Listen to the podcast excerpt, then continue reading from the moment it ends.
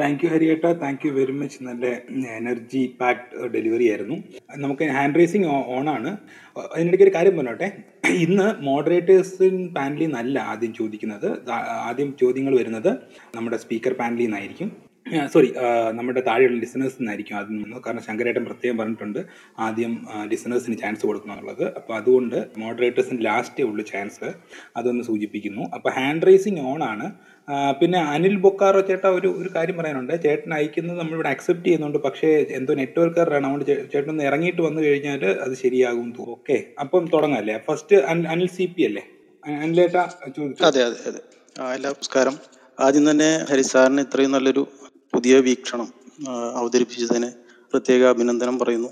അപ്പം ഞാൻ ഇതിൽ പ്രത്യേകം ശ്രദ്ധിച്ച ഒരു കാര്യം. ജാതി വ്യവസ്ഥ ഇന്ത്യയിൽ ഉടലെടുത്തതിനുള്ള ഒരു പ്രധാന കാരണമായി പറയുന്ന അതിനോട് എനിക്ക് ചെറിയൊരു സംശയം. അല്ലെങ്കിൽ അത് യുക്തിക്ക് നിരക്കാത്ത രീതിയിൽ തോന്നിയത് ഒരു സർവേ. ഇംഗ്ലീഷുകാർ നടത്തിയ സർവേയിലാണ് നമുക്ക് അത് അതുകൊണ്ടാണ് അതാണ് നമുക്ക് ജാതി വ്യവസ്ഥ എന്ന രീതിയിൽ ഇവിടെ ഉടലെടുക്കാൻ കാരണമെന്ന് പറയുന്നതായിട്ട് തോന്നി. തീർച്ചയായിട്ടും നമ്മളൊരു സർവേ നടത്തുകയാണെങ്കിൽ അത് നിലവിലുള്ള ആ, സമൂഹങ്ങളെ ഓൾറെഡി ഉള്ള വിഭാഗീയതകളെ അടിസ്ഥാനമാക്കിയായിരിക്കും നമ്മൾ സർവേ നടത്തും. അല്ലാതെ സർവേ നടത്തിയതിന്റെ പേരിലായിരിക്കില്ല ഒരിക്കലും സമൂഹങ്ങൾ ആ രീതിയിൽ ആ സർവേയുടെ പേരിൽ വിഭജിക്കപ്പെട്ട് ഉണ്ടാകുന്നതിനുള്ള സാധ്യത വളരെ കുറവാണ് എന്നാണ് എനിക്ക് അഭിപ്രായം. അത് മാത്രമല്ല നമ്മളിവിടെ ശ്രദ്ധിക്കേണ്ട ഒരു കാര്യമായിട്ട് എനിക്ക് തോന്നിയത് ഇവിടെ പല സമൂഹങ്ങൾ ഉണ്ടായിരുന്നു എന്ന് ഹരിസാർ വളരെ വ്യക്തമായി പറഞ്ഞു. ഇന്ത്യയിൽ പല സമൂഹങ്ങൾ ഉണ്ടായിരുന്നു. ഈ സമൂഹ പല സമൂഹങ്ങൾക്കും പല രീതികളുണ്ടായിരുന്നു. എല്ലാം ഒരു കുടക്കീഴിലായിരുന്നു എല്ലാം ഒരേ രീതിയിലുള്ള സമൂഹങ്ങളായിരുന്നില്ല എന്നുള്ള കാര്യം വളരെ വ്യക്തമാണ്. ബ്രിട്ടീഷുകാർ അല്ലെങ്കിൽ വിദേശികൾ ചെയ്തത് ഈ സമൂഹങ്ങളെ വ്യത്യസ്ത രീതിയിലുള്ള സമൂഹങ്ങളെ മുഴുവൻ ഹിന്ദു എന്ന ലേബലിൽ കൊണ്ടുവന്നതല്ലേ അവർ ചെയ്ത വ്യത്യസ്തമായൊരു കാര്യം. അല്ലെങ്കിൽ ഇവർ ഹിന്ദു എന്ന ഒരൊറ്റ കുടക്കീഴിലായിരുന്നില്ല. ഒരു റിലിജിയൻ ആ ഞാൻ എന്റെ വീക്ഷണമാണ് പറയുന്നത്. ഞാൻ അതിൽ അതിലുള്ള ഒരു ഈ പി നമ്മൾ അവതരിപ്പിച്ച കാഴ്ചപ്പാടിൽ അതിൽ കാണേണ്ട വ്യത്യസ്തമായ രീതിയിൽ ഹരിസാറിന്റെ കൂടി വീക്ഷണം പ്രഭാഷകന്റെ വീക്ഷണമാണ് എനിക്ക് അറിയേണ്ടത്. ആ രീതിയിൽ കൊണ്ടുവന്നപ്പോഴാണ് ഈ പല സമൂഹങ്ങളും തമ്മിലുള്ള ഉച്ചനീചത്വങ്ങൾ അവിടെ ഒരു വിഷയമായി വന്നത്. ആരാണ് ഈ സമൂഹത്തിൽ ഒരു കേമൻ? അല്ലെങ്കിൽ തങ്ങളാണ് ഉയർന്നത് തങ്ങളാണ് താഴ്ന്നത് എന്ന രീതിയിൽ നമുക്ക് കണ്ടുകൂടെ. അതോടൊപ്പം ഈ ജാതി വ്യവസ്ഥയെ ഇന്ന് നമ്മൾ പല രീതിയിൽ നമ്മൾ അതിനെ കൊണ്ടു നടക്കും ഇന്നും കൊണ്ടു നടക്കുന്നു. അത് വളരെ വാസ്തവം തന്നെയാണ് ഹരിസാർ പറഞ്ഞത്. ഇന്നും വളരെ നിജമായ രീതിയിൽ നമ്മൾ അതിനെ കൊണ്ടു നടക്കുന്നു. പക്ഷെ അതിനൊരു പരിഹാരം എന്ന് നമ്മൾ കാണേണ്ട ഈ ജാതി വ്യവസ്ഥ ഇല്ലാതാക്കലാണോ? അതോ ഈ വ്യത്യസ്തമായ ജാതികൾ വ്യത്യസ്തമായ സമൂഹങ്ങളെ വ്യത്യസ്തമായി തന്നെ നിലനിർത്തിക്കൊണ്ട് അവർക്ക് സ്വന്തമായ ഒരു അസ്തിത്വം അല്ലെങ്കിൽ ഒരു വ്യത്യസ്തമായ എന്റിറ്റി ആയിട്ട് കണക്കാക്കപ്പെടുന്നതല്ലേ നല്ലത് എന്നാണ് എനിക്ക് ചോദിക്കാനുള്ളത്. എന്റെ അതെന്റെ ഒരു അഭിപ്രായമാണ്. അതായത് ഓരോ ജാതിയും വ്യത്യസ്തമായി തന്നെ നിലനിൽക്കുക അതിൽ അഭിമാനിക്കുക ആ ജാതി ആയതിൽ ഇപ്പോൾ നമുക്ക് പലരും പല അഭിമാനത്തോടുകൂടി അവരുടെ ജാതി അനിൽ സാർ പറഞ്ഞത് വളരെ കാര്യമാണ്. ലോജിക്കലാണോ സർവേ ഒരു സർവേയിലൂടെ ഒരു ഒരു വ്യവസ്ഥിതി ഉണ്ടാക്കാൻ പറ്റുമോ എന്നുള്ളത് നമ്മൾ ചോദ്യം ചോദിക്കേണ്ടതാണ്. നമ്മൾ ഇതിനെ പഠിക്കേണ്ടത് ഈ ഒരു സർവേക്ക് മുമ്പ് ഉള്ള ചരിത്ര രേഖകളിൽ എവിടെയാണ് ജാതി മെൻഷൻ ചെയ്തിട്ടുള്ളത്. വ്യത്യസ്ത സമൂഹങ്ങളായി കലഹിച്ച് നിൽക്കുന്ന ജാതികൾ ഉണ്ട് എന്നുള്ള ഒരു നമുക്ക് വളരെ കൃത്യമായിട്ട് ദൈവം തന്ന ഒരു ആർക്കൈവ്സ് ആണ് ഇന്ന് ലണ്ടനിൽ ബ്രിട്ടീഷുകാരുടെ അടിയിൽ കിടക്കുന്ന പന്ത്രണ്ട് കിലോമീറ്റർ നീളത്തിൽ നമുക്ക് അടുക്കി വെക്കാൻ പറ്റുന്ന ആർക്കൈവ്സ് ആ രേഖകൾ പഠിച്ചു കഴിഞ്ഞാൽ ഈ ഡെസിമൽ സർവേസ് അതായത് ആറ് സർവേകളിലൂടെയാണ് ഇത് ഈ ഒരു വ്യവസ്ഥിതി ഇവിടെ വേരുറപ്പിക്കുന്നത്. അതിനു മുമ്പ് ഈ ക്രിസ്ത്യൻ മിഷണറിമാരുടെ ഒരു ഇന്ത്യൻ സൊസൈറ്റിയെക്കുറിച്ചുള്ള വീക്ഷണത്തെക്കുറിച്ച് വീക്ഷണത്തെ കുറിച്ച് പറഞ്ഞു. അത് ജാതി വ്യവസ്ഥയെക്കുറിച്ചുള്ള ഒരു ആദ്യത്തെ കാഴ്ചപ്പാട് നൽകുകയുണ്ടായി അതിനോടൊപ്പം തന്നെ ഓറിയന്റലിസ്റ്റുകൾ എന്നറിയപ്പെടുന്ന ഈ സംസ്കൃത ഗ്രന്ഥങ്ങളെ പഠിക്കുന്ന മാക്സ് മുള്ളറെ പോലെ സർ വില്യം ജോൺസനെ പോലുള്ളവര് അവരെ ഈ പുരാണങ്ങളെയും ഉപനിഷത്തുകളെയും മാത്രമേ പഠിച്ചിട്ടുള്ളൂ. അത് ഭാരതത്തിന്റെ ചരിത്രമാണ് എന്ന രീതിയിൽ വ്യാഖ്യാനിച്ച ഓറിയന്റലിസ്റ്റുകളുടെ ഒരു ചരിത്ര രചനയുണ്ട്. അപ്പം ഇതെല്ലാം കൂടെ കൂടിയാണ് ഒരു പെർഫെക്റ്റ് സ്റ്റോം ഉണ്ടാവുന്നത്. പറയുന്നത് പോലെ ഒറ്റ ഡെസിമിയൽ സർവേയിലൂടെ പത്ത് വർഷത്തിൽ നടക്കുന്ന ഒരു ഒരു സെൻസസിലൂടെ ഇത് കൊണ്ടുവരാൻ സാധിക്കില്ല. പല ഘടകങ്ങളും ഒത്തുചേർന്നു. ഇവിടെ വന്നിട്ടുള്ള കൊളോണിവൽക്കരത്തിന്റെ ഒരു പ്രധാന ലക്ഷ്യം എന്നുള്ളത് ഗോസ്പൽ സ്പ്രെഡ് ചെയ്യുക സുവിശേഷം സ്പ്രെഡ് ചെയ്യുക എന്നുള്ളതാണ്. അവിടെ ഒരു പരാജയം ഉണ്ടാകുന്നു ആ പരാജയത്തിന് ഒരു ബ്ലെയിം ഉണ്ടാകുന്നു. ബ്ലെയിം എന്താണ്? ജാതി വ്യവസ്ഥ. ഓറിയന്റലിസ്റ്റുകൾ നോക്കിയിട്ട് പറയുന്നു വളരെ സുന്ദരമായിട്ടുള്ള വളരെ മഹൽക്കരമായിട്ടുള്ള ഒരു ഒരു വർണവ്യവസ്ഥിതി നമ്മുടെ സമൂഹത്തിൽ നിലനിന്നിരുന്നു എന്ന് ഓറിയന്റലിസ്റ്റുകൾ പറയുന്നു പുരാണങ്ങളെ വായിച്ചിട്ട്. പക്ഷേ നമ്മുടെ ഹിസ്റ്റോറിക്കൽ രേഖകൾ ഇന്ത്യയുടെ മൗര്യകാലം മുതൽ അതിനു മുമ്പുള്ള ഹിസ്റ്റോറിക്കൽ രേഖ മൗര്യകാലത്തിന് ശേഷം ഗുപ്തന്മാരുടെ കാലത്തുള്ള ഹിസ്റ്റോറിക്കൽ രേഖകൾ ഇവിടെ വന്നിട്ട് പോയിട്ടുള്ള ചരിത്രപരമായിട്ടുള്ള സഞ്ചാരികൾ ഇവരൊന്നും കാണാത്ത ജാതി വ്യവസ്ഥ എങ്ങനെ ഈ പറയുന്ന സെൻസസിനോടൊപ്പം ഉണ്ടായി?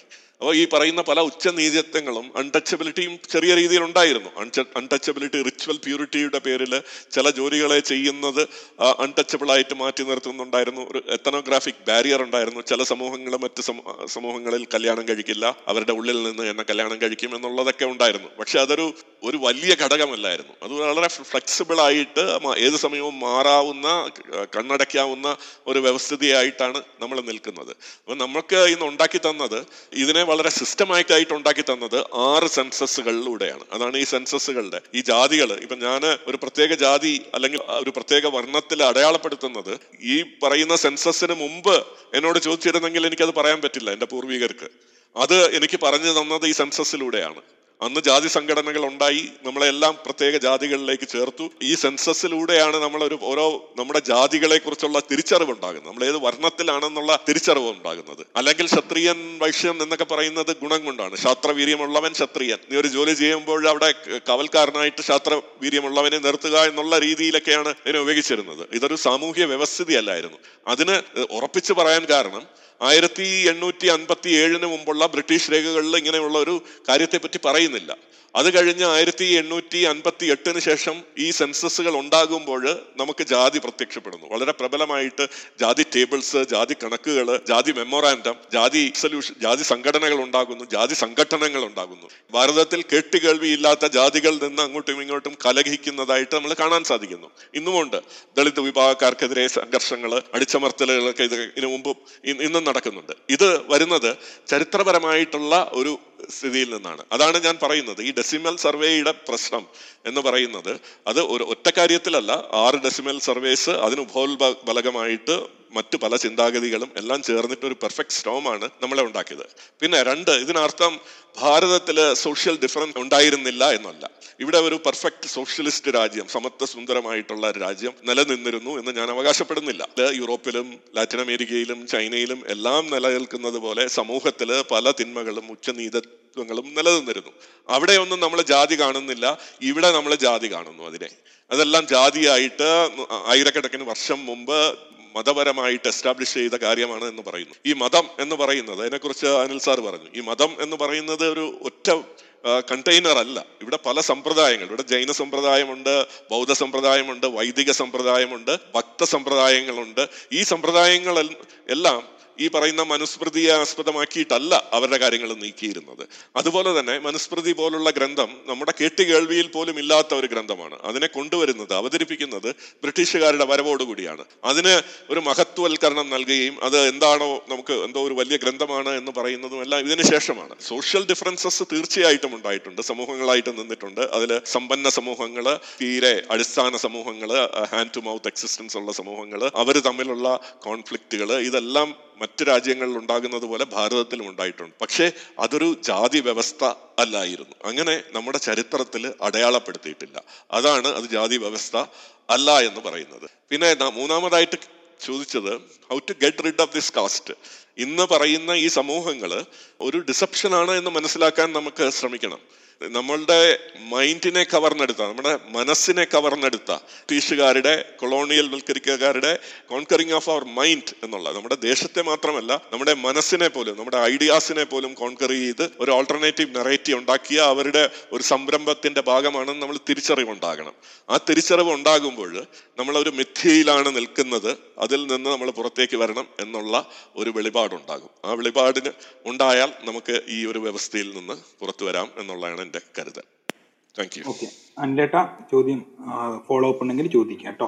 ആ തീർച്ചയായിട്ടും. ഞാനത് ഇതിൽ പറഞ്ഞത് അപ്പം സർവേയുടെ കാര്യത്തിൽ മാത്രമല്ല അപ്പോൾ ഓൾറെഡി ആ രീതിയിൽ ജീവിച്ചുകൊണ്ടിരുന്ന സമൂഹത്തിലാണ് നമ്മൾ സർവേ എടുക്കുക എന്ന് എന്നാണ് ഞാൻ ഉദ്ദേശിച്ചത്. അത് മാത്രമല്ല നമ്മൾ ചെയ്തതിന് കാണുന്ന ഒരു വീക്ഷണത്തിലുള്ള ഒരു വ്യത്യസ്തതയാണ് ഞാൻ പറഞ്ഞത്. പല സമൂഹങ്ങൾ തീർച്ചയായിട്ടും ഉണ്ടായിരുന്നു ഈ പല സമൂഹങ്ങളെ ഒറ്റ പേരിൽ വിളിക്കുക അല്ലെങ്കിൽ ഒരു റിലിജിയൻ ഇല്ലാതിരുന്ന ഒരു റിലിജിയൻ എന്ന രീതിയിൽ അതിനെ വിളിക്കുകയും അതിൽ ഉച്ചനീചത്വങ്ങൾ കൽപ്പിച്ചു കൊടുക്കുകയുമാണ് അവർ ചെയ്ത വിദേശീയർ ചെയ്ത തെറ്റ് അല്ലെങ്കിൽ വിദേശീയർ നമ്മളോട് ചെയ്തത് എന്നാണ് മനസ്സിലാക്കാനാണ് നമ്മൾ ശ്രമിക്കുന്നത് അപ്പൊ തീർച്ചയായിട്ടും അതിനൊരു പരിഹാരം എന്ന രീതിയിൽ നമ്മൾ പറയുമ്പോൾ നമ്മളെല്ലാവരും വീണ്ടും ഈ കാസ്റ്റുകളെല്ലാം ഇല്ലാതാക്കിക്കൊണ്ട് എല്ലാവരും ഒരുമിച്ച് നിൽക്കുക എന്നതിനേക്കാൾ ഈ വ്യത്യസ്തമായി കിടക്കുന്ന സമൂഹങ്ങളെല്ലാം ഉച്ചനീചത്വങ്ങളില്ലാതെ വ്യത്യസ്തമായ സമൂഹങ്ങൾ ആയി തന്നെ അഭിമാനത്തോടു കൂടി നിലനിൽക്കുക എന്നൊരു വീക്ഷണം അങ്ങനെ ഒരു വീക്ഷണത്തിനും കൂടി നമുക്ക് കണ്ടുകൂടെ എന്നാണ് ഞാൻ ചോദിച്ചത്. അപ്പോൾ ഓരോ ഇന്നിപ്പോ പല ജാതികളായി അറിയപ്പെടുന്ന ഓരോ ജാതിയും അത് വ്യത്യസ്തമായി തന്നെ നിലനിൽക്കുക. അഭിമാനത്തോടു കൂടി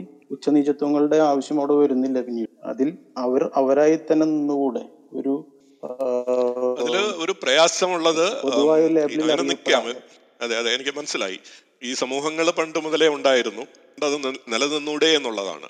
പക്ഷെ അവിടെ വരുന്ന ഡേഞ്ചർ പല രാജ്യത്ത് വളരെ റീജിയണലായിട്ട് നിലനിന്നിരുന്ന കേരളത്തിൽ പോലും ഒരുമയില്ലാതെ നിലനിന്നിരുന്ന ജാതി സമൂഹങ്ങൾ ജാതി എന്ന് പറയപ്പെടുന്ന സമൂഹങ്ങൾ അതിനെ ഒരു ശ്രേണീബദ്ധമായിട്ടുള്ള ഒരു വർണ വ്യവസ്ഥിതിയുമായിട്ട് കൂട്ടിക്കഴപ്പി അപ്പം വർണവ്യവസ്ഥിതി ഓൺ ഇറ്റ്സ് ഓൺ ഒരു പ്രശ്നം ഉണ്ടാകുന്നില്ല. നമ്മൾ ബാലിയിൽ കാണാൻ സാധിക്കുന്നുണ്ട്. അതൊരു വലിയ ഒരു സാമൂഹ്യ പ്രശ്നം അവിടെ ഉണ്ടാക്കുന്നില്ല. അതിനോടൊപ്പം കാസ്റ്റ് എന്നുള്ള ഒരു മിഥ്യ കൊണ്ടുവന്ന് രണ്ടിനെയും മാരി ചെയ്യാൻ ശ്രമിക്കുമ്പോൾ രണ്ടിനെയും വെൽഡ് ചെയ്ത് ഒന്നാക്കാൻ ശ്രമിക്കുമ്പോൾ നമുക്കൊരു ഡേഞ്ചറസ് മിക്സ്ചർ ഉണ്ടാകുന്നു. അപ്പോൾ ഇവിടെ ക്ഷത്രിയനുണ്ട് ഏറ്റവും ഉയർന്നത് അല്ല സോറി ബ്രാഹ്മണൻ ഏറ്റവും ഉയർന്നത് അതിന് താഴെ ക്ഷത്രിയൻ അതിന് താഴെ താഴെ വൈശ്യൻ അതിന് താഴെ ശൂദ്രൻ എന്ന് പറഞ്ഞ ഒരു ഒരു ലാഡർ ഉണ്ടാക്കി വെക്കുന്നു. നമ്മൾ ഓരോ ജാതി പറയുമ്പോഴും നിങ്ങൾ ഏത് വർണമാണ് എന്നുള്ളത് നമ്മൾ സൂചിപ്പിക്കണം. അല്ലാതെ അല്ലെങ്കിൽ വർണത്തിന് പുറത്താണ് എന്നുള്ളത് നമ്മൾ സൂചിപ്പിക്കണം. ഈ ഒരു വ്യവസ്ഥിതി എന്ന് പറയുന്നത് ഭാരതീയമല്ലാത്ത ഒരു വ്യവസ്ഥിതിയാണ്. അപ്പം അതിനെ നമുക്ക് നിലനിർത്തി കൊണ്ടുപോകാൻ പറ്റില്ല. സമൂഹമായിട്ട് നിൽക്കാം. പക്ഷേ വർണത്തെ നമ്മൾ വർണത്തിന്റെ ശരിയായ അർത്ഥത്തിൽ മനസ്സിലാക്കുകയും അത് ഈ സമൂഹങ്ങൾ ഇങ്ങനെ രൂപീകരിക്കേണ്ട സമൂഹങ്ങളല്ല. ആചാര്യ ജി ആനന്ദ് ജി പറഞ്ഞു പിന്നെ സ്വാമി അധ്യാത്മാനന്ദ പറഞ്ഞതുപോലെ യജ്ഞസം എന്നുള്ള ഒരു കാര്യം കൺസെപ്റ്റിലേക്ക് പറഞ്ഞു. യജ്ഞങ്ങൾ ചെയ്യാൻ വേണ്ടി നമ്മൾ ചെയ്യുന്ന പ്രവൃത്തിയും യജ്ഞങ്ങളായിട്ട് എടുത്ത് ചെയ്യുമ്പോഴാണ് ഈ വർണത്തിന്റെ ഒരു പ്രയോഗം ഉണ്ടാകുന്നത്. ഒരു നോളജ് സൊസൈറ്റിയിൽ ഒരു ഇന്റലിജന്റ് ഇൻഫർമേഷൻ സൊസൈറ്റിയിൽ ഉണ്ടാകുമ്പോൾ നമുക്കിത് ഉപയോഗിക്കാൻ പറ്റും. പക്ഷേ ഇത് ജനസമൂഹങ്ങളെ വേർതിരിച്ച് മാറ്റി നിർത്തി എന്റോഗാമിക്കായിട്ട് ഈ ജാതിയിൽപ്പെട്ടുള്ള ഒരാൾ മറ്റേ ജാതിയിൽ കല്യാണം കഴിക്കാൻ പറ്റില്ല എന്നൊക്കെ പറയുമ്പോൾ വലിയ പ്രശ്നങ്ങളുണ്ട്. ഇന്ന് ഒരുപാട് ഇന്റർകാസ്റ്റ് മാരേജുകൾ നടക്കുന്നുണ്ട്. ഇന്റർകാസ്റ്റ് മാരേജുകൾ പലപ്പോഴും അത് കഴിക്കുന്ന ആൾക്കാർക്ക് ഒരുപാട് പ്രശ്നങ്ങൾ ഉണ്ടാകുന്നുണ്ട്. പല സംസ്ഥാനങ്ങളിലും അവരുടെ ജീവൻ തന്നെ അപായത്തിലാവുന്നുണ്ട്. അപ്പോൾ ഈ ഒരു വ്യവസ്ഥ കൊണ്ട് ഏത് രീതിയിൽ കൊണ്ടുപോകണം എന്നുള്ളത് നമ്മൾ ശ്രദ്ധിക്കേണ്ടതുണ്ട്. ബ്രിട്ടീഷുകാർ ആറ് സെൻസസുകളിലൂടെ രൂപീകരിച്ച വ്യവസ്ഥിത കാപഡ്യമായിട്ടുള്ള വ്യവസ്ഥിതിയാണ്. അത് ഇതിനു മുമ്പ് ഇവിടെ നിലനിൽക്കാത്ത വ്യവസ്ഥിതിയാണ്. അതിനെ നമ്മൾ തുടച്ചു മാറ്റുക. ബാക്കി സമൂഹങ്ങളായിട്ട് തന്നെ നിലനിൽക്കും. ഇപ്പം ഓരോ ഓരോ പ്രദേശത്തെയും ആൾക്കാർ കമ്മ്യൂണിറ്റീസ് ആയിട്ട് കൂട്ടുചേരും. അവരുടെ ആരാധനാ രീതികൾക്കനുസരിച്ചും അവരുടെ വ്യവസായ വാണിജ്യ അടിസ്ഥാനത്തിലും അവർ കൂട്ടുചേരും. സമൂഹങ്ങൾ ഉണ്ടാകും അത്തരത്തിൽ പുതിയ സമൂഹങ്ങൾ ഉണ്ടാകട്ടെ ഈ പറയുന്ന ബ്രിട്ടീഷുകാരുണ്ടാക്കി വെച്ച വൻ ചതിയിലേക്ക് ചതിയിലെ ചതി നമ്മുടെ പാരമ്പര്യമാണ് എന്ന് പറഞ്ഞിട്ട് അതിനെ നിലനിർത്താൻ ശ്രമിക്കുക എന്നുള്ളത് ഒരു ശരിയായിട്ടുള്ള രീതി അല്ല എന്നുള്ളതാണ് എന്റെ അഭിപ്രായം. തീർച്ചയായും. അതിൽ ഒരു ഒരൊറ്റ പോയിന്റ് കൂടി പറഞ്ഞുകൊണ്ട് ഞാൻ അവസാനിപ്പിക്കാം. അതായത് ഇപ്പോൾ നമ്മൾ പറഞ്ഞ പ്രശ്നവും ജാതി കൊണ്ട് വരുന്ന പ്രശ്നമല്ല ഉച്ചനീചത്വങ്ങൾ കൊണ്ട് വരുന്ന പ്രശ്നമാണ് തീർച്ചയായിട്ടും ഞാനൊരു എക്സാമ്പിൾ കൂടി പറയുന്നു. ഇപ്പൊ നമ്മൾ ഭാഷയുടെ അടിസ്ഥാനത്തിൽ പല സംസ്ഥാനങ്ങളും നമുക്കുണ്ടായി. ആ സംസ്ഥാനങ്ങൾ ഓരോന്നും വ്യത്യസ്തമായ തരം നിലനിൽക്കുന്നു. പക്ഷെ ഒരു തമിഴൻ അല്ലെങ്കിൽ ഒരു മലയാളി അവർ തമ്മിൽ കല്യാണം കഴിച്ചതുകൊണ്ട് വലിയ പ്രശ്നങ്ങൾ വരുന്നില്ല. കാരണം എന്തുകൊണ്ടാന്ന് വെച്ച് കഴിഞ്ഞാൽ വ്യത്യസ്ത സമൂഹങ്ങളായി തന്നെ നിലനിൽക്കും. അതിൽ ഉച്ചനീചത്വങ്ങളുടെ പ്രശ്നവും വരുന്നില്ല. പക്ഷേ ഈ വ്യത്യസ്ത സമൂഹങ്ങളെ ഒറ്റ ലേബലിൽ കൊണ്ടുവന്ന് അവർക്ക് ഉച്ചനീചത്വങ്ങൾ കൊണ്ട് സംഭ ഏഹ് ഉച്ചനീചത്വങ്ങളിൽ കൊണ്ടുവന്നപ്പോഴാണ് ഇത് സംഭവിച്ചത് എന്നുകൂടി ഞാൻ ഒന്ന് വ്യക്തമാക്കിക്കൊണ്ട് അടുത്ത അടുത്ത ചോദ്യകർത്താവിലേക്ക് നമുക്ക് റിവ്യൂ ചെയ്യാം താങ്ക് യു അനിൽ ചേട്ടാ ഇന്ന് ഇന്ന് നമുക്ക് വന്നിരിക്കുന്ന ആദ്യത്തെ മൂന്ന് പേരും അനിൽ തന്നെയാണ്. അതുകൊണ്ട് ഇത് അനിൽ നരൂർ. നമസ്കാരം. ഞാൻ കയറി വന്നത് എന്തിനാന്ന് വെച്ച് കഴിഞ്ഞിട്ടുണ്ടെങ്കിൽ ഹരി ഹരി സാറിനോട് ഒരു വിയോജിപ്പ് ഒരു വിയോജിപ്പല്ല അനേകം വിയോജിപ്പ് രേഖപ്പെടുത്തുന്നതിന് വേണ്ടിയാണ്. കാരണം എനിക്ക് തോന്നിയതാണോ എന്നറിയില്ല ഇവിടെ കൂടിയിരുന്നവർക്കും അത് തന്നെയായിരിക്കും തോന്നിയത്. ഹരിസാറ് എന്താ ചെയ്തതെന്ന് വെച്ച് കഴിഞ്ഞിട്ടുണ്ടെന്നുണ്ടെങ്കിൽ ഈ ബ്രിട്ടീഷ് കാലഘട്ടത്തിൽ അവരുടെ ഭരണത്തിന് വേണ്ടി ഉണ്ടാക്കിയ ഒരു രീതിയാണ് ജാതി വ്യവസ്ഥ എന്നുള്ള രീതിയിലേക്ക് പറഞ്ഞൊപ്പിക്കാൻ ശ്രമിച്ചു എന്നുള്ളതാണ്. പക്ഷേ യഥാർത്ഥത്തിൽ ഒരു കാര്യം ശ്രീയാണ്. ഇവിടുത്തെ ജാതി വ്യവസ്ഥയെ അവർ മുതലെടുത്തു. വിഭജിച്ച് ഭരിക്കാനുള്ള മതങ്ങളെ മുതൽ പിന്നീട് മുതലെടുത്ത പോലെ തന്നെ ജാതി വ്യവസ്ഥയെ അവർ മുതലെടുത്തു. പക്ഷേ ചിരപുരാതന കാലം തൊട്ട് ഇവിടെ ഉണ്ട് എന്ന് നമ്മൾക്ക് ഒരു ബ്രിട്ടീഷ് ആർക്കവൈസും തെരഞ്ഞു പോകേണ്ട ആവശ്യമില്ല. നമ്മൾ വെറുതെ മഹാഭാരതം എടുത്ത് വായിച്ചാൽ മതി. പതിനാറാം നൂറ്റാണ്ടിലെ ചരിത്രരേഖകളൊന്ന് നോക്കി പോയാൽ മതി. ഈ ഇവിടെ വന്ന ചരിത്രകാരന്മാർ രേഖപ്പെടുത്തി വെച്ചിട്ടുണ്ട്. ഇപ്പോൾ ബാർബേസ ബാർബേസ കൊല്ലത്ത് വരുമ്പോൾ കാണുന്നത്? രണ്ട് കൈയിലും വാൾ പിടിച്ച നായർ പടയാളിയാണ്. ആ നായർ പടയാളിയുടെ മുന്നിൽ ഒരു അധകൃതൻ വന്ന് പെട്ടുകഴിഞ്ഞാൽ തല വെട്ടിക്കാട്ടിക്കളയും. അതിനുള്ള അധികാരം അന്ന് നായർ പടയാളിക്കുണ്ട്. ഇനി ഈ പറയുന്ന മനുസ്മൃതിയിലല്ലാണ്ട് പുരുട്ടി ഏത് സായിപ്പാണ് ഈ പറയുന്ന പശുവിന്റെ ആ, സ്വർണ പശുവിനെ ഉണ്ടാക്കിയിട്ട് ഉള്ളി കൂടെ കയറാൻ പറഞ്ഞത്? ഇത് മാർത്താണ്ഡവർമ്മയോട് ഏത് സായിപ്പാണ് പറഞ്ഞത്? അത് പറഞ്ഞത് ബ്രാഹ്മണനാണ്. ആ ബ്രാഹ്മണൻ തന്നെയാണ്. അപ്പൊ ഇതുപോലെ അനവധി സ്ഥലത്ത് എനിക്ക് വിയോജിപ്പ് രേഖപ്പെടുത്താനുണ്ട് ഞാൻ രേഖപ്പെടുത്തുന്നില്ല. കാരണം രേഖപ്പെടുത്താനുള്ള സ്ഥലം കൂടാണ് ഇത്. അതുകൊണ്ട് വിയോജിപ്പ് രേഖപ്പെടുത്തണം ആ വിയോജിപ്പിൽ നിന്നുള്ളൊരു ചോദ്യം കൂടി ചോദിച്ചാൽ നമുക്ക് അതിനുള്ള അല്ല ഞാൻ ചോദിക്കുന്നില്ലേ? എന്റെ ചോദ്യം വന്നല്ലോ. നിങ്ങൾ ഈ പറയുന്ന ജാതി വ്യവസ്ഥ അപ്പൊ ആ ചോദ്യം എടുക്കുകയാണ്. അപ്പൊ അപ്പൊ ആ ചോദ്യം എടുക്കുകയാണ്. വിയോജിപ്പ് രേഖപ്പെടുത്തിക്കൊണ്ട് അദ്ദേഹം പറയുന്നത്. ഇത് ബ്രിട്ടീഷുകാരൊന്നും കൊണ്ടുവരേണ്ട ആവശ്യമില്ല. അല്ലാതെ തന്നെ ഇവിടെ ഉണ്ടായിരുന്നു. മഹാഭാരതം അടക്കമുള്ള ഗ്രന്ഥങ്ങൾ അതിന് സാക്ഷിയാണ് എന്നാണ് അദ്ദേഹം പറയുന്നത്. പോരാത്തതിന് നായർപ്പഴയുടെ ഉദാഹരണം കൂടെ അദ്ദേഹം പറഞ്ഞിട്ടുണ്ട്. ഹരിയേട്ട ഇറ്റ്സ് യുവർ തീർച്ചയായിട്ടും. മഹാഭാരതത്തിലും പുരാണത്തിലും നമ്മൾ ആരും കേട്ടുകേഴ്വിയില്ലാത്ത മാനവധർമ്മശാസ്ത്രം എന്നുള്ള ഗ്രന്ഥത്തിലും എല്ലാം വർണത്തെക്കുറിച്ചും ജാതിയെക്കുറിച്ചും ഒക്കെ പറയുന്നുണ്ട്. പക്ഷേ സനൽ ഇടമുറക് ഇവിടെ ഒരു പ്രഭാഷണം നടത്തിയിട്ട് പോയി. അദ്ദേഹം പറഞ്ഞത് ഈ ഗ്രന്ഥങ്ങളെ നമ്മളൊരു ഇന്റലക്റ്റിന്റെ ഒരു ക്രിയേറ്റീവ് കൃതികളായിട്ട് നമ്മുടെ ക്രിയാത്മകതയുടെ ഒരു രൂപങ്ങളായിട്ടാണ് കാണേണ്ടത്. ഇതിൽ നമ്മൾ ഹിസ്റ്ററി കാണാൻ പാടില്ല. പുരാണങ്ങളായാലും ഉപനിഷത്തുകളായാലും അവർ ദർശനങ്ങളെ പ്രകാശിപ്പിക്കുന്ന ഗ്രന്ഥങ്ങളാണ്. ഭാരതത്തിന്റെ സാമൂഹ്യ ചരിത്രം എഴുതി വച്ചിട്ടുള്ള ഗ്രന്ഥങ്ങളല്ല. ഈ നമുക്ക് പറ്റിയ ഏറ്റവും വലിയ തെറ്റെന്ന് വെച്ച് കഴിഞ്ഞാൽ ദർശനങ്ങളെ പ്രകാശിപ്പിക്കുന്ന പുരാണങ്ങളെയും ധർമ്മശാസ്ത്രങ്ങളെയും നമ്മുടെ ഹിസ്റ്ററിയാണെന്ന് തെറ്റിദ്ധരിച്ചുകൊണ്ട് നമുക്ക് നൂറ്റാണ്ടുകളായിട്ട് ഇവിടെ ജാതി വ്യവസ്ഥ നിലനിൽക്കുന്നു. അനിൽ നരൂർ പറഞ്ഞല്ലോ ഇവിടെ ആയിരക്കണക്കിന് വർഷങ്ങളായിട്ട് ജാതി നിലനിൽക്കുന്നു. എന്റെ മുന്നിൽ സംസ്കൃതത്തിന് പുറത്തുനിന്ന് ഏതെങ്കിലും സംസ്കൃത ഗ്രന്ഥത്തിന് പുറത്തുനിന്ന് ഏതെങ്കിലും ഒരു ഭാഷയിലെ ഗ്രന്ഥം പാലിയിലോ പ്രാകൃതത്തിലോ അറബിക്കിലോ ടർക്കിഷിലോ ഉള്ള ഗ്രന്ഥം ഭാരതത്തിന്റെ ചരിത്ര രേഖകളെ അടയാളപ്പെടുത്തുന്ന ഗ്രന്ഥം കൊണ്ടുവന്ന് വർഷങ്ങളായിട്ട് നൂറ്റാണ്ടുകളായിട്ട് ആയിരം വർഷമായിട്ട് ഇവിടെ ജാതി നിലനിൽക്കുന്നതായിട്ടുള്ള ഒരു റെഫറൻസ് കൊണ്ടുവന്നാൽ ഞാൻ എന്റെ വാദം ഇവിടെ അവസാനിപ്പിക്കാം. അങ്ങനെ ഒരു ഗ്രന്ഥവും നമുക്ക് കിട്ടുന്നില്ല എന്നുള്ളതാണ് ഇതിന്റെ പ്രശ്നം. നമ്മൾ നമ്മൾ ഹിസ്റ്ററിയെ പഠിക്കുമ്പോൾ ഹിസ്റ്റോറിക്കലായിട്ടുള്ള എവിഡൻസ് തേടണം. പുരാണങ്ങളും വേദങ്ങളും ഉപനിഷത്തുകളും ഹിസ്റ്ററി അല്ല. അവർ വളരെ വ്യത്യസ്തമായിട്ടുള്ള ഭാഷാ പ്രയോഗമാണ് ഉണ്ടാക്കുന്നത്. അതിനെ നമ്മൾ വളരെ ലീനിയർ ആയിട്ട് എടുത്ത് അത് നമ്മുടെ ഹിസ്റ്ററി ആണെന്ന് കരുതുമ്പോഴുള്ള തെറ്റാണ്. അതുകൊണ്ട് തുടക്കത്തിലേ ഞാൻ പറഞ്ഞു എന്റെ റെഫറൻസുകളെല്ലാം ഈ സംസ്കൃത ഗ്രന്ഥങ്ങളിൽ നിന്ന് പുറത്തുള്ളതാണ്. നമുക്ക് അറിയാവുന്ന ചരിത്ര രേഖകളെ പഠിച്ച് ഉണ്ടാക്കിയിട്ടുള്ളതാണ്. ആ ചരിത്ര രേഖകളിൽ എവിടെയെങ്കിലും നമുക്ക് ബി സി രണ്ടായിരം മുതൽ ഇവിടെ ജാതി വ്യവസ്ഥ നിലനിന്നതായിട്ടൊരു യാത്രാ വിവരണമോ ഏതെങ്കിലും മുഗൾ രാജാവിന്റെ ശിലാ ലേഖനമോ ഏതെങ്കിലും ഒരു സ്ക്രിപ്റ്റോ ടെക്സ്റ്റോ എന്തെങ്കിലും കിട്ടിക്കഴിഞ്ഞാൽ ഞാൻ സമ്മതിക്കാം. അങ്ങനെ ഒന്നും കിട്ടിയിട്ടില്ല എന്നുള്ളത് കൊണ്ടാണ് നമ്മൾ ഈ ആർക്കൈവ്സിലേക്ക് പോവുകയും നമുക്ക് പൂർണമായിട്ട് ശൂന്യതയാണ് കാണുന്നത്. ബ്രിട്ടീഷ് ഈസ്റ്റ് ഇന്ത്യ കമ്പനിയുടെ ആദ്യകാല കാലഘട്ടത്തിൽ കാസ്റ്റിനെ കുറിച്ച് മെൻഷൻ ചെയ്യുന്നില്ല. പിന്നീട് നമ്മുടെ വിപ്ലവം ഉണ്ടായതിനു ശേഷമുള്ള കാലഘട്ടത്തിലാണ് കാസ്റ്റ് വരുന്നത്. അത് വളരെ കൃത്യമായിട്ട് അവരുടെ ആർക്കൈവ്സിൽ നിന്ന് കിട്ടുന്നു. നമ്മുടെ പുരാണങ്ങളിൽ പറയുന്ന കാര്യങ്ങളെ വെച്ച് നമ്മുടെ ഹിസ്റ്ററി ഉണ്ടാക്കാൻ പറ്റില്ല. നമുക്ക് അതിന്റെ പുറത്ത് നിന്നുള്ള ഹിസ്റ്ററി കണ്ടെത്തണം. ആ ഹിസ്റ്ററിയിൽ നമുക്ക് ഈ ജാതി കാണാൻ സാധിക്കില്ല. നിലവിലുള്ള കാലഘട്ടത്തിൽ തന്നെയാണല്ലോ വ്യാസൻ എഴുതിയിട്ടുണ്ടാവുക. ഉപനിഷത്തുകാരൻ എഴുതിയിട്ടുണ്ടാവുക. ആ കാലഘട്ടത്തിലെ പരാമർശങ്ങൾ അതിൽ വന്നിട്ടുണ്ടാവില്ലേ മുഴുവൻ ഭാവനയാണെന്ന് എങ്ങനെ പറയും? മാർത്താണ്ഡവർമ്മ ചരിത്രാഖ്യായികയാണ് മാർത്താണ്ഡവർമ്മ മുഴുവൻ ചരിത്രമല്ല പക്ഷെ അതിൽ ചരിത്രമുണ്ട്. അതാണ് നമ്മൾ കാണുന്നത്. മഹാഭാരതത്തിൽ ചരിത്രം ഉണ്ടാവാം കാരണം അതാണ്. അല്ലെങ്കിൽ വ്യാസൻ മുഴുവനും അദ്ദേഹത്തിന്റെ ഭാവനയിൽ നിന്ന് എടുത്തെങ്കിൽ വ്യാസൻ ഒരു ജാതിവാദിയായിരുന്നു.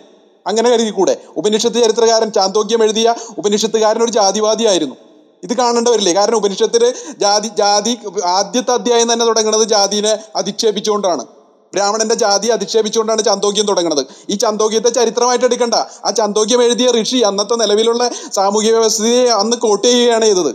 അദ്ദേഹത്തിന് എന്തിനാ അങ്ങനെ കോട്ട് ചെയ്യേണ്ട ആവശ്യം? അപ്പൊ കരിതുളസി സാറ് പറഞ്ഞില്ലേ ബ്രിട്ടീഷുകാരൻ ഇത് ഉപയോഗിച്ചു. അതിൽ ഞാനും ഉറച്ചു നിൽക്കുന്നു. പക്ഷെ ബ്രിട്ടീഷുകാരനാണ് ജാതി കൊണ്ടുവന്നതെന്നുള്ള തരത്തിലുള്ള അവന്റെ ആർക്കവൈസിൽ കാണുന്നില്ല. പിന്നീട് ഈ പറയുന്ന ഇത് കണ്ട? ആയിരത്തി എണ്ണൂറ്റി എഴുപത്തഞ്ചിലെ തിരുവിതാംകൂർ സെൻസസിൽ ബ്രാഹ്മണനെ പറ്റി എഴുതുന്ന അറിയുമോ? അവന്റെ നടത്തം അവന്റെ നടത്തം ഈ പറയുന്ന എഴുന്നള്ളത്താണ്. അവന്റെ ഊണ് അമൃതയത്താണ്. നാഗമയ്യ എഴുതി വെച്ചതാണ്. അവന്റെ ഉറക്കം പള്ളി ഉറക്കമാണ്. അങ്ങനെ ഈ ബ്രാഹ്മണൻ എന്ന് പറയുന്ന ഈ നമ്പൂതിരി എന്ന് പറയുന്നവൻ മനുഷ്യരിൽ വെച്ച് ഏറ്റവും വിശിഷ്ടനും ദേവനുമാകുന്നു എന്ന് എഴുതി വെച്ചു. ഈ ബ്രിട്ടീഷുകാരന്റെ സെൻസസിലാണ് ഇത് എഴുതി വെച്ചത്. ബ്രിട്ടീഷുകാരുടെ സെൻസസിൽ തീർച്ചയായിട്ടും വരും. അതിന് മുമ്പുള്ള ഗ്രന്ഥങ്ങളിൽ വരില്ല എന്നാണ് ഞാൻ പറയുന്നത്. ബ്രിട്ടീഷുകാരുടെ സമയത്തിന് മുമ്പുള്ള ഉദാഹരണങ്ങൾ കൊണ്ടുവരൂ. അറബി മുഗൾ സാമ്രാജ്യം ഇവിടെ ഭരിച്ചിരുന്നല്ലോ. മുഗൾ സാമ്രാജ്യം ഇസ്ലാം ഇവിടെ പ്രചരിപ്പിക്കാൻ ശ്രമിച്ചല്ലോ. ഇങ്ങനെ ഒരു വിവേചനം ഉണ്ടായിരുന്നെങ്കിൽ അതിനെ മുതലെടുത്ത് അവർക്ക് പ്രചരിപ്പിക്കാമായിരുന്നല്ലോ. ജൈന മതങ്ങൾ ജൈന ബൗദ്ധ മതങ്ങൾ ഉണ്ടായിരുന്നല്ലോ. നമുക്കൊരു ഒരു ജീവിതകാലം മുഴുവൻ വായിച്ചു തീർക്കാൻ പറ്റാത്ത ഗ്രന്ഥങ്ങൾ ബൗദ്ധ സമ്പ്രദായത്തിൽ നമുക്ക് അവശേഷിപ്പിച്ചിട്ടുണ്ട്. ഇന്നും ഒരുപാട് നഷ്ടപ്പെട്ടിരുന്നെങ്കിലും ജൈന സമ്പ്രദായത്തിലുണ്ട് ഭക്തി സമ്പ്രദായങ്ങളിലുണ്ട്. ഭക്തി സമ്പ്രദായങ്ങളെല്ലാം ഇതിനെതിരെ പടവാൾ ഉയർത്തി എന്ന് പറയുന്നു. രേഖ എവിടെയാണ്? ഇതെല്ലാം നമ്മൾ അന്തമായിട്ട് വിശ്വസിക്കുന്നു. സൂപ്പർസിഷനായിട്ട് നമ്മൾ വിശ്വസിക്കുന്നു. ഈ ജൈനമതവും ബൗദ്ധമതവും ജാതിക്കെതിരെ വന്ന മതങ്ങളാണെന്ന്. പക്ഷെ ഗ്രന്ഥങ്ങളിൽ അത് കാണുന്നില്ല. ഈ പറയുന്ന ബ്രാഹ്മണനെ കുറിച്ച് നമ്പൂതിരിയെ കുറിച്ചുള്ള ഒരു റെഫറൻസ് കൊണ്ടുവരുന്നത് ആയിരത്തി എണ്ണൂറ്റി അൻപതുകളിൽ ബ്രിട്ടീഷുകാർ വന്ന യൂറോപ്യൻസുകാർ ഇവിടെ നമ്മുടെ ഇടയിൽ ഒരു ആശയ പ്രചരണം നടത്തിയതിനു ശേഷം. ഞാൻ പറയുന്നത് പതിനേഴാം നൂറ്റാണ്ടിന് മുമ്പുള്ള ഒരു ഗ്രന്ഥം കൊണ്ടുവരൂ. സംസ്കൃതത്തിൽ നിന്ന് വിഭിന്നമായിട്ട് ഒരു ഗ്രന്ഥം കൊണ്ടുവരൂ ജാതിയെ പറയുന്ന എന്നിട്ട് നമുക്ക് സംസാരിക്കാം. ഇത് ചലഞ്ചായിട്ട് വയ്ക്കുന്നു. അങ്ങനെ ഒരു ഗ്രന്ഥത്തിൽ ജാതി അടയാളപ്പെടുത്തുന്നുണ്ടെങ്കിൽ ചിലര് ഭഗവത്ഗീതയൊക്കെ കോട്ട് ചെയ്ത് എഴുതിയിട്ടുണ്ട് പഴയ ഗ്രന്ഥങ്ങളിൽ അങ്ങനെ അല്ലാതെ ഇൻഡിപെൻഡന്റ് ആയിട്ട് നമ്മുടെ സമൂഹത്തെ ശ്രവിച്ചിട്ട് കണ്ടിട്ട് എഴുതിയിട്ടുള്ള ബ്രിട്ടി യൂറോപ്യൻകാർ വരുന്നതിന് മുമ്പുള്ള ഏതെങ്കിലും രേഖയിൽ ജാതിയെക്കുറിച്ച് പറയുന്നുണ്ടെങ്കിൽ ഞാൻ ഈ അടിയറവ് പറയാം. ഞാൻ ഈ വാദങ്ങളെല്ലാം വീക്ഷിക്കാം അങ്ങനെ ഒരു ഗ്രന്ഥം ആർക്കെങ്കിലും കൊണ്ടുവരാൻ സാധിക്കുമോ അല്ല ഞാൻ നിർത്താണ് ഞാൻ നിർത്താണ് ഞാൻ നിർത്താണ്. കാരണം ഇവിടെ പലപ്പോഴും ചരിത്രം എന്ന് പറയുന്ന രീതിയിൽ ഈ പറയുന്ന ബ്രിട്ടീഷുകാരൻ വന്നതിന് ശേഷം അല്ലെന്നുണ്ടെങ്കിൽ മുഗളന്മാരൊക്കെ ആയിട്ട് എഴുതി തുടങ്ങിയിട്ടുണ്ടാവുള്ളൂ. അല്ലെന്നുണ്ടെങ്കിൽ ഈ പറഞ്ഞ യവന ചരിത്രകാരന്മാർ വരുമ്പോഴൊക്കെയാണ്. നമ്മളിപ്പോ ഈ ചേര സംസ്കൃതിയുടെ ചരിത്രം തെരഞ്ഞു പോകുമ്പോൾ കിട്ടണത് എന്താ ഈ യവന ചരിത്രകാരന്മാർ എഴുതി വെച്ചേക്കണേന്നാണ്. അതിൽ നമ്മൾക്ക് പാണനെയും പറയനെയും ഒക്കെ കാണാം. പാണൻ കവികളായിരുന്നു എന്ന് കാണാം. അതൊരു ജാതിയായിരുന്നു. പാണൻ എന്ന് പറയുന്ന ജാതിക്ക് ഇവിടെ ഉത്കൃഷ്ടമായ ഒരു അംഗീകാരം ഉണ്ടായിരുന്നു അകനാനൂറിൽ പുറനാനൂറൊക്കെ പഠിക്കുമ്പോൾ മുജിരി നായിക്കനാര്? മുജിരി നായിക്കനാര് അകത്തിലാണോ പുറത്തിലാണോ എന്ന് എനിക്കറിയില്ല. അദ്ദേഹം ഒരു കവിയായിരുന്നു. കമ്പർ ഒരു കവിയായിരുന്നു. ഇവരൊക്കെ പാണന്മാരായിരുന്നു. ജാതിയായിരുന്നു. ആ ജാതി വ്യവസ്ഥതിനെ പതിനൊന്ന് പന്ത്രണ്ടാം നൂറ്റാണ്ടിൽ ബ്രാഹ്മണാധിപത്യത്തോടു കൂടി ആ തകിടം മറിഞ്ഞു. ഇതൊക്കെ നമുക്ക് നമ്മൾക്ക് എങ്ങനെ കിട്ടണേ? ഈ പറയുന്ന ചരിത്രാഖ്യായികളിൽ നിന്ന് അല്ല ചരി ഈ പറയുന്ന ചിലപ്പോൾ നമ്മുടെ ഈ പറയുന്ന ചിലപ്പതികാരത്തിൽ നിന്നായിരിക്കും അകനാനൂറിൽ നിന്നായിരിക്കും പുറനാനൂറിൽ നിന്നായിരിക്കും കിട്ടണത്. അപ്പൊ അന്നും ഒരു ജാതി വ്യവസ്ഥ നിലനിന്നിരുന്നു. ആ ജാതിനെ തകിടം മറിച്ചു. പിന്നീട് ബ്രാഹ്മണാധിപത്യത്തിന്റെ ജാതി വന്നു. അങ്ങനെ ബ്രാഹ്മണാധിപത്യത്തിന്റെ ജാതി വന്ന് മാർത്താണ്ഡവർമ്മേനെ പശുവിന്റെ ഉള്ളിൽ കൂടെ കയറ്റി ശൂദ്രനെ പശുവിന്റെ ഉള്ളിൽ കൂടെ കയറ്റി പുറത്തിറക്കി ആ സ്വർണം കണ്ടിച്ചെടുത്തു. ഇത് ഇത് ഇതൊക്കെ ഇവിടെ സത്യമായിട്ട് നടന്നിട്ടുള്ള കാര്യങ്ങളാണ് ഇങ്ങനെയാണ് അല്ലാണ്ട് നിങ്ങൾ ഈ പറഞ്ഞോണം സായിപ്പ് എഴുതി വെച്ച ചരിത്രം എവിടെ? കൊണ്ടുപോവാ ആയിരത്തി എണ്ണൂറ്റി എഴുപത്തി അഞ്ചിന് മുമ്പ് അല്ല അത് തന്നെ. അതിന് മുമ്പ് അല്ലെങ്കിൽ ആയിരത്തി അഞ്ഞൂറ് വർഷങ്ങൾക്ക് മുമ്പ് സായിപ്പ് എഴുതി വെച്ച ചരിത്രം കൊണ്ടുവന്ന് പറഞ്ഞാൽ ചരിത്രം അന്വേഷിച്ചു പോവാം. യവന ചരിത്രകാരന്മാർ എഴുതിയിട്ടുണ്ട്. ഇവിടെ വന്ന ഓരോ ഓരോ സഞ്ചാരിയും ഇവിടെ വന്ന് ചരിത്രം എഴുതി പോയിട്ടുണ്ട്. അവരുടെ ചരിത്രങ്ങളിൽ നിന്നാണ് നമുക്ക് ഇപ്പൊ ഇപ്പൊ ബാർബേസ ഒരു ചരിത്രകാരനാണ്. അദ്ദേഹമുള്ള എഴുതിയിക്കണേ കൊല്ലത്ത് വന്ന് കപ്പലിറങ്ങി കഴിഞ്ഞപ്പോൾ രണ്ട് കയ്യിലും വാൾ പിടിച്ച നായരെ കണ്ടുവെന്നും ആരെ കണ്ടാലും വെട്ടാനുള്ള അധികാരം അവനുണ്ടെന്നും അവനോട് ആരും ചോദിക്കാൻ ചോദ്യം ചെയ്യില്ലെന്നും അതൊരു ജാത്യാചാരത്തിന്റെ ഏറ്റവും മുകളിലുള്ള ആളാണ് ഈ നായർ എന്ന് പറയുന്ന ആൾ. ഇതൊക്കെ ഇവിടെ നടന്നിട്ടുള്ളതാ. ഇത് ചരിത്രമല്ലേ? ഓക്കെ എന്നാലും ഓക്കെ. ഇതിൽ ഇതാണ് പ്രശ്നം. യമന യവന ചരിത്രം കൊണ്ടുവരൂ. യവന ചരിത്രത്തിൽ പറയുന്ന പാണൻ ഉത്കൃഷ്ടനാണ്. മുഗള ചരിത്രം കൊണ്ടുവരൂ. അവിടെയുള്ള ജാതി വ്യവസ്ഥ ഇന്ന് നിലനിൽക്കുന്ന ജാതി വ്യവസ്ഥയ്ക്ക് തത്തുല്യമാണെന്ന് കാട്ടിത്തരൂ. ഞാൻ അംഗീകരിക്കാം. നിങ്ങൾ പറയുന്നത് പോലെ ഏതെങ്കിലും പുരാണം എടുത്തിട്ട് അല്ലെങ്കിൽ ഏതെങ്കിലും മതവിഭാഗത്തിന്റെ റിച്വൽസ് എടുത്തിട്ട് അതിൽ ജാതി കണ്ട് അത് ജാതിയാണ് എന്ന് സ്ഥാപിച്ചു കഴിഞ്ഞാൽ അത് ചരിത്ര രേഖയായിട്ട് കണക്കാക്കാൻ പറ്റില്ല. ചരിത്ര പഠനത്തിന് പറ്റുന്ന ചരിത്രരേഖകൾ ഉണ്ടാകണം. അത് ഓരോ കാലഘട്ടത്തിലും ഭരണകൂടങ്ങൾ ഉണ്ടാക്കി വെച്ചിട്ടുണ്ട്. യമന ചരിത്രത്തിലും മുഗൾ ചരിത്രത്തിലും എല്ലാം ഉണ്ട്. ഒരുപാട് ലേഖനങ്ങളുണ്ട്. അവിടെയൊന്നും നമുക്കിതൊന്നും കാണാൻ സാധിക്കുന്നില്ല എന്നുള്ള കാര്യമാണ് താങ്കളും അംഗീകരിക്കുന്നത്. അവിടെ പറയുന്ന പാണനല്ല ഇന്നത്തെ പാണൻ എന്നുള്ളതും അംഗീകരിക്കുന്നു. അപ്പോൾ അവിടെ പറയുന്ന ജാതി വ്യവസ്ഥയും ഇവിടുത്തെ ജാതി വ്യവസ്ഥയും എങ്ങനെ ഒന്നാകും? അത് വേറെ എന്തോ കാര്യത്തെയാണ് അവിടെ സൂചിപ്പിക്കുന്നത്. ഇന്ന് നമ്മളുടെ ബ്രിട്ടീഷുകാർ ഉണ്ടാക്കി വെച്ച സിസ്റ്റത്തിൽ അത് വേറെ ഒരു കാര്യത്തെയാണ് സൂചിപ്പിക്കുന്നത്. ഇത് മാത്രമേ ഇവിടെ പറയുന്നുള്ളൂ. ഓക്കെ താങ്ക് യു അതിനിടയ്ക്ക് സന്ദർഭവശാൽ ഞാൻ പറഞ്ഞോട്ടെ? ഇപ്പം പറഞ്ഞില്ലേ നമ്മുടെ ഈ പശുവിന്റെ ഗർഭത്തിൽ കൂടി പുറത്തേക്ക് വരുമെന്ന്. അവിടെ തന്നെ കാണിക്കുന്നത് നിങ്ങൾക്ക് ആ വർണവും ജാതിയും മാറാൻ പറ്റും. അത് ആ പശു ഗർഭം എന്തോ ഈ ബ്രാഹ്മണന്മാർ എന്തോ ആയിക്കോട്ടെ അവരവരുടെ ലാഭേജയ്ക്ക് വേണ്ടിയിട്ടായിരിക്കും ഒരുപക്ഷെ ആ സ്വർണ പശുവിന്റെ കാര്യം പറഞ്ഞത് അതിനെ വെട്ടിപ്പൊളിച്ച് പലർക്കും കൊടുക്കേണ്ടതിന്റെ ആവശ്യത്തെപ്പറ്റിയും പറയുന്നത്. പക്ഷേ അവിടെ എന്താണ് നമ്മൾ അതിൽ നിന്ന് എടുക്കുന്ന മെസ്സേജ് അന്നേരം അവിടെ പുറത്തോട്ട് വരുമ്പോൾ അവന്റെ ജാതിയും വർണവും മാറുന്നു എന്നുള്ളതാണ് ആ ഒരു ആ ഒരു റിച്വലിന്റെ എൻഡ് റിസൾട്ട് എന്ന് പറയുന്നത്. അതുകൂടെ നമ്മൾ മനസ്സിലാക്കണം. അപ്പം വേറെ ഇന്നത്തെ കാലത്ത് നമുക്ക് അങ്ങനെ ജാതി മാറാൻ പറ്റില്ലല്ലോ. പശു സ്വർണ പശുവിനെ ഉണ്ടാക്കി അതിന്റെ പുറത്തോട്ട് വന്നാലും നമുക്കൊരിക്കലും ജാതി മാറാൻ ഇന്നും പറ്റത്തില്ല. പക്ഷെ അന്നും അത് സാധിച്ചിരുന്നു എന്നല്ലേ ആ ഒരു എക്സാമ്പിളിന്റെ ഒരു മൂന്നാമത്തെ ആൻഡിലേറ്റനാണ് ബൊക്കാറോ ഏട്ട പറഞ്ഞോളൂ. അല്ല ഞാനിപ്പം എന്റെ മുമ്പിൽ സഞ്ചാരികൾ കണ്ട കേരളം. വേലായുധൻ പണിക്കശ്ശേരി എഴുതിയ ഒരു പുസ്തകമാണ് എന്റെ മുമ്പിൽ ഇരിക്കുന്നത് അതിനകത്ത് ആറോളം സഞ്ചാരികൾ ആയിരത്തി ഒരുന്നൂറിലാണ് ജൗ ചൗ ജു എന്ന് പറയുന്ന ചൈനീസ് സഞ്ചാരി ആയിരത്തി ഒരുന്നൂറ്റി എഴുപത്തെട്ട്. പിന്നെ ബർബാസയെ കുറിച്ച് പറഞ്ഞു അത് ആയിരത്തി അഞ്ഞൂറ്. അത് കഴിഞ്ഞ് ന്യൂ ഹോ ന്യൂ ഹോഫ്. അദ്ദേഹം വന്നത് ആയിരത്തി ഞാൻ ഇതിന്റെ ഓരോ പേജ് എടുത്തു വെച്ചിരിക്കുകയാണ്. ഇങ്ങനെ ഇവരെല്ലാം ആറോളം സഞ്ചാരികൾ ജെയിംസ് ഹോർബൻ ഇവരെല്ലാം തീയരെ കുറിച്ചും ബ്രാഹ്മണനെ കുറിച്ചും ഒക്കെ ഈ പുസ്തകത്തിൽ പറഞ്ഞിട്ടുണ്ട്. ഇത് നമുക്ക് ഈ സഞ്ചാരികൾ കണ്ട കേരളത്തിൽ ഈ ഇങ്ങനെ ഈ വിദേശ സഞ്ചാരികളുടെ സഞ്ചാരക്കുറിപ്പിൽ അതിന്റെ ബിബ്ലോഗ്രാഫി എടുത്തു നോക്കിയാൽ തന്നെ നായർ എന്നുള്ളത് ഓരോ പേജിൽ കൃത്യമായിട്ട് ഞാൻ അടയാളപ്പെടുത്തിയിട്ടുണ്ട്. അതൊക്കെ ഞാൻ വേണേൽ വായിച്ചു കേൾപ്പിക്കാം. സമയമില്ലാത്തതുകൊണ്ട് ഞാനത് പറയാം. എനിക്ക് ഈ ഇപ്പം ചേട്ടൻ പറഞ്ഞ പോലെ ഉള്ള കാര്യം ആണ് ഇഷ്ടം.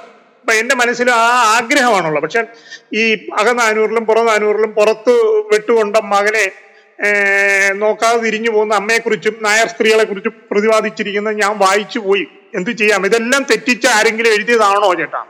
പോട്ടെ അതങ്ങ് വിട്ടു. ഇനിയും ഈ നായന്മാരിൽ എന്നു മുതലാണ് ഈ പണിക്കർ മേനോൻ ഇങ്ങനെ പേര് കൊടുത്തത് ദളവ സ്ഥാനം കൊടുത്ത് ഇവരെ ഭിന്നിപ്പിച്ചിരുന്നു എന്ന് എനിക്കറിയാം. തിരുവിതാംകൂറിലെ നായരുടെ ചരിത്രം എടുത്താൽ അങ്ങനെ ഇവർക്ക് ഇത് ഇതെവിടെ അതിനെക്കുറിച്ച് വല്ലതും ചരിത്രം പഠിച്ചിട്ടുണ്ടോ ചേട്ടൻ? ഞാൻ പറയാം. ഈ പറയുന്നത് പോലെ സഞ്ചാരികൾ വന്നിട്ടുള്ളിടത്ത് അവർ പറയുന്നുണ്ട്. ബ്രാഹ്മണരെ കുറിച്ച് പറഞ്ഞു കാണും. നായരെ കുറിച്ച് പറഞ്ഞു കാണും. നായർ സമൂഹമുണ്ട്. അത് ജാതിയാണ്. ഇന്ത്യയിലെ ഒരു ഫണ്ടമെന്റൽ കാശ്മീർ മുതൽ കന്യാകുമാരി വരെ പടർന്നു കിടക്കുന്ന വേദത്തിൽ അധിഷ്ഠിതമായിട്ടുള്ള മനുസ്മൃതിയിൽ അധിഷ്ഠിതമായിട്ടുള്ള വളരെ പെർഫെക്റ്റ് ആയിട്ടുള്ള വർണത്തിൽ അധിഷ്ഠിതമായിട്ടുള്ള ഒരു ജാതി സിസ്റ്റമാണ്. ഒരു ജാതിയിൽ പിറന്നു കഴിഞ്ഞാൽ മാറാൻ പറ്റില്ല എന്നൊക്കെ ഉള്ള ഒരു കാര്യവും ഒരു സഞ്ചാരിയും പറയുന്നില്ല. അവർ ബ്രാഹ്മണരെ കുറിച്ച് പറയുന്നുണ്ട്. ബ്രാഹ്മണരെ എതിർക്കുന്നുണ്ട്. ബ്രാഹ്മണർക്ക് അഹങ്കാരികളാണെന്ന് പറയുന്നുണ്ട് എന്നതിന് അർത്ഥം അവിടെ ഒരു ബ്രാഹ്മണ്യ റിലിജ്യൻ നിലനിന്നിരുന്നെന്നല്ല. അങ്ങനെയുള്ള എഴുത്തുകൾ കാണണം. പല ഈ പറയുന്നത് പോലെ ഒരു ജൈന വജ്രസൂചി എന്ന് പറയുന്ന ബൗദ്ധ ഗ്രന്ഥത്തിൽ സംസ്കൃതത്തിൽ ബ്രാഹ്മണനെ എതിർക്കുന്നുണ്ട്. ബ്രാഹ്മണർക്ക് അഹങ്കാരമാണ് കാപ്പഡ്യമാണ് എന്നൊക്കെ പറഞ്ഞ് എതിർക്കുന്നുണ്ട്. എന്നിട്ട് അടുത്ത പാരഗ്രാഫിൽ പറയുന്നത് യഥാർത്ഥ ബ്രാഹ്മണൻ ഇങ്ങനെ ആയിരിക്കണം. യഥാർത്ഥ ബ്രാഹ്മണൻ പരിശുദ്ധനും സത്യം പറയുന്നവനും ആയിരിക്കണം എന്ന് അതേ ഗ്രന്ഥത്തിൽ പറയുന്നുണ്ട്. അപ്പൊ അവർ ഉദ്ദേശിക്കുന്നത് എന്താണ് എന്ന് നമുക്കറിയില്ല. അവർ അവരെങ്ങനെ ഒരു സിസ്റ്റത്തെ അടയാളപ്പെടുത്തിയിട്ടില്ല എന്നുള്ളതാണ് ചരിത്രത്തിൽ അകന്നാനൂറ് പുകന്നാനൂറ് എന്നൊക്കെ പറയുന്ന മിത്തോളജീസ് ആണ്. അതിനെ ഒന്നും നമുക്ക് ചരിത്ര രേഖകളായിട്ട് എടുക്കാൻ പറ്റില്ല. ആരാണ് എഴുതിയത് എന്നാണ് എഴുതിയത് എന്ത് ഉദ്ദേശത്തോടു കൂടിയാണ് എഴുതിയത് എന്ന് നമുക്ക് അറിവില്ല അങ്ങനെ ചരിത്രപരമായിട്ടുള്ള അംശങ്ങൾ ഉണ്ടെങ്കിൽ അതിന് പുറത്തു നിന്ന് സാധ്യത ഉണ്ടാകണം. ഈ മഹാഭാരതത്തിലും ഉപനിഷത്തുകളിലും ചരിത്രത്തെയാണ് പറയുന്നുണ്ടെങ്കിൽ നമ്മൾ സനലിടമറക് പറയുന്നത് പോലെ നമുക്കതിനെ ചരിത്രമായിട്ട് കണക്കാക്കാൻ പറ്റില്ല. പുറത്ത് വേറൊരു സപ്പോർട്ടിങ് എവിഡൻസ് പ്രൈമറി ആയിട്ടുള്ള ഒരു എവിഡൻസ് പുറത്തുണ്ടെങ്കിൽ ഇതിനെ നമുക്ക് സപ്പോർട്ടിങ് എവിഡൻസ് ആയിട്ട് എടുക്കാം. മഹാഭാരതത്തിലെ ജാതിയെ പറ്റി പറയുന്നതിനെ സപ്പോർട്ടിങ് ആയിട്ട് എടുക്കാം. പക്ഷെ നമ്മൾ രാമായണത്തിൽ രാമൻ രാമജന്മ ഭൂമിയിൽ ജനിച്ചില്ല എന്ന് അവകാശപ്പെടുന്നു. പക്ഷേ അന്ന് ഇല്ല രാമൻ ജനിച്ചിട്ടില്ല. രാമൻ എന്നുള്ള ഒരു വ്യക്തി ഫലേസ് ഒരു മിത്തിക്കൽ ക്യാരക്ടറാണ് പക്ഷേ രാമൻ ശംഭൂകനെ കൊല്ലുമ്പോൾ ശംഭൂകനുണ്ട് രാമനുണ്ട്. അതൊരു ഹിസ്റ്റോറിക്കൽ ഫാക്റ്റാണ് എന്ന് പറയുന്ന ഒരു സെലക്റ്റീവ് റീഡിങ് നമുക്ക് പറ്റില്ല. നമുക്ക് അതുകൊണ്ട് ഈ ഗ്രന്ഥങ്ങളെല്ലാം മാറ്റി നിർത്താം. മിത്തോളജികൾ സംസ്കൃത ഗ്രന്ഥങ്ങൾ എല്ലാം മാറ്റി നിർത്തിയിട്ട് യവന രാജാക്കന്മാർ മുഗള രാജാക്കന്മാർ തുർക്കന്മാർ സഞ്ചാരികൾ ഇവരെല്ലാം കൊണ്ടുവന്നിട്ടുള്ള ഗ്രന്ഥങ്ങളിൽ എവിടെയെങ്കിലും അതിനെ ആസ്പദമാക്കിയിട്ട് ജാതി വ്യവസ്ഥ ഇവിടെ ഫണ്ടമെന്റൽ ആയിട്ട് വർണവ്യവസ്ഥിതി ക- കാശ്മീർ മുതൽ കന്യാകുമാരി വരെ അടിച്ചേൽപ്പിച്ചിട്ടുണ്ട് എന്ന് പറയുന്ന ഒരു തെളിവുണ്ടെങ്കിൽ നമുക്ക് അംഗീകരിക്കാം. മിത്തോളജികളെയും പുരാണങ്ങളെയും നമുക്ക് ഇതിന്റെ തെളിവായിട്ട് എടുക്കാൻ പറ്റില്ല.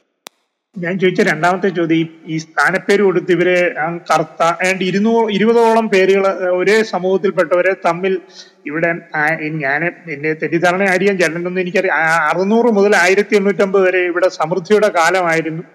അവിടെ വൈശ്യ വൈശ്യധർമ്മവും ക്ഷാത്രധർമ്മവും നിർവഹിച്ച ഒരു സമൂഹം ഉണ്ടായിരുന്നു. അവരെ ആയിരുന്നു ഈ നായരെന്ന് വിളിച്ചിരുന്നത് എന്ന് കേട്ടിരുന്നു. ഇനി ഇതൊക്കെ തെറ്റാണെന്ന് ഇനിയും സ്ഥാപിച്ചേക്കാം. പലരും എഴുതി വെച്ചേക്കുന്ന ഗ്രന്ഥങ്ങളും ഓരോരുത്തർ പറയുന്നതാണ് നമ്മൾ കേട്ടത്. നമുക്ക് ഇതൊന്നും അല്ലാതെ മനുഷ്യൻ മനുഷ്യനെ സ്നേഹിക്കുന്ന ഒരു പുതിയ രൂപമാണ് നമ്മൾ എല്ലാവരും ആഗ്രഹിക്കുന്നത്? ഇവിടെ ജാതി വ്യവസ്ഥ ഇല്ലാത്തൊരു രൂപമാകണം എന്ന് തന്നെ ആഗ്രഹിക്കുന്നു. ഈ ആ വാലും ജാതി വാലും എല്ലാം ഇല്ലാതാകണം എന്ന് തന്നെ ആഗ്രഹിക്കുന്നു. അപ്പൊ ഇതിനെ നമുക്ക് എങ്ങനെ ഈ ഈ പേര് കൊടുത്ത് കാശ് വാങ്ങിച്ചുകൊണ്ട് വരെ കൊടുത്തിട്ടുണ്ട്. ഇങ്ങനെ ആളുകളെ തമ്മിൽ ഇങ്ങനെ അറകളിലാക്കിയത് എങ്ങനെയായിരുന്നു എന്ന് വല്ലതും പഠനങ്ങളുണ്ടോ ചേട്ടാ ഇത് കാലാകാലങ്ങളിലായിട്ട് രാജാക്കന്മാര് ചെയ്യുന്നതാണ്. ടൈറ്റിൽസ് കൊടുക്കുക. പൈസ വാങ്ങിച്ചിട്ട് മുഗളന്മാര് ബഹദൂർ രാജ് ബഹദൂർ എന്നുള്ള ടൈറ്റിൽസ് കൊടുത്തിരുന്നു. ബ്രിട്ടീഷുകാർ ബഹദൂർ രാജ് ബഹദൂർ സമീന്ദാർ എന്നൊക്കെ പറഞ്ഞ ടൈറ്റിൽ കൊടുത്തിരുന്നു. അതേപോലെ പണിക്കർ എന്നുള്ള ടൈറ്റിൽ ഈഴവരുണ്ട് ഈഴവർക്ക് കൊടുത്തിട്ടുണ്ട് നായർക്ക് കൊടുത്തിട്ടുണ്ട്. പടയാളികളായിട്ടുള്ള ഈഴവരുണ്ട് പറയുന്ന ചേവ ചേവകർ എന്ന് പറയുന്ന ചേരന്മാർക്ക് പടയാളികളായിട്ട് വരുന്നത് ഈഴവരായിട്ട് പറയുന്നു. അവർ പടയാളികളാണ്. നായന്മാരും ഉണ്ട്. നായന്മാരായിട്ടുള്ള പട പടയാളികളുമുണ്ട് അതല്ലാത്ത പടയാളികളുമുണ്ട് മൂന്നാമത്തെ വർഗത്തിൽ നിന്നും പടയാളികളുണ്ട് പക്ഷെ ഇതെല്ലാം ഒരു ഒരു സിസ്റ്റമാറ്റിക് ആയിട്ടുള്ള നായർ എന്നുള്ള ഒരു ജാതിയെ അടയാളപ്പെടുത്തുന്നില്ല. നമുക്ക് പണിക്കർ എന്നുള്ള കാര്യം തന്നെ എടുക്കാം. പണിക്കർ എന്നുള്ളത് ഈഴവ ജാതിയിലുണ്ട് നായർ ജാതിയിലുണ്ട്. അത് സ്ഥാനപ്പേരുകളാണ്. ഓരോ രാജാക്കളും അതാത് സമൂഹങ്ങളിൽ കൊടുത്തതാണ്. അതേപോലുള്ള മറ്റു പല കൂടുതൽ നായർ എന്ന് ഇന്നറിയപ്പെടുന്ന വിഭാഗത്തിനായിരിക്കും കിട്ടിയത്. കാര്യം അന്ന് ഭൂ ഉടമകളും ഇന്ന് സമൃദ്ധി കുറച്ചുകൂടെ മേൽക്കോയ്മ നിലനിർത്തിയിരുന്ന ആൾക്കാരായിരിക്കാം. ഈഴവർ എന്ന് പറയപ്പെടുന്നവർ അത്ര അഡ്വാൻസ്ഡ് ആയിട്ട് വന്നിട്ടില്ല. പക്ഷെ അവർക്കും കിട്ടിയിരുന്നു. നാലുകെട്ടുകളിൽ ജീവിച്ചിട്ടുണ്ട്. അവർ പൊടയാളികളായിരുന്നു. അവർക്ക് പണിക്കർ എന്നുള്ളതും കാര്യസ്ഥൻ എന്നുള്ള ടൈറ്റുകൾ എല്ലാം കിട്ടിയിരുന്നു. ഇത് വെച്ച് നമുക്ക് ഒരു നായർ മെട്രിലീനിയൽ സിസ്റ്റമാണ് നായരുടെ ഒരു അടയാളം എന്ന ഒരു ഒരു പഠനം പറയുന്നുണ്ട്. എവിടെയാണ് എവിടെയെങ്കിലും മരുമക്കത്തായം ഉണ്ടെങ്കിൽ അത് നായറാണ് കേരളത്തിലെ സിറിയൻ ക്രിസ്ത്യാനികളല്ലാത്ത എല്ലാ ആൾക്കാരും ഈ മാട്രിലീനിയൽ സിസ്റ്റം ഒരു കാലത്ത് അല്ലെങ്കിൽ മറ്റൊരു കാലത്ത് ബ്രാഹ്മണരും ഒഴിച്ച് സിറിയൻ ക്രിസ്ത്യാനികളും ബ്രാഹ്മണരും ഒഴിച്ച് ബാക്കി എല്ലാവരും ഈ മരുമക്കത്തായം നടപ്പിലാക്കിയിട്ടുണ്ട്. മുസ്ലിങ്ങൾ ഉട ഉൾപ്പെടെയുള്ളവർ അതൊക്കെ വെച്ച ഒരു വിഭാഗത്തെ തരംതിരിക്കാൻ പറ്റില്ല. ഈ ചാലിയ നായർ എന്ന് പറയുന്ന നായേഴ്സ് അവർ നായരെന്ന് അവകാശപ്പെട്ടത് അവർക്ക് മരുമക്കത്തായ സിസ്റ്റമാണ് ഉണ്ട് എന്നുള്ള ഒരു വസ്തുത വെച്ചിട്ടാണ് അത് അംഗീകരിക്കുകയും ചെയ്തു. അങ്ങനെയൊക്കെ ഉള്ള വികലമായിട്ടുള്ള വാദങ്ങൾ വെച്ചാണ് ഇവിടെ ജാതി ഉണ്ടാക്കിയെടുത്തത്. അതുകൊണ്ട് നായർ എന്നുള്ള ഒരു ജാതി ഒരു യൂണിഫൈഡ് ഒരു കമ്മ്യൂണിറ്റി അല്ല. അതിൽ നേരത്തെ പറഞ്ഞ പോലെ എന്താ ഏതാണ്ട് എഴുപ അറുപത്തിനാലോ എഴുപത്തിരണ്ടോ വിഭാഗങ്ങൾ നമുക്ക് കാണാൻ സാധിക്കും. പലതരത്തിലുള്ള ഉത്വങ്ങൾ നായർക്കുള്ളിലും കാണാൻ സാധിക്കും. ഈഴവർക്കുള്ളിലും കാണാൻ സാധിക്കും. മറ്റ് പറയർ എന്ന് പറയുന്ന ജാതിക്കുള്ളിലും കൂടിയവരും കുറഞ്ഞവരുമുണ്ട്. ഈ പറയുന്ന ദളിത്സിൽ സംഘർഷങ്ങൾ നടപ്പുണ്ട്. കൂടിയ ദളിത്സും കുറഞ്ഞ ദളിത്സും തമ്മിൽ നോർത്ത് ഇന്ത്യയിൽ സംഘർഷം നടക്കുന്നുണ്ട്. അപ്പം ഇതൊരു യൂണിഫോം കാറ്റഗറി അല്ല. ഒരു ബോക്സിനകത്ത് നമ്മൾ എല്ലാവരെയും പിടിച്ചിടുക. ഇത് ആയിരക്കണക്കിന് വർഷങ്ങളായിട്ട് നിലനിന്നിരുന്നു എന്ന് പറയുമ്പോൾ ഇത് കൃത്യത വേണ്ടേ? അത് കൃത്യത ഇല്ല എന്നുള്ളതാണ് ഇത് ഒരു വികലമായി അടുത്ത കാലത്ത് ഉണ്ടാക്കിയ ഒരു സിസ്റ്റമാണ് എന്ന് പറയുന്നതിന് താല്പര്യം. പ്ലസ് നമുക്ക് ചരിത്ര രേഖകളില്ല. ഞാൻ പറയുന്ന വാദം എനിക്കൊരു ചരിത്ര രേഖ ആരെങ്കിലും കൊണ്ടുവരൂ? ആരെങ്കിലും ഒരു ചരിത്ര രേഖ ഈ സംസ്കൃത ഗ്രന്ഥങ്ങളിൽ നിന്ന് പുറത്ത് ബ്രിട്ടീഷുകാരുടെ സമയത്തിന് മുമ്പ് ഇവിടെ ഒരു ജാതി വ്യവസ്ഥ നിലനിന്നിരുന്നു എന്നുള്ള കാര്യം ഞാൻ ഒരു ചരിത്ര രേഖ ഏതെങ്കിലും അന്യഭാഷയിൽ കൊണ്ടുവന്നു കഴിഞ്ഞാൽ ഞാൻ ഈ വാദങ്ങൾ ഉപേക്ഷിക്കാം. അങ്ങനെ ഒരു ചരിത്ര രേഖയും നമുക്ക് കണ്ടെത്താൻ സാധിച്ചിട്ടില്ല. ഹരിയണ്ട അത് ഈ ചരിത്രരേഖ ഇല്ലെങ്കിലും നമ്മുടെ നാട്ടിലെ പല ആചാരങ്ങളായിട്ട് നിലനിന്നിട്ട് എന്തായാലും പുലപ്പേടി മണ്ണാപ്പേടി എന്ന് പറഞ്ഞുണ്ടായിരുന്നു ഇവിടെ നായർ സ്ത്രീകളെ ലോബ്രിഡൈസേഷൻ ഹൈബ്രിഡൈസേഷൻ നടത്തിയത്. അപ്പം ഇതൊക്കെയിൽ നിന്നല്ലേ നമുക്ക് അനുമാനത്തിലൂടെ അങ്ങനെ എത്തേണ്ടി വരുന്നു എന്നുള്ളതാണല്ലോ നമ്മൾ ഇവിടെ ഉള്ള ഇപ്പൊ ഉള്ള നമ്മുടെ കാവും കുളവും ഇപ്പൊ ഇവിടെ ഇപ്പൊ എന്തായാലും റിയലി ഇവരൊക്കെ തമ്മിൽ ഒരു ശ്രേണി ബന്ധങ്ങൾ നിലനിന്നിരുന്നു. ഒരു തേനീച്ചക്കൂട്ടിലെ പോലെ ആയിരുന്നിരിക്കാം. അല്ലെങ്കിൽ ഒരു ചതൽപ്പിറ്റിലെ പോലെ വർണവ്യവസ്ഥ ഇവിടെ നിലനിന്നിരുന്നു പല സമൂഹമായിട്ട്. അതിനെ അതിനെ ഈ ഇടത് ബുദ്ധിജീവികളും അല്ലെങ്കിൽ ഇവിടെ രാജ്യത്തെ ഭിന്നിപ്പിക്കാൻ വേണ്ടി ശ്രമിച്ചിരുന്നു എന്ന് എത്തുന്നതല്ലോ ഏറ്റവും നല്ലത്? അല്ല അതിന് അങ്ങനെ നിലനിന്നിരുന്നെങ്കിൽ അതിന്റെ ഒരു ചരിത്ര അടയാളവും ഉണ്ടായിരിക്കണം. എന്തും ചരിത്രത്തിൽ അടയാളപ്പെടുത്തിയിരിക്കണം. ആ ചരിത്ര അടയാളം ഇല്ലാത്തിടത്തോളം കാലം നമുക്കതിനെ അംഗീകരിക്കാൻ പറ്റില്ല. ഈ കെട്ടുകഥകളിൽ നിന്ന് മാത്രം ആരോ ഉണ്ടാക്കിയ കെട്ടുകഥ ഹാരി പോട്ടർ എന്ന് പറയുന്ന പുസ്തകം എഴുതിയിട്ടുണ്ട് ഒരു കഥകൃ കഥാകൃത്ത്. അത് റിയാലിറ്റിയാണ് എന്ന് അതൊരു ഹിസ്റ്ററിയാണ് പറയുന്നത് എന്ന് പറഞ്ഞ് നമുക്ക് അതിൽ ഹിസ്റ്ററിക്കൽ എലിമെന്റ്സ് ഉണ്ട് എന്ന് പറഞ്ഞ് നമുക്ക് ചർച്ച ചെയ്യാം. പക്ഷെ അത് ഹിസ്റ്ററി അല്ല അത് വെറും കെട്ടുകഥയാണ്. അത്തരത്തിൽ വന്നിട്ടുള്ള പല കെട്ടുകഥകളും ഇവിടെ ഉണ്ടായിട്ടുണ്ട്. ആ കെട്ടുകഥകളെ എന്നും നമുക്ക് ചരിത്രമായിട്ട് അംഗീകരിക്കാൻ പറ്റില്ല. ചരിത്രമായിട്ട് അംഗീകരിക്കണമെങ്കിൽ നമുക്ക് ചരിത്രപരമായിട്ടുള്ള രേഖകൾ ഉണ്ടാകണം ധാരാളം രേഖകളുണ്ട്. ഇന്ത്യൻ ചരി ഇന്ത്യൻ സമൂഹത്തെക്കുറിച്ച് ഈ ബ്രിട്ടീഷ് ഈസ്റ്റ് ഇന്ത്യ കമ്പനിയുടെ കാലത്ത് ഈ മെക്കൻസി ആർക്കൈവ്സ് എന്ന് പറയുന്നത് നൂറുകണക്കിന് ടെക്സ്റ്റൽ എവിഡൻസുകൾ അദ്ദേഹം ശേഖരിച്ചിട്ടുണ്ട്. അത് മുഴുവൻ അവിടെ കിടക്കുന്നു. പെൻസിലാർ ഇന്ത്യയിലെ ഇന്ത്യയിലെ വിവിധ ട്രാമൻകൂറിൽ നിന്നും പോലും അദ്ദേഹം രേഖകൾ സൂക്ഷിച്ചിട്ടുണ്ട്. അവിടെ ഒന്നും കാണാത്ത കാസ്റ്റ് പിന്നീട് അവിടെ നിന്ന് വന്നു? നമ്മുടെ ഈ കെട്ടുകഥകളിൽ മാത്രം ഒതുങ്ങി നിൽക്കുന്ന കാസ്റ്റ് എവിടെ നിന്ന് വന്നു? എന്ന് നമ്മൾ ചോദിക്കണം. ഈ വരരുചിയുടെ കൂടെ ഒരു ഉത്തരം പറയണം. വരരുചിയും പാക്കനാരും അതുപോലെ പെരുന്തച്ചനും ഈ കാണുന്ന അത്തരം വായില്ല കുന്നിലപ്പനും ഒക്കെ നമ്മൾ പറയുമ്പം എന്തായാലും ഇതൊക്കെ ഇത് വെറും നാടോടി കഥകളായിരുന്നു എന്ന് പറഞ്ഞിട്ട് നമുക്കതിനെയൊക്കെ മാറ്റിവെക്കാൻ പറ്റുമോ? സനലയുടെ മറകല്ല ഇനി ആര് പറഞ്ഞാലും അങ്ങനെ മാറ്റാൻ പറ്റുന്നില്ല. എന്തായാലും ഇതൊരു യാഥാർത്ഥ്യമായി ഇവിടെ നിലനിൽക്കുന്നുണ്ട്. എങ്ങനെ ഇതിനെ ഇല്ലാതാക്കാം? അതിനെക്കുറിച്ച് നമുക്ക് ആലോചിക്കാം. ഇല്ല ചരിത്രത്തെ പഠിക്കേണ്ട ഒരു ചരിത്ര രീതിയുണ്ട്. ഹിസ്റ്റോറി ഹിസ്റ്റോറിഗ്രാഫി എന്ന് പറയുന്ന. ആ ചരിത്ര രീതിയിലൂടെ മാത്രമേ നമുക്ക് ചരിത്രത്തെ പഠിക്കാൻ പറ്റുള്ളൂ അല്ലാതെ ഹാരി പോട്ടർ സ്റ്റോറീസിലോ മറ്റ് പല കഥകളിൽ നിന്ന് നമുക്ക് ചരിത്രത്തെ കണ്ടെത്താൻ പറ്റില്ല. കെട്ടുകഥകളിൽ നിന്നോ മിത്തോളജികളിൽ നിന്നോ നമ്മൾക്ക് ചരിത്രം പഠിക്കുക എന്നുള്ളത് ചരിത്രത്തിന്റെ രീതിയല്ല. ചരിത്രപരമായിട്ടുള്ള പഠനങ്ങൾ ചരിത്ര രേഖകളെ ആസ്പദമാക്കിയിട്ട് മാത്രമേ നടത്താൻ പറ്റുള്ളൂ നമുക്ക് പാക്കനാരുടെയും മറ്റൊരുടെയും കഥ പാക്കനാരുടെ കഥ ഇരുന്നൂറ് വർഷം മുമ്പ് ഉണ്ടാക്കിയതല്ല എന്ന് ആർക്കെങ്കിലും പറയാൻ പറ്റുമോ? ഏത് കാലഘട്ടത്തിലാണ് ഏത് ബി സിയിലാണ് കഥകൾ ആരെഴുതി വെച്ചു ആരാണ് എഴുതി വെച്ചത് ഏത് ബി സിയിലാണ് എഴുതി വെച്ചത്. ഏത് എന്ത് ഉദ്ദേശത്തോടു കൂടിയാണ് എഴുതി വെച്ചത് എന്ന് പറയുന്നതിന് നമുക്ക് എന്തെങ്കിലും തെളിവുകളുണ്ടോ?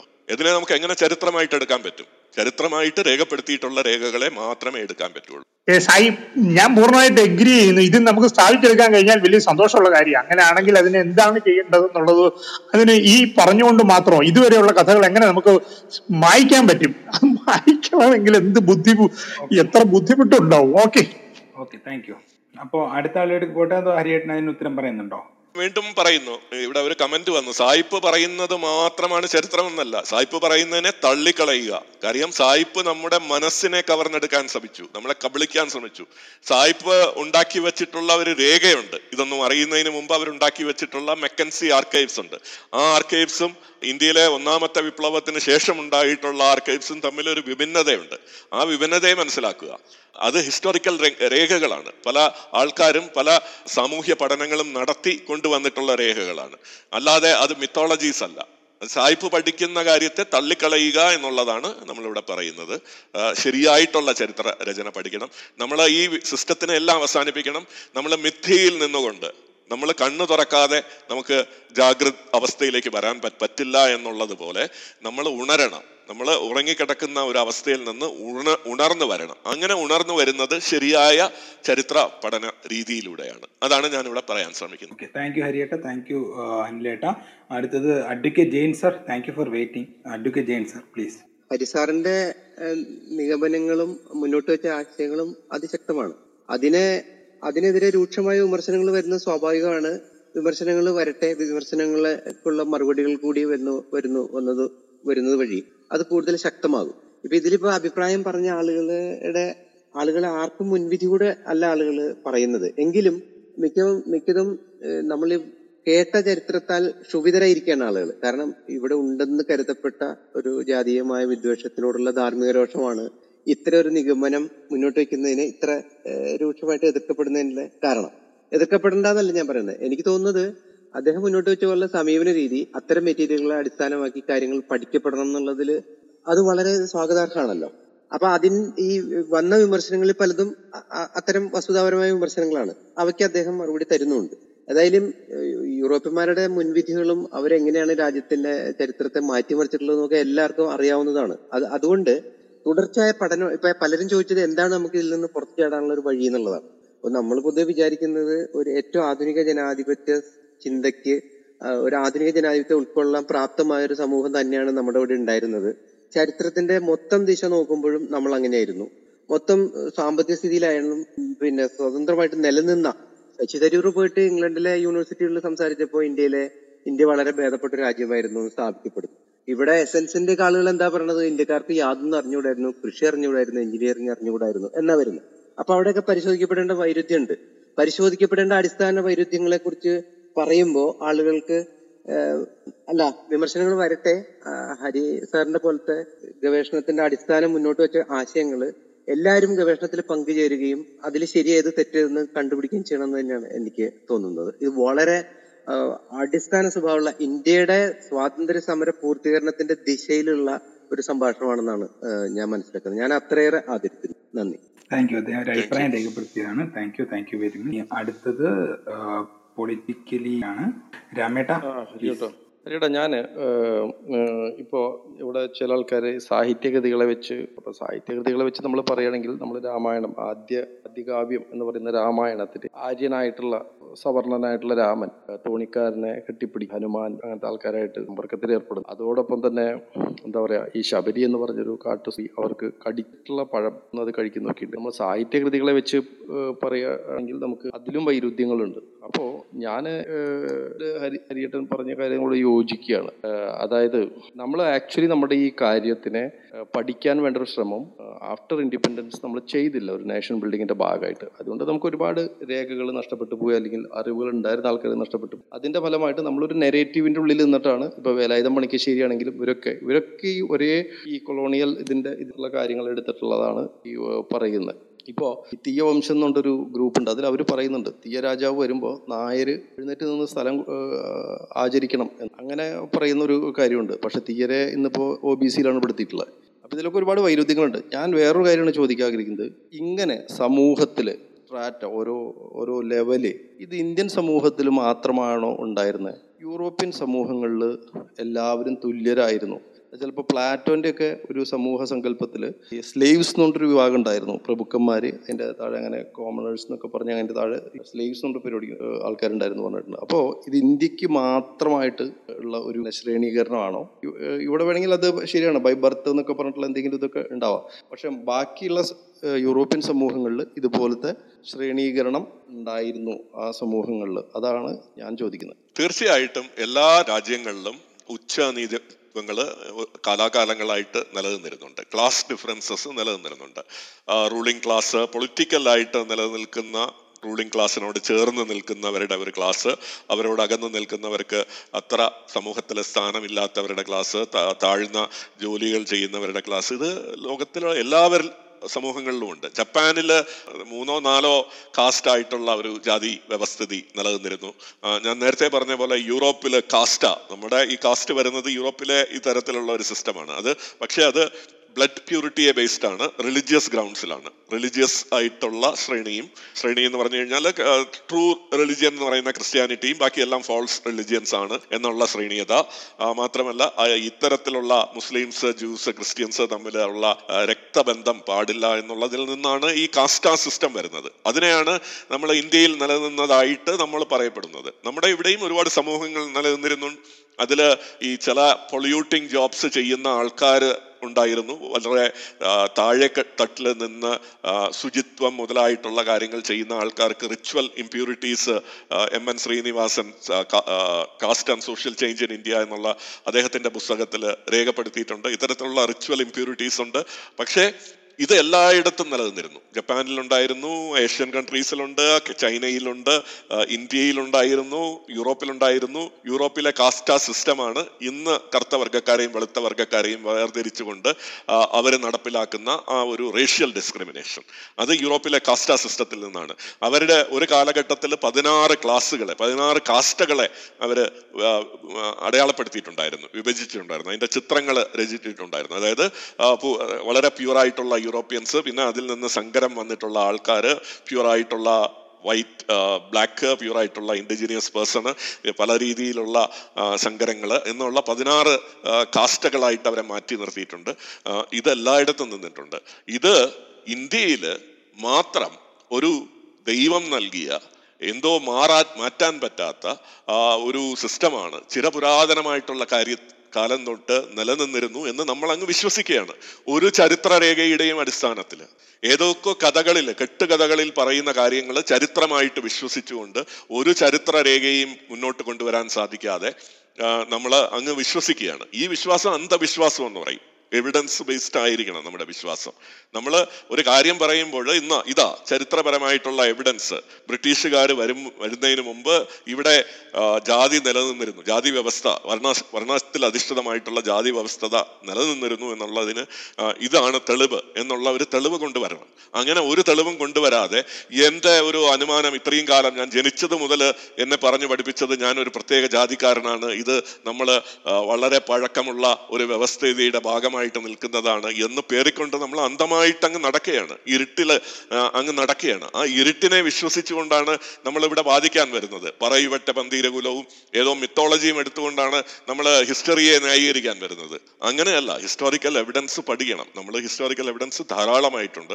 അത് നമ്മൾ പഠിക്കണം. നമ്മുടെ മൗര്യ സാമ്രാജ്യത്തിന്റെ ഒരുപാട് തെളിവുകളുണ്ട്. ഇന്ത്യൻ സമൂഹം എങ്ങനെയായിരുന്നു എന്നുള്ളത് മൗര്യ കാലഘട്ടത്തിൽ ഈ പറയുന്നത് പോലെ ഈ പുരാണങ്ങളിൽ താഴ്ന്ന ജാതി ഉയർന്ന ജാതി എന്നുള്ളതില്ല എന്നുള്ളത് തന്നെയാണ്. തെളിവാണ് മൗര്യൻ രാജാവ്. മൗര്യ ചന്ദ്രഗുപ്ത മൗര്യൻ എന്ന് പറയുന്നത് ഒരു താഴ്ന്ന ജാതിക്കാരനാണ്. അദ്ദേഹത്തെ രാജാവാക്കുന്നത് ബ്രാഹ്മണനായിട്ടുള്ള ചാണക്യൻ എന്ന് പറയുന്ന ആൾ. ഗുപ്തന്മാരെന്ന് പറയുന്നത് അവർ ക്ഷത്രിയരാണ് എന്ന് എവിടെയും അവകാശപ്പെട്ടിട്ടില്ല. ഇങ്ങനെയൊക്കെയാണ് നമ്മുടെ ചരിത്രം പോലും കിടക്കുന്നത്. നമ്മൾ ചരി ക്ഷത്രിയരല്ല നമ്മൾ വൈശ്യരല്ല എന്ന് അടയാളപ്പെടുത്തുന്ന ഒരു രേഖയുമില്ല. എന്നാൽ നമുക്ക് കുറെ ബ്രാഹ്മണരെ കണ്ടുന്നുണ്ട്. ബ്രാഹ്മണരെക്കെതിരെ ഈ ചില ഗ്രന്ഥങ്ങളിൽ എതിർപ്പ് വരുന്നുണ്ട്. എന്നതുകൊണ്ട് നമ്മൾ ഈ ബ്രാഹ്മിനിസം എന്നുള്ള ഒരു കൺസ്ട്രക്ട് ഉണ്ടാക്കുക ബ്രാഹ്മിനിക്കൽ റിലിജ്യൻ എന്നുള്ള ഒരു കൺസെപ്റ്റ് ഉണ്ടാക്കുക എന്നിട്ട് ഈ പറയുന്ന തിന്മകളെല്ലാം ബ്രാഹ്മണരുടെ തലയിൽ കെട്ടിവെച്ചിട്ട് ആക്ച്വലി ഇത് ഉണ്ടാക്കി വെച്ച നമ്മുടെ ക്ലാഡ്വെല്ല് ബിഷപ്പ് ക്ലാഡ്വെല്ലും ഹ്യൂബർട്ട് റിസ്ലിയെ പോലുള്ളവരെ നമ്മൾ കാണാതിരിക്കുന്നത് ശരിയല്ല.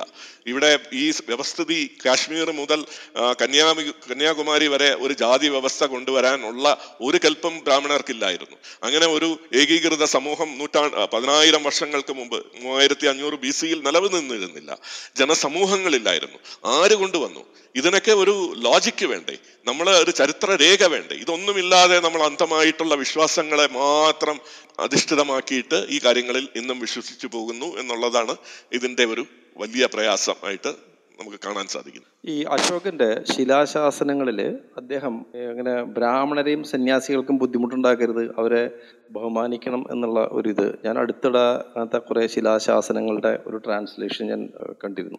അപ്പോൾ അതിൽ അദ്ദേഹം വളരെ വ്യക്തമായിട്ട് അശോകൻ ബുദ്ധമതക്കാരനാണ്. ബുദ്ധമതം പൊതുവെ കാസ്റ്റിനെതിരാണെന്നൊക്കെയാണ് നമ്മുടെ നാട്ടിലെല്ലാവരും പറഞ്ഞു വരുന്നത്. ബുദ്ധമതത്തിനെ ഉപയോഗിച്ച് ഹിന്ദു വിശ്വാസത്തിനെ ആക്രമിക്കുന്ന ഒരു ഒരു ഒരു മെത്തഡോളജി കൂടിയാണ്. അപ്പോൾ അതിലെ ഈ അശോകൻ ബുദ്ധമത വിശ്വാസിയായിട്ടുള്ള അശോകൻ പറയുന്ന ബ്രാഹ്മണരെയും സന്യാസികൾക്കും ബുദ്ധിമുട്ടുണ്ടാക്കരുത്. അവർക്ക് എല്ലാ അവരെ ബഹുമാനിക്കണമെന്ന് ശാസനങ്ങളിൽ ബ്രാഹ്മണരെ കുറിച്ചുള്ള ഈ റെഫറൻസുകളുണ്ട് ബ്രാഹ്മണരെ എതിർക്കുന്ന റെഫറൻസുകളും ഉണ്ട് ബുദ്ധ ടെക്സ്റ്റുകളിൽ പക്ഷേ അത് ബ്രാഹ്മണരെ എതിർക്കുമ്പോൾ അവർ ജാതി വ്യവസ്ഥയാണ് എതിർക്കുന്നത് എന്ന് നമ്മൾ അനുമാനിക്കുന്നു. കാര്യം അങ്ങനെ അനുമാനിക്കേണ്ട ഒരു കാര്യവുമില്ല. ഞാൻ നേരത്തെ പറഞ്ഞതുപോലെ ആ ടെക്സ്റ്റുകളിൽ ജൈനമതത്തിന്റെ ടെക്സ്റ്റുകളിലും ബൗദ്ധമതത്തിന്റെ ടെക്സ്റ്റുകളിലും ഈ ബ്രാഹ്മണന്മാര് നിങ്ങൾ ശരിയായിട്ടല്ല പെരുമാറുന്നത് എന്ന് പറയുമ്പോഴും ശരിയായിട്ട് എങ്ങനെ ബ്രാഹ്മണനാവണം എന്നുള്ള ഒരു പഠനം അവിടെ നടത്തുന്നുണ്ട്. ഇങ്ങനെ വേണം ഒരു ബ്രാഹ്മണനായിരിക്കേണ്ടത് എന്ന് അവർ പറയുന്നുണ്ട്. അപ്പോഴവർ വർണ വർണ വ്യവസ്ഥിതിയെ അംഗീകരിക്കുന്നുണ്ട്. അത് വർണ വ്യവസ്ഥിതി ഒരു സാമൂഹ്യ വ്യവസ്ഥിതി ആയിരുന്നെങ്കിൽ ബുദ്ധനെ പോലെയുള്ള ആൾ മഹാവീരനെ പോലെയുള്ള ആൾ അദ്ദേഹം നിശബ്ദനായിട്ടിരിക്കില്ല ഇവിടെ ഒരു ശ്രേണീബദ്ധമായിട്ടുള്ള അൺടച്ചബിലിറ്റി നിലനിൽക്കുന്ന ഒരു വ്യവസ്ഥ ഉണ്ട്. വ്യവസ്ഥിതി നിലനിന്നിരുന്നു. എന്നിട്ട് അതിനെതിരെ ബുദ്ധനും മഹാവീരനും ഒരു ശബ്ദവും ഉന്നയിച്ച് ഉയർത്തിയിട്ടില്ല. ഭക്തി മാർഗത്തിൽ വന്നിട്ടുള്ള മഹർഷിമാര് അല്ലെങ്കിൽ സേജസ് അതിനെക്കുറിച്ച് ഒന്നും പറയില്ല എന്ന് പറയുന്നത് ആശ്ചര്യമാണ്. ആരെങ്കിലും ഒരാൾ എവിടെയെങ്കിലും പറഞ്ഞിരിക്കണം ഈ വ്യവസ്ഥിതി തെറ്റാണ് എന്ന്. അങ്ങനെ ഒരു തെളിവും നമ്മൾ ഇവരുടെ ഗ്രന്ഥങ്ങളിൽ നിന്ന് ഒന്നും കിട്ടുന്നില്ല എന്നുള്ളതാണ് വാസ്തവം. നമുക്ക് ഹിസ്റ്റോറിക്കൽ ആയിട്ടുള്ള എവിഡൻസ് ഇല്ല. ബ്രിട്ടീഷുകാർ നമുക്ക് കിട്ടിയ സ്വർഗത്തിൽ നിന്ന് കിട്ടിയ വരദാനമാണ് എന്ന് കരുതുന്ന ചില ഫ്രീ തിങ്കേഴ്സ് ഉണ്ട്.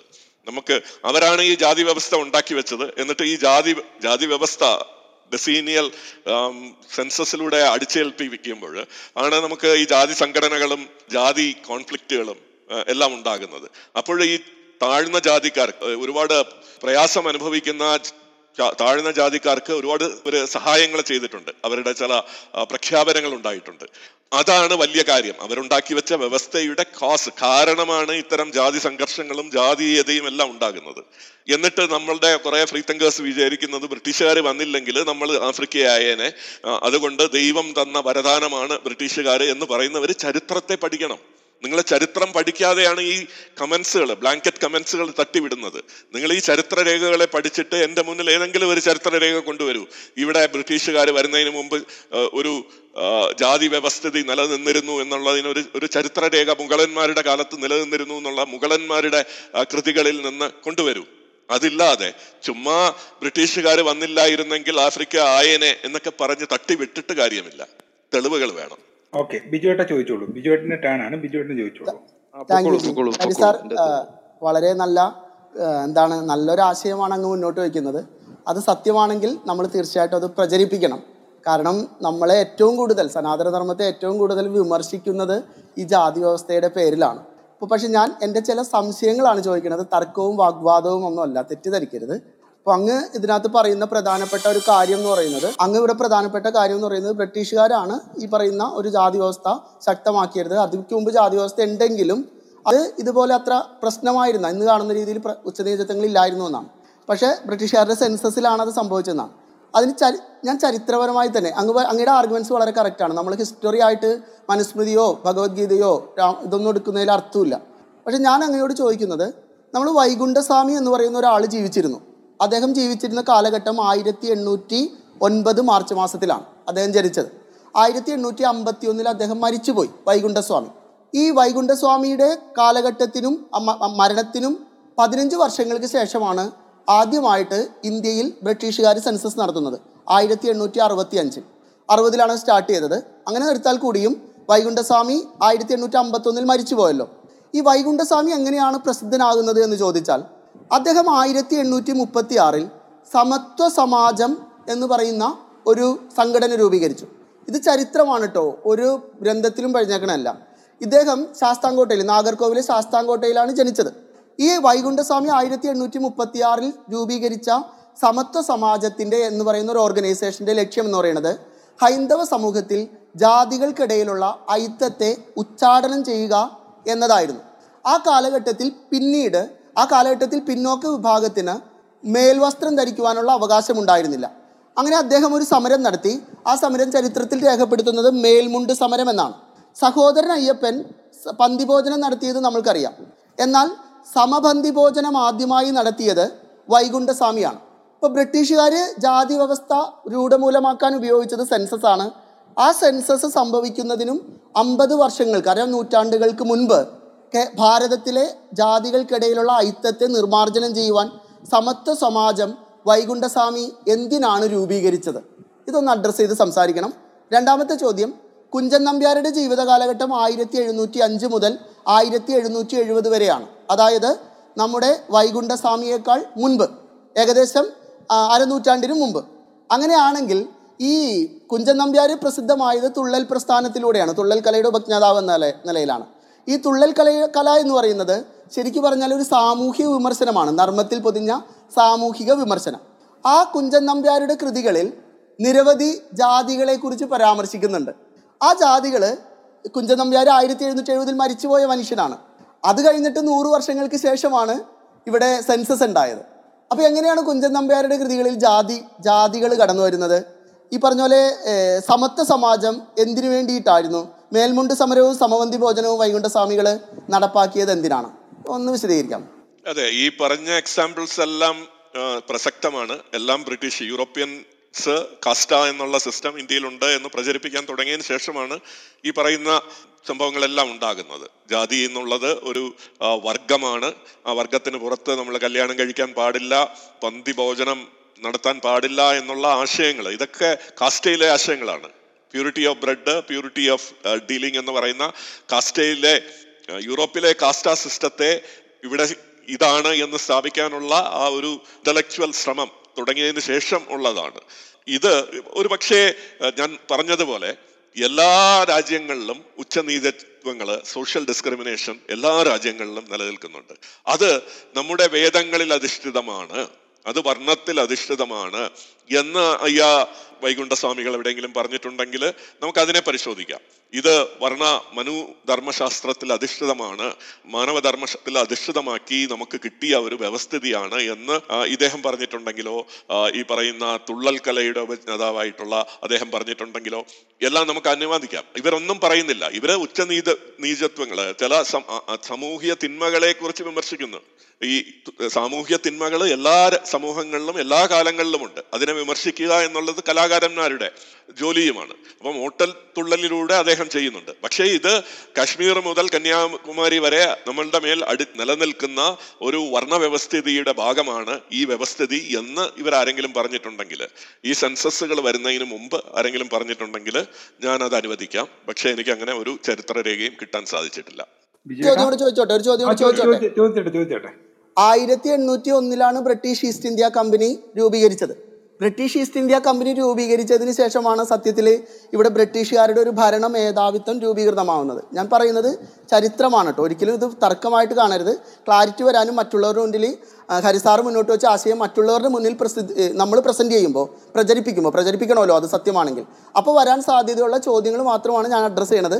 അതിനൊരു തെറ്റായിട്ട് കാണരുത്. ആയിരത്തി എണ്ണൂറ്റി ഒന്നിലാണ് ഈ പറയുന്ന ബ്രിട്ടീഷ് ഈസ്റ്റ് ഇന്ത്യ കമ്പനി വരുന്നത്. സാമൂഹ്യ വിമർശനം നമ്മുടെ ഇദ്ദേഹം നടത്തുന്നത് ബ്രിട്ടീഷ് ഈസ്റ്റ് ഇന്ത്യ കമ്പനി രൂപപ്പെടുന്നതിനും കുഞ്ചനമ്പ്യാർ സാമൂഹ്യ വിമർശനം നടത്തുന്നത് ബ്രിട്ടീഷ് ഈസ്റ്റ് ഇന്ത്യ കമ്പനി രൂപപ്പെടുത്തുന്നതിനും അരനൂറ്റാണ്ട് മുമ്പാണ്. ആ അരനൂറ്റാണ്ട് മുമ്പ് ഇവിടെ ജാതി വ്യവസ്ഥ ഉണ്ടായിരുന്നു സാർ ഇതൊരു ചരിത്ര സത്യമല്ലേ? അതുപോലെ തന്നെ മേൽ മേൽമുണ്ട് സമരം എന്തി എന്തിന്റെ അടിസ്ഥാനത്തിലാണ്? അതായത് ജാതി വ്യവസ്ഥ ഓക്കെ ഇത് പരസ്പരം മിങ്കിൾ ചെയ്യാൻ പാടില്ല എന്നുള്ള ഓക്കെ. മേൽമുണ്ട് ധരിക്കാനായിട്ട് താഴ്ന്ന വിഭാഗത്തിന് അധികാരം ഉണ്ടായിരുന്നില്ല. അവിടെയാണ് മേൽമുണ്ട് സമരം വന്നത്. അതെന്തിന്റെ അടിസ്ഥാനത്തിലാണ് സാർ? അത് ബ്രിട്ടീഷുകാർ കൊണ്ടുവന്നതാണോ? ഞാൻ പറഞ്ഞ ഞാൻ എനിക്ക് ഇതിനകത്തുള്ളൊരു സങ്കടം എന്താണെന്ന് വെച്ചാൽ നമ്മൾ ഇതിന്റെ ഇരകളായിട്ടുള്ള ചരിത്ര ചരിത്രാതീത കാലം തുടങ്ങി തന്നെ ഇതിന്റെ തിക്തഫലം അനുഭവിക്കുന്ന ഒരു ഭാഗം നമ്മുടെ മുമ്പിൽ ഇപ്പോഴും ഉണ്ട്. ആ ജാതീയമായ ഉച്ചനീചത്വങ്ങൾ ഇന്നും ഭാരതത്തിലുണ്ട്. നമ്മൾ ഇതെല്ലാം ബ്രിട്ടീഷുകാരുടെ ഇതാണ്. ഇവിടുത്തെ ബ്രാഹ്മണരുടേതല്ല എന്ന് പറയുമ്പോൾ സത്യത്തിൽ അത് ഇരയാക്കപ്പെട്ടവരോട് കാണിക്കുന്ന അനീതിയല്ലേ? അവിടെയാണ് എന്റെ ഇതിനകത്തുള്ളൊരു ഒരു എന്താ എന്റെ ഒരു സങ്കടമാണ് കേട്ടോ ഞാൻ ഷെയർ ചെയ്യണം വാഗ്വാദമല്ല. അതായത് ഒരു പെൺകുട്ടി ഒരു പുരുഷനാൽ പീഡിപ്പിക്കപ്പെടുന്നു. അവസാനം കോടതി പറയുന്നു അങ്ങനെ ഒരു പീഡനം നടന്നിട്ടില്ല എന്ന് പറഞ്ഞുകൊണ്ട് ഈ പെൺകുട്ടി അല്ല ഇവ ഇതിനെ നിരപരാധിയാക്കുന്നു എന്ന് വിചാരിക്കുക. അങ്ങനെ ഒരു വിധി വന്നു കഴിഞ്ഞാൽ ആ പെൺകുട്ടി അനുഭവിക്കുന്ന വളരെ വലിയൊരു അനീതിയുണ്ട്. അതുപോലെയാണ് ഈ വർണവിവേചനത്തിന്റെ അല്ലെങ്കിൽ ജാതി വിവേചനത്തിന്റെ തിക്തപനങ്ങൾ അനുഭവിച്ച ഒരു സമൂഹം ഇന്നും അതിന്റെ അവശിഷ്ടങ്ങളും വേറെ ഇപ്പോഴും ജീവിക്കുന്നുണ്ട്. ഇപ്പോഴും അത് തുടരുന്നുണ്ട്. അപ്പോൾ അത് ശരിക്കും ബ്രാഹ്മണ മേധാവിത്വത്തിൽ നിന്ന് തന്നെ ഉത്ഭവിച്ചിട്ടുള്ളതാണ് അതിന് ഹരിസാർ അംഗീകരിച്ചില്ലെങ്കിൽ പോലും മനുസ്മൃതി പോലുള്ള ഗ്രന്ഥങ്ങൾ സ്വാ സ്വാധീനിച്ചിട്ടുണ്ട്. പക്ഷേ അതിപ്പോൾ ഹരിസാർ അത് പറയരുതെന്ന് പറഞ്ഞുകൊണ്ടാണ് ഞാൻ ആ മേഖലയിലേക്ക് പോവാത്തത്. പക്ഷേ ബ്രിട്ടീഷ് ഈസ്റ്റ് ഇന്ത്യ കമ്പനി ആയിരത്തി എണ്ണൂറിലല്ലേ സാർ ഉണ്ടായത്? അതിനു മുൻപാണ് ഈ പറയുന്ന സാമൂഹ്യ വിമർശനങ്ങൾ ഉള്ളത്. അതൊന്ന് അഡ്രസ്സ് ചെയ്യും. Biju sir British East India Company ഉണ്ടായത് ആയിരത്തി അറുന്നൂറിലാണ് ആയിരത്തി എണ്ണൂറിലല്ല അത് ആയിരത്തി അന്നൂ അറുന്നൂറ് മുതൽ ആ കാലഘട്ടത്തിൽ ഡച്ച് ഈസ്റ്റ് ഇന്ത്യ കമ്പനി ഉണ്ടായിരുന്നു. ആ കാലഘട്ടത്തിൽ മുതൽ പതിനഞ്ചാം നൂറ്റാണ്ട് മുതൽ നിലനിൽക്കുന്ന trading വ്യവസ്ഥിതികളാണ് British East India Company. Indian battle of Plassey ആണ് ഇവർക്ക് ഒരു കമ്പനി റൂൾ എഫക്റ്റീവ് ആക്കുന്നത് അത് ആയിരത്തി എഴുന്നൂറ്റി അൻപത്തി ഏഴിലാണ് നടക്കുന്നത്. ആയിരത്തി അറുന്നൂ എണ്ണൂറുകളാകുമ്പോൾ ഇവർ ഏതാണ്ട് സമരങ്ങളൊക്കെ ഇവർ അടിച്ചമർത്തുകയും ടിപ്പു സുൽത്താൻ ഉൾപ്പെടെയുള്ള ചെറുത്ത് നിർപ്പുകളെയൊക്കെ അടിച്ചേർ നിർത്തുകയും ഒരു യൂണിഫോം ആയിട്ടുള്ള ഒരു വ്യവസ്ഥിതി കൊണ്ടുവരാൻ ശ്രമിക്കുന്നുണ്ട്. അപ്പം ആ കാലഘട്ടത്തിന് മുമ്പുള്ള എന്തെങ്കിലും നമുക്ക് ചരിത്രപരമായിട്ട് ഇവിടെ ഒരു അനീതി നിലനിൽക്കുന്നതായിട്ട് പറഞ്ഞിട്ടുണ്ടെങ്കിൽ ഈ ബ്രിട്ടീഷുകാർക്ക് തന്നെ അതൊരു വലിയ അഡ്വാന്റേജ് ആവുമായിരുന്നല്ലോ. ബ്രിട്ടീഷ് ഈസ്റ്റ് ഇന്ത്യ കമ്പനി യുദ്ധങ്ങൾ നടത്തിക്കൊണ്ടിരിക്കുമ്പോൾ അവർക്ക് പറയാമായിരുന്നല്ലോ ഇന്ത്യയെ വിഘടിച്ച് ജാതികളായിട്ട് വിഘടിച്ച് നിൽക്കുന്ന ഒരു അർത്ഥശൂന്യമായിട്ടുള്ള ദേശമാണ്. അതുകൊണ്ട് നമുക്ക് ഇവരെ പിടിച്ചെടുക്കാൻ എളുപ്പമാണ് എന്ന് പറയാമായിരുന്നല്ലോ. അങ്ങനെ ഒരു പരാമർശവും നമുക്ക് അവരിൽ നിന്ന് പോലും കിട്ടുന്നില്ല. അപ്പം ഈ ഒരു കാലഘട്ടം ബ്രിട്ടീഷുകാരുടെ കാലഘട്ടം മനസ്സിലാക്കുക ആയിരത്തി അറുന്നൂറുകൾക്ക് തൊട്ട് തുടങ്ങിയതാണ്. ബ്രിട്ടീഷും യൂറോപ്യനും അതിനു മുമ്പേ പോർച്ചുഗീസുകാർ വന്നു. കാസ്റ്റ എന്നുള്ള സംഭവം. എനിക്ക് തോന്നുന്നു വാസ്കോഡ ഗാമ ഇവിടെ വന്ന കോഴിക്കോടിനടുത്ത് കാൽ കുത്തുന്നത് ആയിരത്തി നാനൂറ്റി അൻപത്തി ഏഴിലെന്തോ ആണ്. ആ ഒരു സമയം മുതലാണ് നമ്മൾ ബ്രിട്ടീഷുകാർ അല്ല ബ്രിട്ടീഷല്ല യൂറോപ്യൻസുമായിട്ട് നമുക്കൊരു കോണ്ടാക്ട് ഉണ്ടാകുന്നത്. ആ സമയം മുതലാണ് കാസ്റ്റ എന്നുള്ള ഒരു വസ്തുത നമുക്ക് വരുന്നതും. ഇതിനെയെല്ലാം കാസ്റ്റ് സിസ്റ്റമായിട്ട് കാണാൻ ശ്രമിക്കുന്നതും എല്ലാം ആ കാലഘട്ടം മുതലാണ്. തീർച്ചയായിട്ടും ഈ പറയുന്ന മേൽമുണ്ട് സമരം എന്നൊക്കെ പറയുന്നതിനെ കുറിച്ച് നമുക്ക് ആലോചിക്കാം. ഈ ആർക്കാണ് മേൽമുണ്ട് ധരിക്കാൻ അധികാരം ആർക്ക് അധികാരമില്ല എന്നുള്ളതിനെ കുറിച്ചൊക്കെ ഒരു ഒരു വലിയ വിഷയമാണ്. അത് അതിൽ ഒരു റിലിജിയസ് സിഗ്നിഫിക്കൻസ് ഉണ്ട്.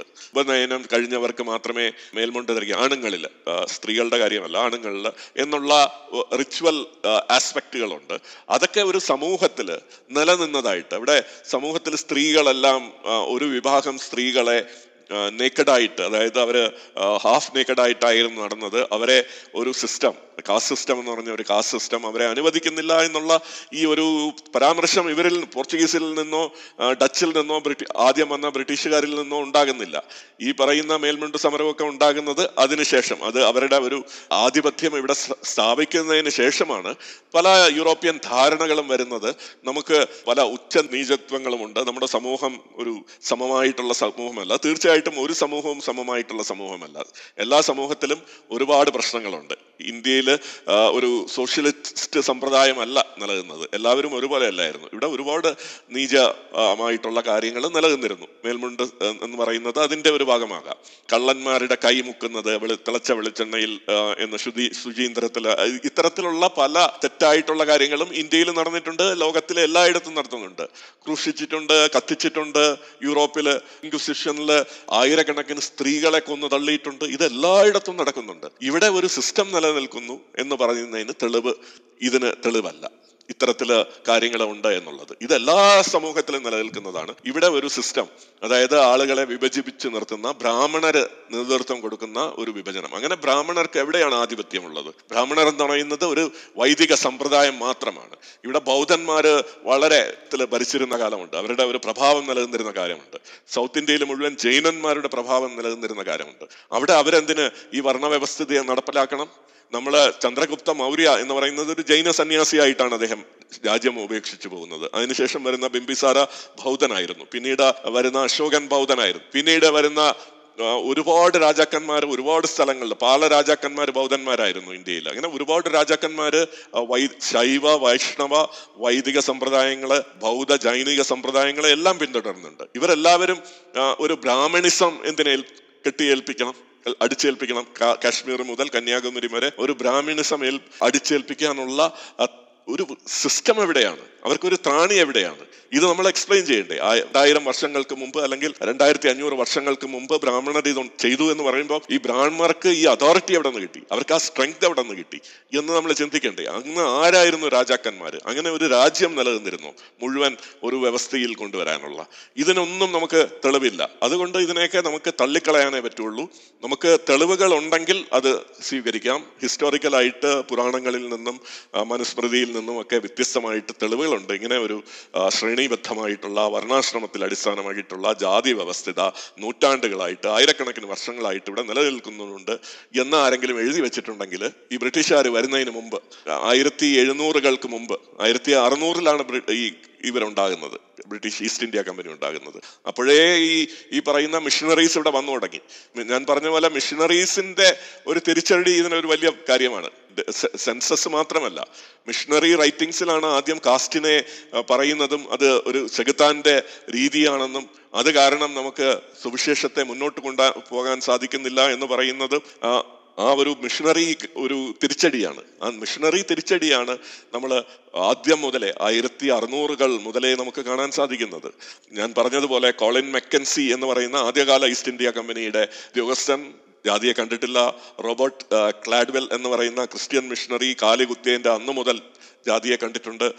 റിസ്ലെ പ്രഭു ഇത് ഒരു ജീൻസ് ജീൻസ് എന്നുള്ള കാര്യം അദ്ദേഹത്തിന് വ്യക്തമല്ലായിരുന്നു. ഇവിടെ ഒരു ചോദ്യം വന്നിരുന്നു. ജനറ്റിക്കലി നമുക്ക് ഐഡന്റിഫൈ ചെയ്യാൻ പറ്റുമോ എന്ന് ജനറ്റിക്കലി ഈ ജാതികൾ വേർതിരിഞ്ഞ് നിന്നിട്ടുണ്ടെങ്കിൽ നമുക്ക് ഈസി ആയിട്ട് ആൻസിസ്ട്രി കണ്ടെത്താൻ സാധിക്കും.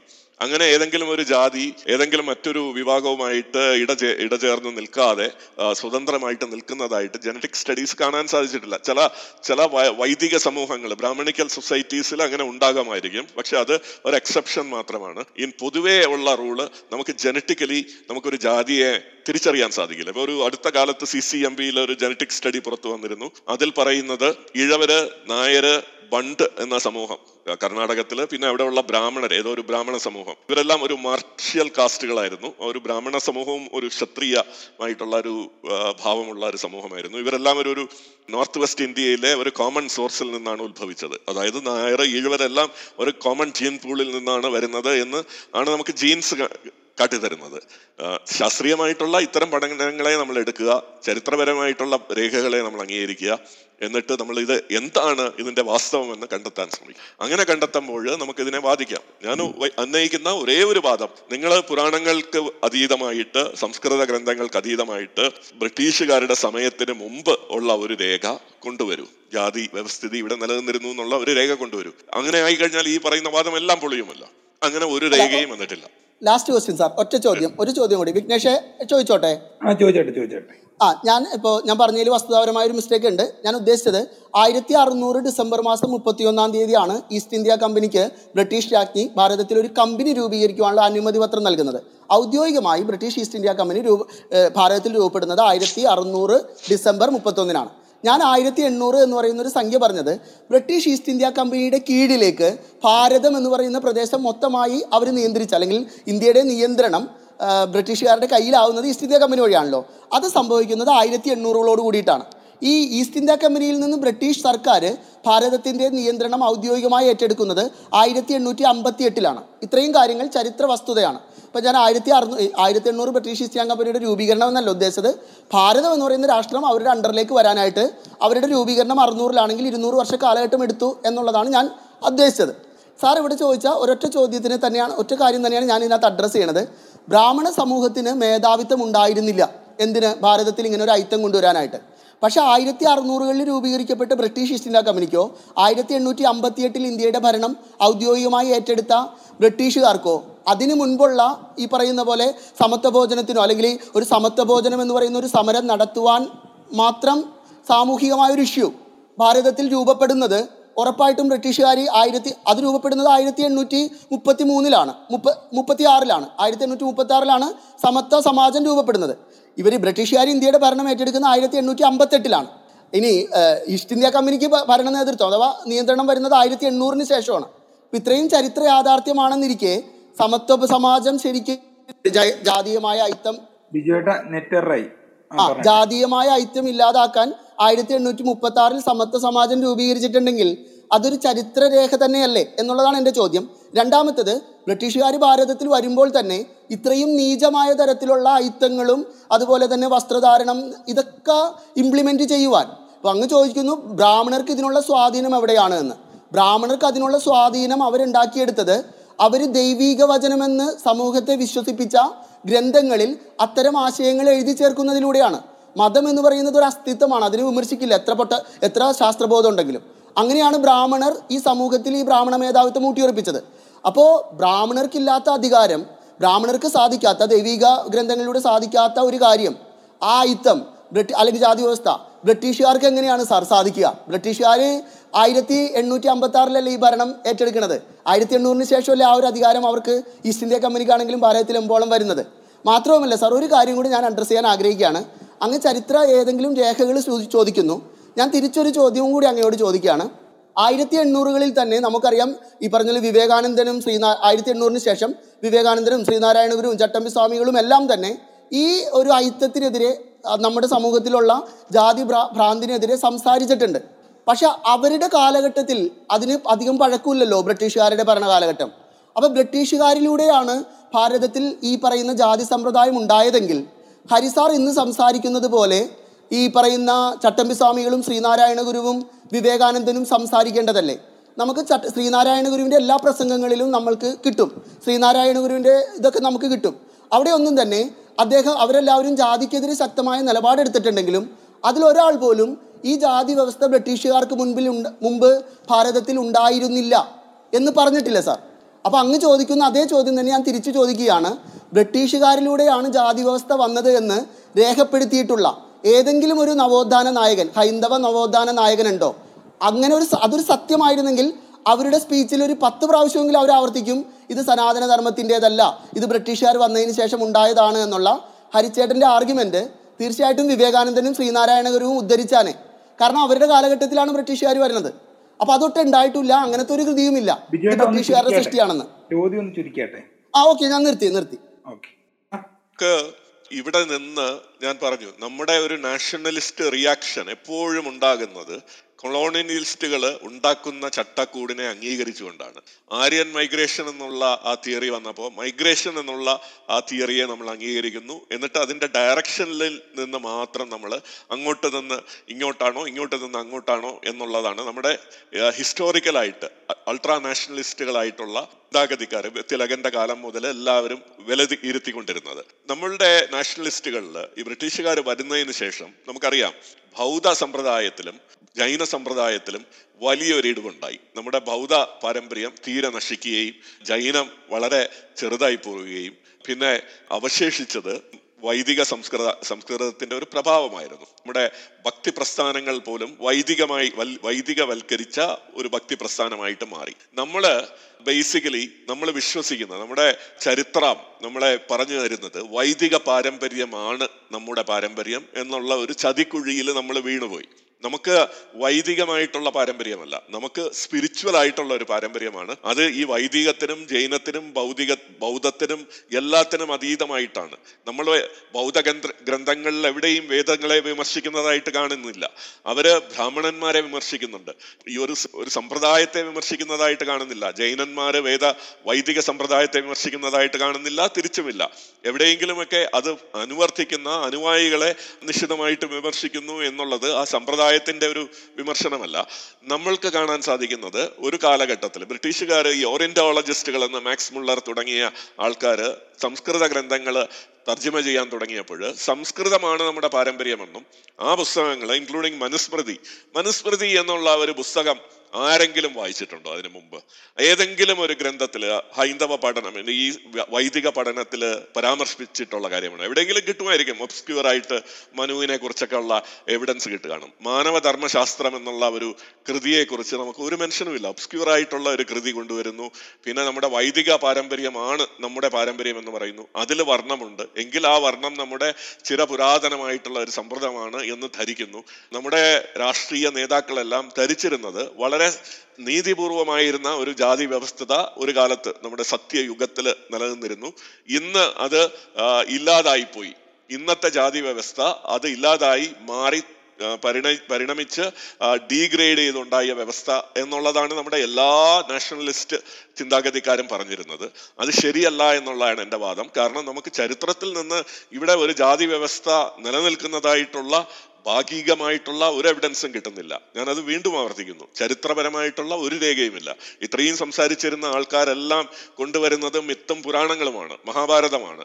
അതല്ലാതെ അതിന് പുറത്തുള്ള ഒരു എവിഡൻസും ആരും കൊണ്ടുവരുന്നില്ല.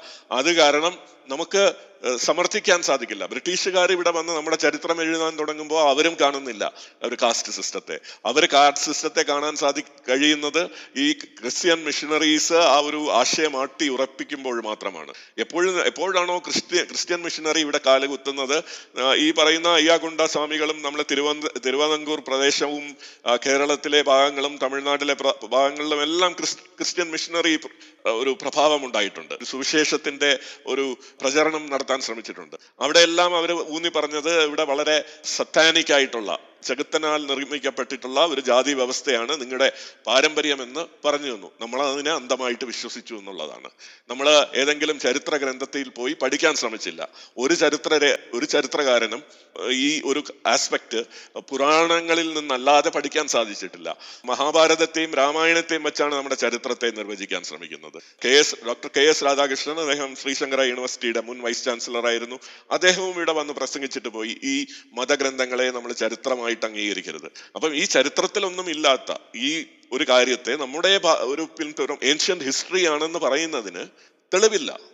നമ്മൾ എന്തുകൊണ്ട് അതിനെ വിശ്വസിക്കണം? അതിനെ പൂർണമായിട്ട് തള്ളിക്കളയണം. അതിന് അത് നമ്മുടെ ഒരു വ്യവസ്ഥിതിയാണ് എന്ന് ആരെങ്കിലും സമർത്ഥിച്ചു കഴിഞ്ഞാൽ അവരുടെ ഉത്തരവാദിത്വമാണ് ഒരു തെളിവ് കൊണ്ടുവരിക എന്നുള്ളത്. ഞാനല്ല പോയി ജാതി വ്യവസ്ഥയ്ക്ക് വേണ്ടി തെളിവ് കണ്ടെത്താൻ. ഞാൻ നോക്കാൻ ശ്രമിച്ചിട്ടുണ്ട്. എനിക്ക് കിട്ടിയിട്ടില്ല. ഇനി ആരെങ്കിലും സമർത്ഥിക്കുകയാണെങ്കിൽ ബ്രിട്ടീഷുകാരുടെ സമയത്തിന് മുമ്പ് ജാതി വ്യവസ്ഥ നിലനിന്നിരുന്നു എന്നുള്ള ചരിത്രരേഖ ഉണ്ട് എന്ന് പറഞ്ഞു കഴിഞ്ഞാൽ കൊണ്ടുവരൂ. നമുക്ക് അതിനെക്കുറിച്ച് ചർച്ച ചെയ്യാം. ഞാൻ ഈ വാദങ്ങളൊക്കെ പിൻ ഇവിടെ പണ്ട് മുതലേ ഒരു ജാതി വ്യവസ്ഥ നിന്നിരുന്നു. അത് ബ്രിട്ടീഷുകാരുടെ ഭാവനയിൽ ഉണ്ടായതല്ല കാസ്റ്റ സിസ്റ്റം എന്ന് അവർ ഉദ്ദേശിച്ചത് മുമ്പ് നില- നിലനിന്നിരുന്ന വർഷങ്ങളായിട്ട് നൂറ് ആയിരക്കണക്കിന് വർഷമായിട്ട് നിലനിന്നിരുന്ന ഒരു സിസ്റ്റമാണ്. അത് വർണത്തിൽ അധിഷ്ഠിതമാണ് അത് ടച്ചബിലിറ്റി ഉണ്ടായിരുന്നു. ജാതി സംഘർഷം ഒരു എട്ട് അടയാളങ്ങൾ പറഞ്ഞു ജാതി വ്യവസ്ഥയുടെ ഹെറാർക്കി കോൺഫ്ലിക്റ്റ് ബാർബറിറ്റി എന്നൊക്കെ പറയുന്ന എട്ട് അടയാളങ്ങളും ചരിത്രപരമായിട്ട് ആയിരക്കണക്കിന് വർഷങ്ങളായിട്ട് നിലനിന്നിരുന്നു എന്നാണ് ഈ ഇസബൽ വിൽക്കർസൺ എന്നൊക്കെ പറയുന്ന വനിത പറയുന്നത് അവരുടെ ആ പുസ്തകത്തിൽ അപ്പം അവർ ഇത് നൂറ്റാണ്ടുകളായിട്ട് മില്ലീനിയായിട്ട് നിലനിന്നിരുന്നു എന്ന് പറയുമ്പോൾ ഇവിടെ ഇതിനെതിരെ ഒരു ഈ അയ്യാകൊണ്ടസ്വാമികളെ പോലെ ഒരു വ്യക്തിയും നമ്മുടെ സമൂഹത്തിൽ ഉയർന്നു വന്നില്ലേ ബ്രിട്ടീഷുകാർക്ക് മുമ്പേ ഈ ഒരു വ്യവസ്ഥിതിയെ എതിർക്കാൻ. ഇത് തെറ്റാണെന്ന് പറയാൻ മുഗളന്മാരുടെ സമയത്തോ യവനന്മാരുടെ സമയത്തോ ഈ പറയുന്ന അടിച്ചമർക്കപ്പെട്ട ജാതികളെല്ലാം തീർത്തും നിരാകരിക്കപ്പെട്ടു. അവരിൽ നിന്ന് ഒരാൾ പോലും ഒരു ശബ്ദം ഉയർത്തിയില്ലേ? പ്രസക്തമായിട്ടുള്ള ഒരു മൂവ്മെന്റ് കൊണ്ടുവന്നില്ലേ? ഇതൊന്നും നമുക്ക് ചരിത്രത്തിൽ കാണാൻ സാധിക്കില്ല. അതുകൊണ്ട് ചരിത്രത്തിന്റെ ഭാഗമല്ല നമ്മുടെ ജാതി വ്യവസ്ഥ എന്ന് ഞാൻ വീണ്ടും പറയുന്നു. ചരിത്രരേഖകൾ ഒന്നുമില്ല ഇതിന്. ദിശാൽ താങ്ക് യു ഫോർ ഇത്രയും നേരം ഭയങ്കര ഇന്റൻസ് ഡിബേറ്റ് ആണ് ഇവിടെ നടന്നുകൊണ്ടിരിക്കുന്നത് question answer session wait wait ചെയ്തതിന് അത്രയും നന്ദി. Dishal please okay thank you thank you sir ഞാൻ ലേറ്റ് ആയിട്ട് വന്നത് ഈ പോയിന്റ് നേരത്തെ പറഞ്ഞിട്ടുണ്ടെങ്കിൽ ക്ഷമിക്കണം. ആ, എനിക്ക് പറയാനുള്ളതെന്ന് പറഞ്ഞാൽ സാർ ചോദിച്ചു ആര് സാർ പറഞ്ഞിരുന്നു? ഇപ്പം ആ, ബ്രിട്ടീഷുകാർക്ക് മുമ്പേ ഉള്ള സോഴ്സസ് അതെനിക്ക് ഡയറക്റ്റ് ഇല്ല. പക്ഷെ ഞാൻ ഒരു ബുക്ക് പുസ്തകം വായിച്ചിരുന്നു. ഒരു caste and tribes of South India എന്ന് പറഞ്ഞ്. അത് ഈ സാറിന്റെ പി ഡി എഫ് ഞാൻ നോക്കി. അത് എന്തുകൊണ്ട് മിസ് ചെയ്തു എന്ന് എനിക്ക് അറിയത്തില്ല അത് മിസ് ചെയ്യേണ്ട അത് ആ ബുക്ക് വായിക്കേണ്ട ഒരു ഇതാണ്. അഞ്ചാറ് വോളിയൂംസ് ഉണ്ട്. നമ്മുടെ കേരളത്തിലെ കാസ്റ്റിനെ പറ്റിയാണ്. അത് ഓരോരോ ജാതികളെ പറ്റി അതിൽ പഴയ സോഴ്സസ് എല്ലാം എടുത്തിട്ടാണ് അതിൽ പറഞ്ഞിരിക്കുന്നത്. ഒറ്റ ഇതല്ല. അത് നയന്റീൻ നോൺ നയന്റിൽ നയനിൽ എഴുതിയതാണ്. പക്ഷേ പഴയ സോഴ്സസ് എല്ലാം വെച്ചിട്ട് ഈ പഴയ സാർ പറഞ്ഞ ചോദിച്ചില്ലേ? ഈ പഴയ സോഴ്സസ് വേണം പഴയ ട്രാവലേഴ്സിന്റെ എന്തെങ്കിലും ഉണ്ടോ? അതിലെല്ലാം ട്രാവലേഴ്സിന്റെ എല്ലാം ഓരോന്ന് എടുത്ത് എഴുതി ഓരോ ജാതികളെ പറ്റി പറയുന്നുണ്ട്. അപ്പൊ ഞാൻ അതിൽ കുറച്ച് ജാതികളെ വായിച്ചിട്ടുള്ളൂ. അത് അഞ്ചാറ് വോളി ഉള്ളതുകൊണ്ട് എല്ലാം കൂടെ വായിക്കാൻ സാധിച്ചില്ല. കുറച്ച് ജാതികളിൽ മാത്രം ഞാൻ തന്നെ വായിച്ചപ്പോൾ തന്നെ അതിൽ ഈ ഇപ്പൊ നായർ ഈഴവര് തീയര് അവരുടെ തന്നെ ഞാൻ നോക്കിയപ്പോൾ തന്നെ ആ ഇപ്പൊ ഇന്ന് കാണുന്ന കസ്റ്റംസ് ഒന്നുമല്ല. അതൊരു നൂറ് നൂറ്റമ്പത് വർഷം മുമ്പ് തന്നെ ഭയങ്കര വ്യത്യാസമായിരുന്നു. ഈ ഇപ്പം നമ്മൾ കല്യാണത്തിന്റെ ആയാലും ഇന്ന് നമുക്കറിയാം കല്യാണമൊക്കെ ഒരു ദിവസം കൊണ്ട് തീരുന്ന ചടങ്ങേ ഉള്ളൂ. പക്ഷെ അന്ന് മൂന്ന് ദിവസം മൂന്നാൽ ദിവസമൊക്കെ നടന്നിരുന്ന ചടങ്ങുകൾ പക്ഷെ അതെല്ലാം വ്യത്യാസമായിരുന്നു. നായർക്ക് വേറെ ഈഴവർക്ക് വേറെ തീയർക്ക് വേറെ ബാക്കിയുള്ളവർക്കെല്ലാം വേറെ ഇതായിരുന്നു. ഇപ്പൊ കല്യാണം മാത്രമല്ല മരണ മരണത്തിന്റെ ചടങ്ങുകളും എല്ലാം ഏത് നോക്കിയാലും. അപ്പം ഇപ്പൊ അത് ഇപ്പൊ സാർ പറഞ്ഞതൊക്കെ അപ്പൊ ഇത് ഈ എന്താ ഈ ബ്രിട്ടീഷുകാർ വന്നതിന് ശേഷം മാത്രമാണ് ഈ ഇങ്ങനെ ജാതികൾ തമ്മിൽ ഡിഫറൻസ് വന്നേന്ന് എനിക്ക് തോന്നുന്നില്ല. ആ പുസ്തകത്തെ വായിക്കുമ്പോൾ തന്നെ മനസ്സിലാവും. എന്നുവെച്ചാൽ ഭയങ്കര ഡിഫറെന്റ് ആ. ഇവിടെ ആകെ ഒരു യു യുണൈറ്റിംഗ് എന്ന് പറയുന്നത് അവർ ഹിന്ദു ദൈവങ്ങളെ ആരാധിച്ചിരുന്നു മാത്രമേ ഉള്ളൂ. പക്ഷെ അവരുടെ കർമ്മങ്ങളും റിച്വൽസും എല്ലാം കംപ്ലീറ്റ്ലി ഡിഫറെന്റ് ആണ്. എല്ലാ ജാതികളിലെയും അതിൽ നോക്കിയാൽ അറിയാം. അതേപോലെ തന്നെ സെക്കൻഡ് പോയിന്റ് എനിക്ക് ജനറ്റിക്സിന്റെ കാര്യം പറയാനുള്ളത്. സാർ പറഞ്ഞത് അതെല്ലാം നമുക്ക് എല്ലാ ജാതികളും ഒരേ ഒരു പോയിന്റ് സോഴ്സിൽ നിന്നാണ് ഒറിജിനേറ്റ് ചെയ്തതെന്ന്.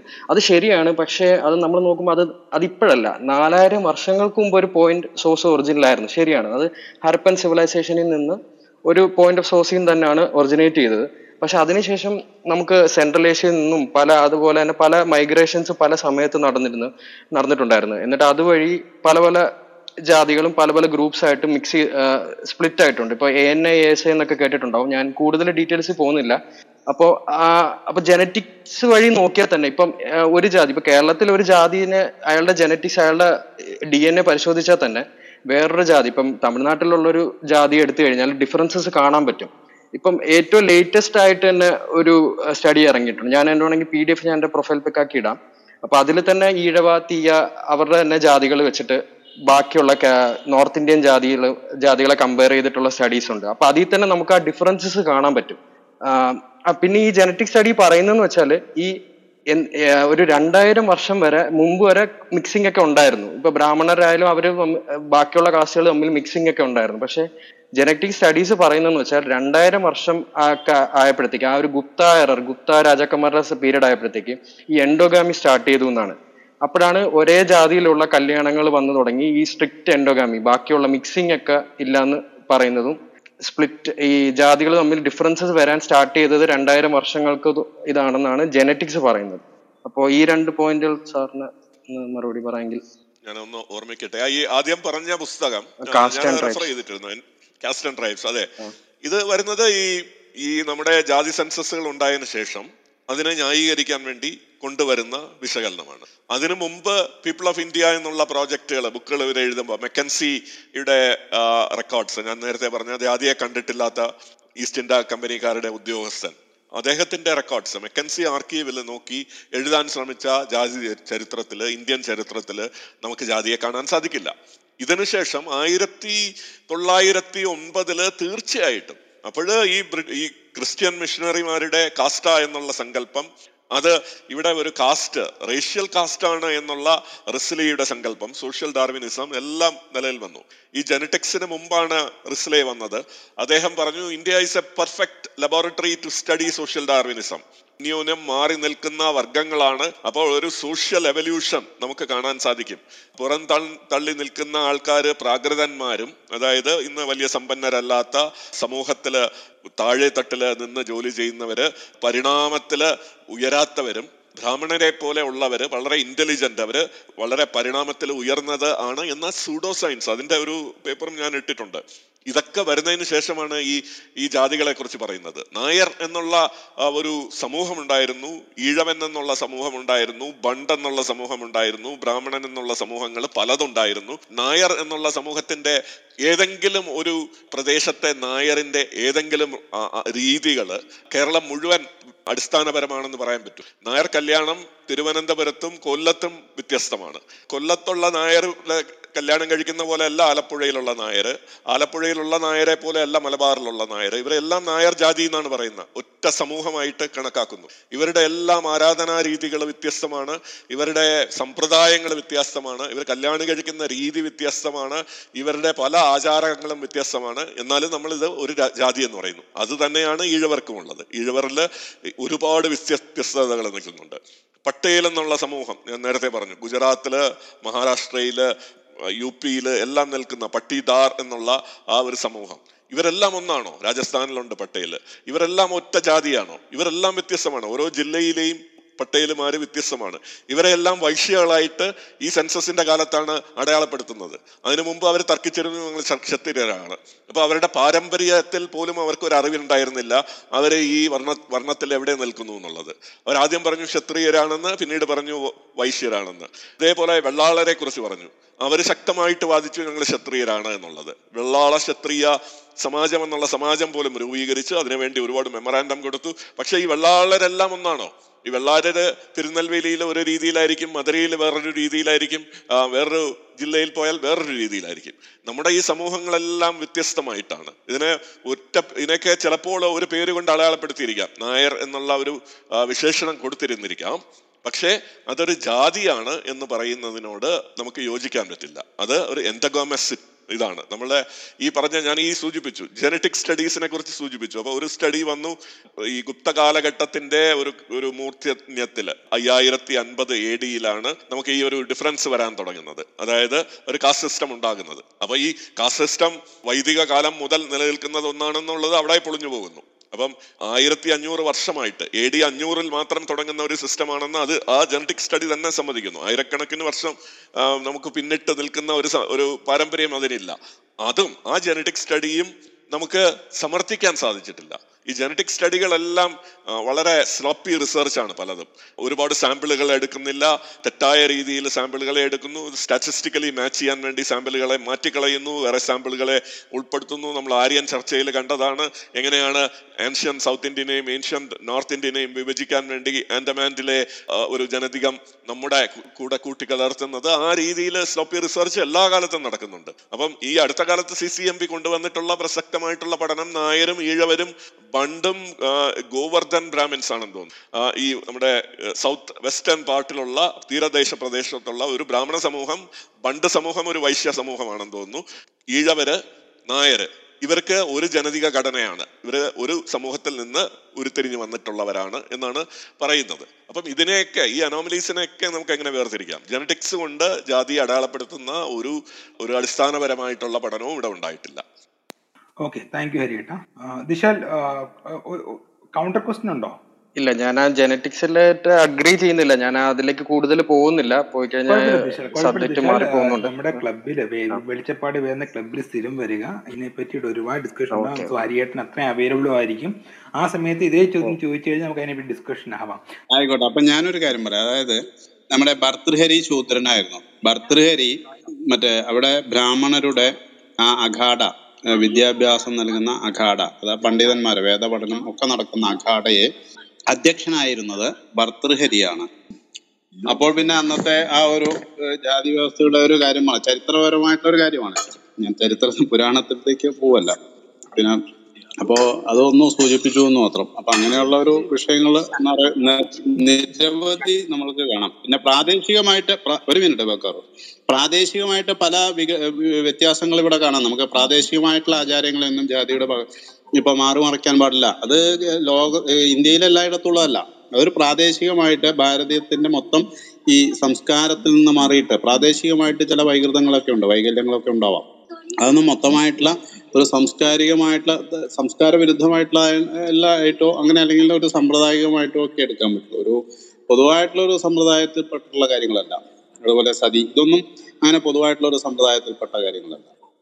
ശങ്കരേട്ട ഇത് പാസ്റ്റ് ഈസ് പാസ്റ്റ് നമുക്ക് ഇനി എങ്ങനെ ഒരു ന്യൂ ജനതയായിട്ട് നമ്മുടെ ഭാരതം എങ്ങനെ മാറാൻ കഴിയും എന്നുള്ളതിനെ കുറിച്ച് അടുത്ത നിമിഷം എങ്ങനെ ആകണം എന്നുള്ളതിനെ കുറിച്ച് ഒരു ചിന്ത ഉണ്ടാകണം എന്നുള്ളതാണ് എനിക്ക് പറയാനുള്ളത്. അപ്പം Shivaraj Shivaraj please thank you for waiting Shivaraj ഏട്ടാ ആ കേൾക്കുന്നുണ്ട് കേൾക്കുന്നുണ്ട്. ചോദിച്ചാൽ ആ അതെ. ഹരി ഹരിയേട്ടൻ നേരത്തെ പ്രഭാഷണ തുടക്കത്തിൽ പറഞ്ഞു. ഇതൊരു എഡ്മണ്ടോ ഒരു ജർമ്മൻ സാഹിബിന്റെ ഒരു പൊട്ടിങ് എടുത്തിട്ട് പറഞ്ഞു ഈ ഏ, ഈ ഭൂമി ഭൂമിയുടെ വിതരണം അല്ലെങ്കിൽ അങ്ങനെ എന്തോ എടുത്ത് പറഞ്ഞു. ഭൂമിയുടെ വിതരണം സംബന്ധിച്ച് ഭാരതം ലോകത്തിന് കൊടുത്തിട്ടുള്ള എന്തൊരു സംഭവമാണ്? ജാതി വ്യവസ്ഥ എന്നുള്ള രീതിയിൽ പറഞ്ഞിട്ട് പിന്നെ അതിനൊക്കെ ഒരു വിശദീകരണം വന്നില്ല. വേറൊരു വിഷയത്തിൽ ഇങ്ങനെ തിരിഞ്ഞു പോവുകയാണ് ചെയ്തത്. അത് എനിക്ക് ക്ലിയർ ആയിട്ട് കിട്ടിയില്ല. അതൊന്ന് ഒന്നുകൂടി വിശദീകരിക്കാമോ?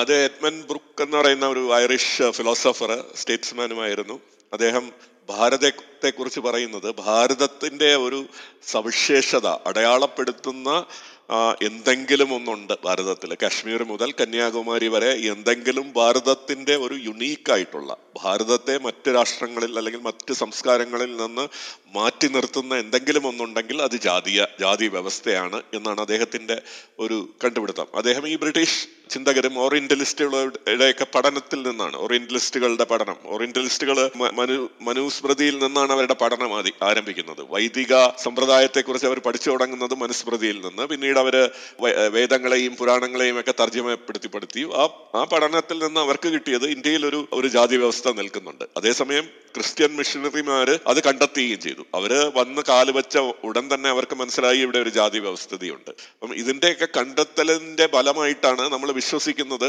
കാസ്റ്റ് എന്ന് പറയുന്നത് ഒരു യുണീക്ക് ഇന്ത്യൻ സിസ്റ്റമാണ് എന്നുള്ളത്. അപ്പം ഞാൻ അതിന് ഉപോത്ബലകമായിട്ട് ശേഖർ ഗുപ്തയുടെ ഒരു ഒരു വീഡിയോ ഇട്ടിട്ടുണ്ട്. ഇവിടെ പിൻ ചെയ്തിട്ടുള്ള റെക്കോർഡിങ്ങിലുണ്ട് റഷ്യ റഷ്യൻ പ്രസിഡന്റ് അദ്ദേഹത്തിന്റെ വളരെ വികാരഭരിതമായിട്ടുള്ള ഒരു പ്രസംഗത്തിൽ അദ്ദേഹം വെസ്റ്റേണേഴ്സിനെ ഹൈ കാസ്റ്റ് പീപ്പിൾ എന്ന് മൂന്നോ നാലോ തവണ വിശേഷിപ്പിക്കുന്നുണ്ട് കാസ്റ്റ് എന്ന് അപ്പോൾ ശേഖർ ഗുപ്ത എന്ന് പറയുന്ന ഒരു ജേർണലിസ്റ്റ് അദ്ദേഹം നമ്മൾ സാമാന്യം സമൂഹത്തിൽ വിവരവും ജ്ഞാനവും ഒക്കെ ഉള്ള ഒരു വ്യക്തിയാണ്. പല കാര്യത്തെക്കുറിച്ചും അറിവുള്ള വ്യക്തിയാണ്. അദ്ദേഹം പോലും ധരിക്കുന്നത് അദ്ദേഹം പോലും വളരെ മിസ്റ്റിഫൈഡ് ആയിപ്പോയി. പ്യൂട്ടിൻ എന്തിന് കാസ്റ്റിനെ കുറിച്ച് പറയുന്നു? കാസ്റ്റ് എന്ന് പറയുന്നത് ഇന്ത്യൻ വ്യവസ്ഥിതിയല്ലേ.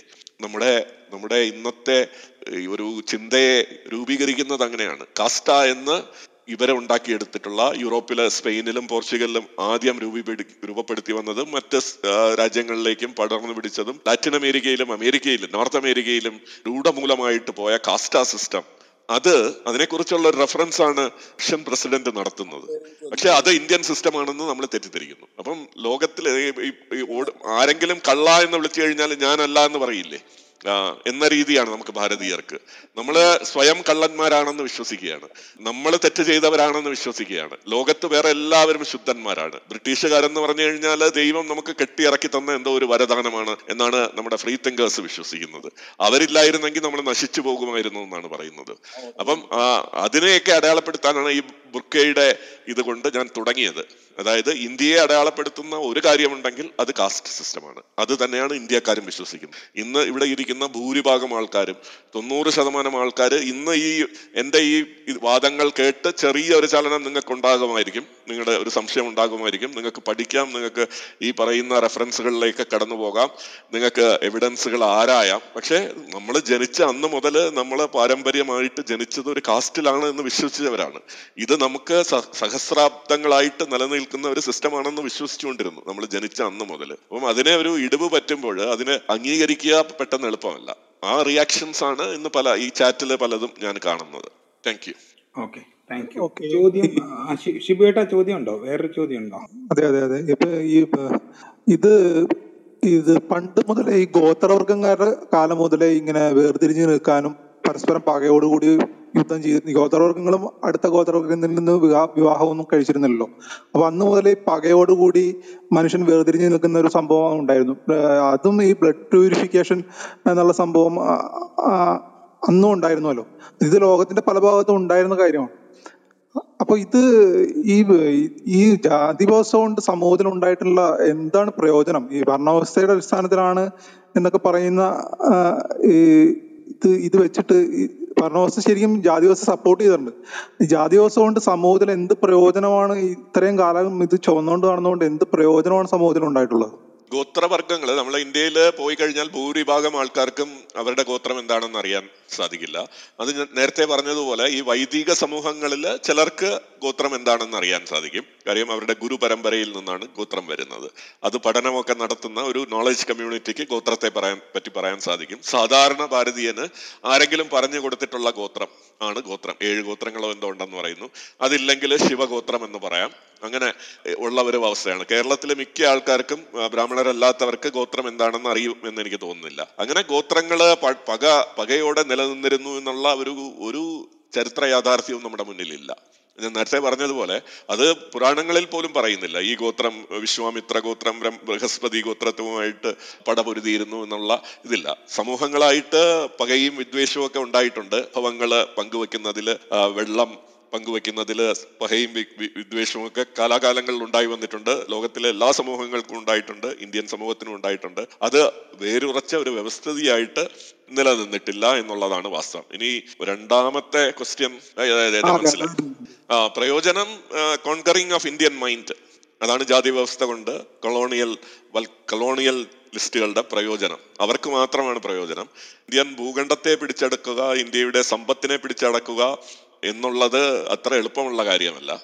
വലിയ ഒരു ജനവിഭാഗമാണ് ഇന്ത്യയിൽ ഉണ്ടായിരുന്നത്. അവരുടെ മനസ്സിൽ പിടിച്ചെടുത്തിയാൽ മാത്രമേ അവർക്കൊരു യഥാർത്ഥമായിട്ടുള്ള ഒരു അധിനിവേശം ഇവിടെ ഉറപ്പിക്കാൻ സാധിക്കുകയുള്ളൂ. ഇത് അതുകൊണ്ടാണ് ഞാൻ പറയുന്നത് ആദ്യത്തെ വിപ്ലവം ആയിരത്തി എണ്ണൂറ്റി അൻപത്തി ഏഴിന് ശേഷമാണ് ഈ പറയുന്ന ജാതി വ്യവസ്ഥ രൂഢമൂലമായിട്ട് ഇവർ പറയാൻ തുടങ്ങുന്നത്. അതിനു മുമ്പ് അവിടെ എവിടെയും പരാമർശങ്ങൾ ഉണ്ടായിരുന്നു. പക്ഷെ അത് ഇന്ത്യയുടെ വ്യവസ്ഥയാണ് എന്ന് പറയുന്നത്. കാര്യം ഇന്ത്യയെ കോൺക് ഡിവൈഡ് ആൻഡ് കോൺകർ എന്ന് പറയുന്ന ഒരു വ്യവസ്ഥിതി ഈ ജാതി വ്യവസ്ഥ കൊണ്ട് സാധിക്കുമെന്നുള്ളത് തോന്നൽ കൊണ്ട് ആണ് അത് ചെയ്യുന്നത്. റിസ്ലെ പ്രഭുവിന്റെ കാലത്തായപ്പോൾ അതൊരു സയന്റിഫിക് ബാക്ക്ഗ്രൗണ്ട് കൂടെ കിട്ടി. അതായത് ഒരു സോഷ്യൽ ഡാർവിനിസം എന്ന് പറയുന്ന ഒരു സയൻസ് ബ്രിട്ടീഷ് അധിനിവേശത്തെ സപ്പോർട്ട് ചെയ്യുന്നുണ്ട്. കാര്യം അന്ന് ലിബറലിസം ജർമ്മൻ ഫ്രഞ്ച് വിപ്ലവമൊക്കെ കഴിഞ്ഞ് ലിബറലിസം ആളിക്കത്തുന്ന സമയമാണ്. സോഷ്യലിസ്റ്റ് പാർട്ടിയും മറ്റും ഉടലെടുക്കുന്ന സമയത്ത് ഈ കൊളോണിയകളെ ചോദ്യം ചെയ്തിരുന്നു. അവിടുത്തെ ജനങ്ങൾ ബ്രിട്ടീഷ് ജനത തന്നെ എന്താ എന്താ അധികാരമാണ് എന്ത് നിങ്ങൾക്ക് അധികാരമാണ് ഇന്ത്യയിൽ പോയി ഭരണം നടത്താൻ എന്നുള്ള ചോദ്യം ചോദിച്ചിരുന്നു. അപ്പോൾ വളരെ പ്രാകൃതരായിട്ടുള്ള ആൾക്കാരെ കൈവിടച്ച് മുന്നോട്ട് കൊണ്ടുവരിക എന്നുള്ള ദൗത്യം നമുക്ക് ദൈവം തന്നിട്ടുണ്ട്. അവർ പ്രാകൃതരാണ് എന്നുള്ളതിന് സയന്റിഫിക് പ്രൂഫ് ഉണ്ട്. അതാണ് സോഷ്യൽ ഡാർവിനിസം കൊണ്ട് മൂക്കിന്റെ കണക്ക് വെച്ച് നേസൽ ഇൻഡെക്സ് വെച്ച് അവർ ശ്രമിക്കുന്നത്. അപ്പം ഇതിന്റെ പ്രയോജനം അവർക്ക് മാത്രമാണ്. അത് നമുക്ക് അവശേഷിച്ചു പോയി പോയത് ഈ മിഥ്യധാരണയിൽ നിന്ന് ഉള്ള ഒരു വലിയ നഷ്ടമാണ്. നമ്മൾ ജാതിയായിട്ട് തിരിഞ്ഞു നിൽക്കുന്ന അങ്ങോട്ടും ഇങ്ങോട്ടും അടിക്കുന്നു ജാതി പോരാട്ടങ്ങൾ ഉണ്ടായിട്ടുണ്ട് ഇന്നും ജാതികളെ അടിച്ചമർത്താൻ ശ്രമിക്കുന്നു. ഈ കാര്യങ്ങൾ ഇന്നും നടന്നുകൊണ്ടിരിക്കുന്നു. നമ്മൾ ഈ ഒരു മിഥ്യയിൽ അവർക്ക് രാജ്യം ഇന്ത്യ രാജ്യം കോൺകർ ചെയ്യാൻ വേണ്ടി അവർ ഉപയോഗിച്ച കോൺകറിങ് ദ മൈൻഡ് എന്നുള്ള ഇതിൽ അടിമപ്പെട്ടിട്ട് നമ്മൾ ഇന്നും അടിമകളായിട്ട് തീരുന്നു. അത് വലിയ ബ്രിട്ടീഷിന്റെ ഇന്ത്യൻ ആധിപത്യം എന്ന് പറഞ്ഞു കഴിഞ്ഞാൽ ചരിത്രത്തിലെ ഏറ്റവും സക്സസ്ഫുൾ ആയിട്ടുള്ള ആധിപത്യമാണ്. അത് നമ്മൾ മനസ്സിലാക്കണം. അവർ മിലിറ്ററിലി സക്സസ് മാത്രമല്ല അവർ നമുക്ക് ഭാഷ നൽകി. നമ്മളെല്ലാം സംസാരിക്കുന്നത് ഇംഗ്ലീഷ് ഭാഷയിലാണ്. നമ്മുടെ ഒരു കോമൺ ലിങ്ക് ലാംഗ്വേജ് എന്ന് പറയുന്ന ഇംഗ്ലീഷാണ്. നമുക്കൊരു കൾച്ചർ നൽകി ജാതി വ്യവസ്ഥ എന്നുള്ള ഒരു കൾച്ചർ നൽകി. അപ്പം അവർ നമ്മളെ പൂർണമായിട്ട് അടിമപ്പെടുത്തി എന്ന് അവർ പറയാം. പക്ഷെ അവരുടെ ഭാഗത്ത് നിന്ന് നോക്കുമ്പോൾ അവർക്കൊരു പൂർണ വിജയമായിരുന്നു ഇന്ത്യയിലെ കൊളോണിവൽക്കരണം എന്ന് പറയാതിരിക്കാൻ പറ്റില്ല. അത് അത് തീർച്ചയായിട്ടും സമ്മതിക്കുന്നു. പക്ഷെ അതോടൊപ്പം തന്നെ ഈ ബ്രിട്ടീഷുകാർ വരുന്നതിന് മുമ്പ് തന്നെ ഇവിടുത്തെ ഭൂമിയുടെ ഭൂരിഭാഗവും ബ്രാഹ്മിൺസിന്റെ കയ്യിലായിരുന്നു. അവർ അറിവ് തടയാൻ ശ്രമിച്ചിരുന്നു. മറ്റ് താഴ്ത്തക്ക് അവരും ഒരു സൈക്കോളജിക്കൽ അപ്രോച്ച് അല്ല നടത്തിക്കൊണ്ടിരുന്നത്. അറിവ് താഴ്ന്ന ജാതിയിലേക്ക് പോകാതിരിക്കാൻ അവർ തടഞ്ഞു വെച്ചിരുന്നു. അവരും ഒരു സൈക്കോളജിക്കൽ അപ്രോച്ച് തന്നെയാണ് നടത്തിക്കൊണ്ടിരുന്നത്. ഭൂമി അവരുടെ കൈവശമായിരുന്നു. ഒരു ഭൂരിഭാഗം ഭൂമിയും അവരുടെ കൈവശമായിരുന്നു. രാജാക്കന്മാരിൽ സ്വാധീനവും അവർക്ക് കൂടുതലായിരുന്നു. ശരിയാവണമെങ്കിൽ ബ്രാഹ്മണര് പൂർണമായിട്ട് ഇന്ത്യയിൽ ആധിപത്യം ഉണ്ടായിരുന്നെന്ന് സ്ഥാപിക്കണം. ബ്രാഹ്മണ വൈദിക സമൂഹം എന്ന് പറഞ്ഞു കഴിഞ്ഞാൽ പല സമ്പ്രദായങ്ങളിൽ ഒന്നാണ്. ബുദ്ധൻ പറയുന്നത് എഴുപത്തിരണ്ട് സമ്പ്രദായങ്ങൾ ഇന്ത്യയിൽ ഉണ്ടായിരുന്നു. അതിൽ ഒന്ന് മാത്രമാണ് ഈ വൈദിക സമ്പ്രദായം. അല്ലെങ്കിൽ ഒന്നോ ഒന്നിൽ കൂടുതലോ സമ്പ്രദായങ്ങൾ വൈദിക പരമ്പ പാരമ്പര്യം പിൻപറ്റുന്നവർ നമുക്ക് വളരെ പ്രബലമായിട്ടുള്ള ബൗദ്ധന്മാരുണ്ടായിരുന്നു ബൗദ്ധ രാജാക്കന്മാരുണ്ടായിരുന്നു ബൗദ്ധ സംസ്കാരം ഉണ്ടായിരുന്നു. അവിടെ ബ്രാഹ്മണർക്ക് എന്ത് അവകാശം എന്തെങ്കിലും പറയാൻ? ജൈന സംസ്കാരം ഉണ്ടായിരുന്നു. തെക്കേ ഇന്ത്യ മുഴുവൻ ജൈന ആധിപത്യത്തിലായിരുന്നു. അവിടെ നമുക്ക് എങ്ങനെയാണ് ബ്രാഹ്മണര് ആധിപത്യം പുലർത്തുന്നത്? അങ്ങനെ ഓരോ സ്ഥലങ്ങളെ നോക്കിക്കഴിഞ്ഞാലും ബ്രാഹ്മണരുടെ ആധിപത്യം ഉണ്ടാകുന്നത് ഒരു കാലഘട്ടത്തിൽ ചില സ്ഥലങ്ങളിൽ മാത്രമാണ്. അല്ലാതെ അവർക്ക് ഒരു പാൻ ഇന്ത്യൻ അസെൻഡൻസി ഒരു കാലത്തും ഉണ്ടായിട്ടില്ല. അവർ വൈ- മറ്റ് സമ്പ്രദായങ്ങളെ പോലെ താന്ത്രികം പോലെ ഭക്തി സമ്പ്രദായങ്ങൾ പോലെ ജൈന സമ്പ്രദായം ബൗദ്ധ സമ്പ്രദായം പോലെ നിരവധി സമ്പ്രദായങ്ങളിൽ ഒരു സമ്പ്രദായം മാത്രമായിരുന്നു ബ്രാഹ്മണ സമ്പ്രദായം. പക്ഷേ ക്രിസ്ത്യാനികൾ ക്രിസ്ത്യൻ മിഷനറികൾ അവരെയാണ് ടാർഗറ്റ് ചെയ്തത്. അവരാണ് ഇന്ത്യയുടെ ദുസ്ഥിതി അതായത് ഇന്ത്യയിൽ ക്രിസ്ത്യാനിറ്റി പ്രചരിക്കുന്നതിൽ തടസ്സം നിൽക്കുന്നത് അവരാണ് എന്നുള്ള ഒരു വസ്തുത അവർ ചൂണ്ടിപ്പിടിക്കുകയും പറയുകയും അതിനെ പിന്നെ അവരെ സാധൂകരിക്കാൻ ശ്രമിച്ചുകൊണ്ടേയിരുന്നു. അങ്ങനെയാണ് ബ്രാഹ്മണർക്ക് ഒരു ആധിപത്യം എല്ലായിടത്തും ഉണ്ടായത്. പിന്നെ ബ്രാഹ്മണരെ എഴുത്തും വായനയും അറിയാവുന്ന ആൾക്കാരാണ്. പക്ഷെ അതുപോലെ തന്നെ മുസ്ലിംസും ഉണ്ട്.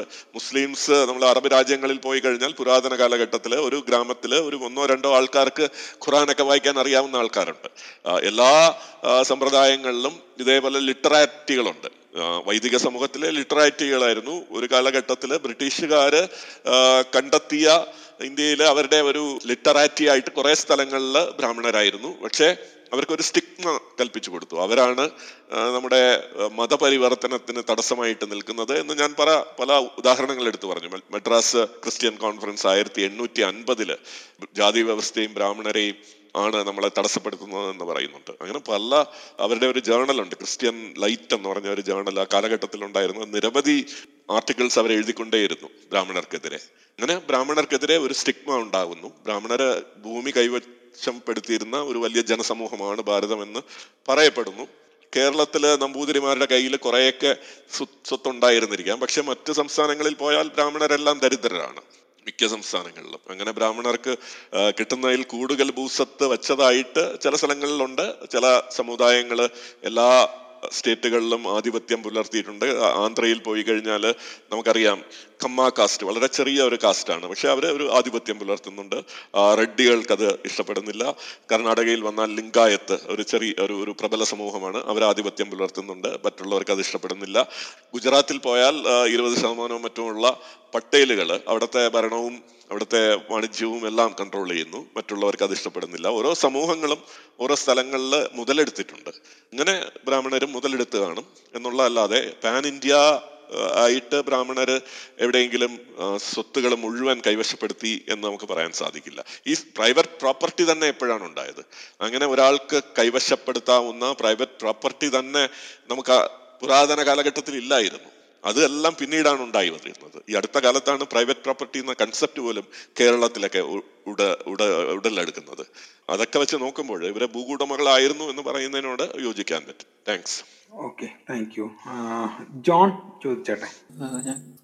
ഇപ്പം സാറ് പറയുന്നത് ഇവിടെ സമ്മതിക്കുന്ന ഒരു കാര്യം പല സമൂഹങ്ങളായി ജീവിച്ചിരുന്നു എന്നുള്ളൊരു കാര്യം സമ്മതിക്കുന്നുണ്ട്. അപ്പം നമുക്ക് ഇപ്പോഴത്തുള്ള ഇതിൽ തന്നെ നോക്കിക്കഴിഞ്ഞാൽ നമ്മൾ പല സമൂഹ ഓട്ടോമാറ്റിക്കായിട്ട് ഡിസ്ക്രിമിനേഷനും നമുക്ക് ക്ലിയർ ആണ് പറഞ്ഞോളൂ പറഞ്ഞോളൂ. ഇപ്പൊ ക്ലിയർ ആണോ ഓക്കെ. അപ്പൊ ഡിസ്ക്രിമിനേഷനും തമ്മിലുണ്ടാകുന്ന പ്രശ്നങ്ങളും എന്താണ് പറയാ കഴിവുള്ള ആൾക്കാരും അല്ലെങ്കിൽ അധികാരമുള്ള ആൾക്കാരും ഇല്ലാത്തവരും തമ്മിൽ ആ, ഉച്ചനീചിത്വം ഉണ്ടാവുന്നുള്ളത് നമുക്ക് ഇപ്പോഴുള്ള സമൂഹത്തിൽ തന്നെ നോക്കിയാലും കാണാൻ പറ്റും. കാരണം ഡിസ് ഒരു ഇത് വന്നു കഴിഞ്ഞിട്ടുണ്ടെങ്കിൽ അല്ലെങ്കിൽ ഏതെങ്കിലും ഒരു വേറൊരു സമൂഹത്തിൽ നോക്കിക്കഴിഞ്ഞാൽ കൂടുതൽ കഴിവുള്ള ഒരാൾ അധികാരമുള്ള ഇല്ലാത്ത ഒരാളെ അടിച്ചമർത്താൻ നോക്കുന്നുള്ളത് നമുക്ക് കിട്ടുന്നുള്ളൊരു കാര്യമാണ്. അപ്പം അങ്ങനെ സമൂഹമായിട്ട് വേർതിരിഞ്ഞ് നിന്നിരുന്നു എന്നുള്ളത് സാറ് സമ്മതിക്കുന്നതാണ്. അപ്പം സാറ് പറയാൻ ഉദ്ദേശിക്കുന്ന എന്താണ്? ഈ ഒരു സർവേ കാരണം ബ്രിട്ടീഷുകാർ പിന്നെ ഇവിടെ ഡിസ്ക്രിമിനേഷൻ കൊണ്ടുവന്നതെന്നാണോ അതോ ജാതി തമ്മിലുള്ള വ്യത്യാസം പിന്നെ അവിടെ നിലനിന്നിരുന്ന ജാതികളുടെ പേര് കൊണ്ടുവന്നതാണോ? അതോ പുറത്ത് കൊണ്ടുവന്നതാണോ? അതോ ഇങ്ങനൊരു അവസ്ഥ ഇവിടെ നിലനിന്നിരുന്നത് പിന്നെ അഡ്രസ്സ് ചെയ്തതാണോ? എന്താണ് ശരിക്ക് സംഭവിച്ചത് എന്നുള്ളതാണ് സാർ പറയുന്നതാണ് ചോദിക്കാൻ. ഡിസ്ക്രിമിനേഷൻ പേര് കണ്ടുപിടിച്ചതാണ് അതെ ഞാൻ പറയാൻ ശ്രമിച്ചത് അങ്ങനെ ഒരു കാസ്റ്റ് സിസ്റ്റം ഇന്ത്യയിൽ നിലനിന്നിരുന്നില്ല ബ്രിട്ടീഷുകാർക്ക് മുമ്പ്.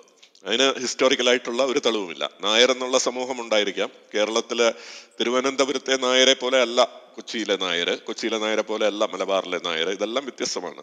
ബ്രാഹ്മണർ എന്നുള്ള ഒറ്റ കാസ്റ്റിലാണ് ഇന്ന് ബ്രാഹ്മണരെ മുഴുവൻ അടയാളപ്പെടുത്തുന്നത്. കാശ്മീർ മുതൽ കന്യാകുമാരി വരെ.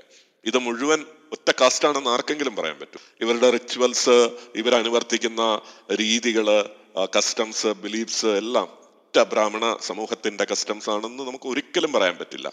ഈ ഈ സെൻസസ് എടുക്കുന്ന സമയത്ത് ഒരു ഒരു ഘട്ടത്തിൽ ബനാറസിൽ വാരണസിയിൽ സെൻസസ് എടുക്കുമ്പോൾ അവിടെ ബ്രാഹ്മണരുടെ ഇടയിൽ അവർ നൂറ്റിയേഴ് കാസ്റ്റുകളെ കണ്ടെത്തി.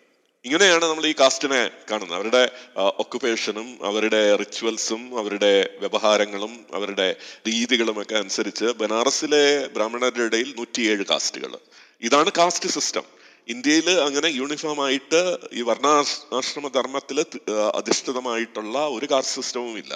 ബ്രാഹ്മണൻ എന്നുള്ള ഒരു കാസ്റ്റിനെ നമുക്ക് അടയാളപ്പെടുത്താൻ സാധിക്കും. കാര്യം ആ ബ്രാഹ്മണരെല്ലായിടത്തും ഉണ്ട് ശൂദ്രൻ എന്ന് പുറന്തള്ളപ്പെട്ടവരെ ശൂദ്രൻ എന്ന് വിളിക്കും. അതിനെ നമുക്ക് അടയ അടയാളപ്പെടുത്താൻ പറ്റും. പക്ഷെ എവിടെയാണ് വൈശ്യനും ക്ഷത്രിയനും? കേരളത്തിൽ എവിടെയാണ് വൈശ്യനും ക്ഷത്രിയനും? നമ്മൾ ഇതിനെ ഈ ബ്രിട്ടീഷുകാർ ഇന്ത്യ ഉടനീളം ഇതിനെ മഡിൽ ഇൻ ദ മിഡിൽ എന്ന് പറയും.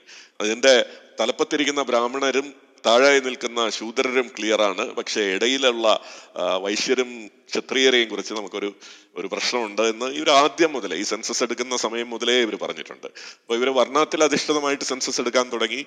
ആ സെൻസസിനെ ക്രിട്ടിസൈസ് ചെയ്ത രേഖകളുണ്ട് ബ്രിട്ടീഷ് ഓഫീസർസിന്റെ അവർ പറയുന്ന മഡിൽ ഇൻ ദ മിഡിൽ എന്നുള്ള വാക്ക് അവിടെയാണ് ഉപയോഗിക്കുന്നത്. അതേപോലെ ഈ സെൻസസുകളുടെ റിസൾട്ട് വന്നതിന് ശേഷം ഇതിനെ എതിർക്കുന്ന ഒരുപാട് ബ്രിട്ടീഷുകാരുണ്ട്. ഇതൊരു വ്യ- വ്യർത്ഥമായിട്ടുള്ള കാര്യമാണ്. നമുക്ക് ഇങ്ങനെ ഒരു സമൂഹത്തെ നമുക്ക് വേർതിരിക്കാൻ സാധിക്കില്ല. നാല് വർണങ്ങളിലായിട്ടും വേർതിരിക്കാൻ സാധിക്കില്ല.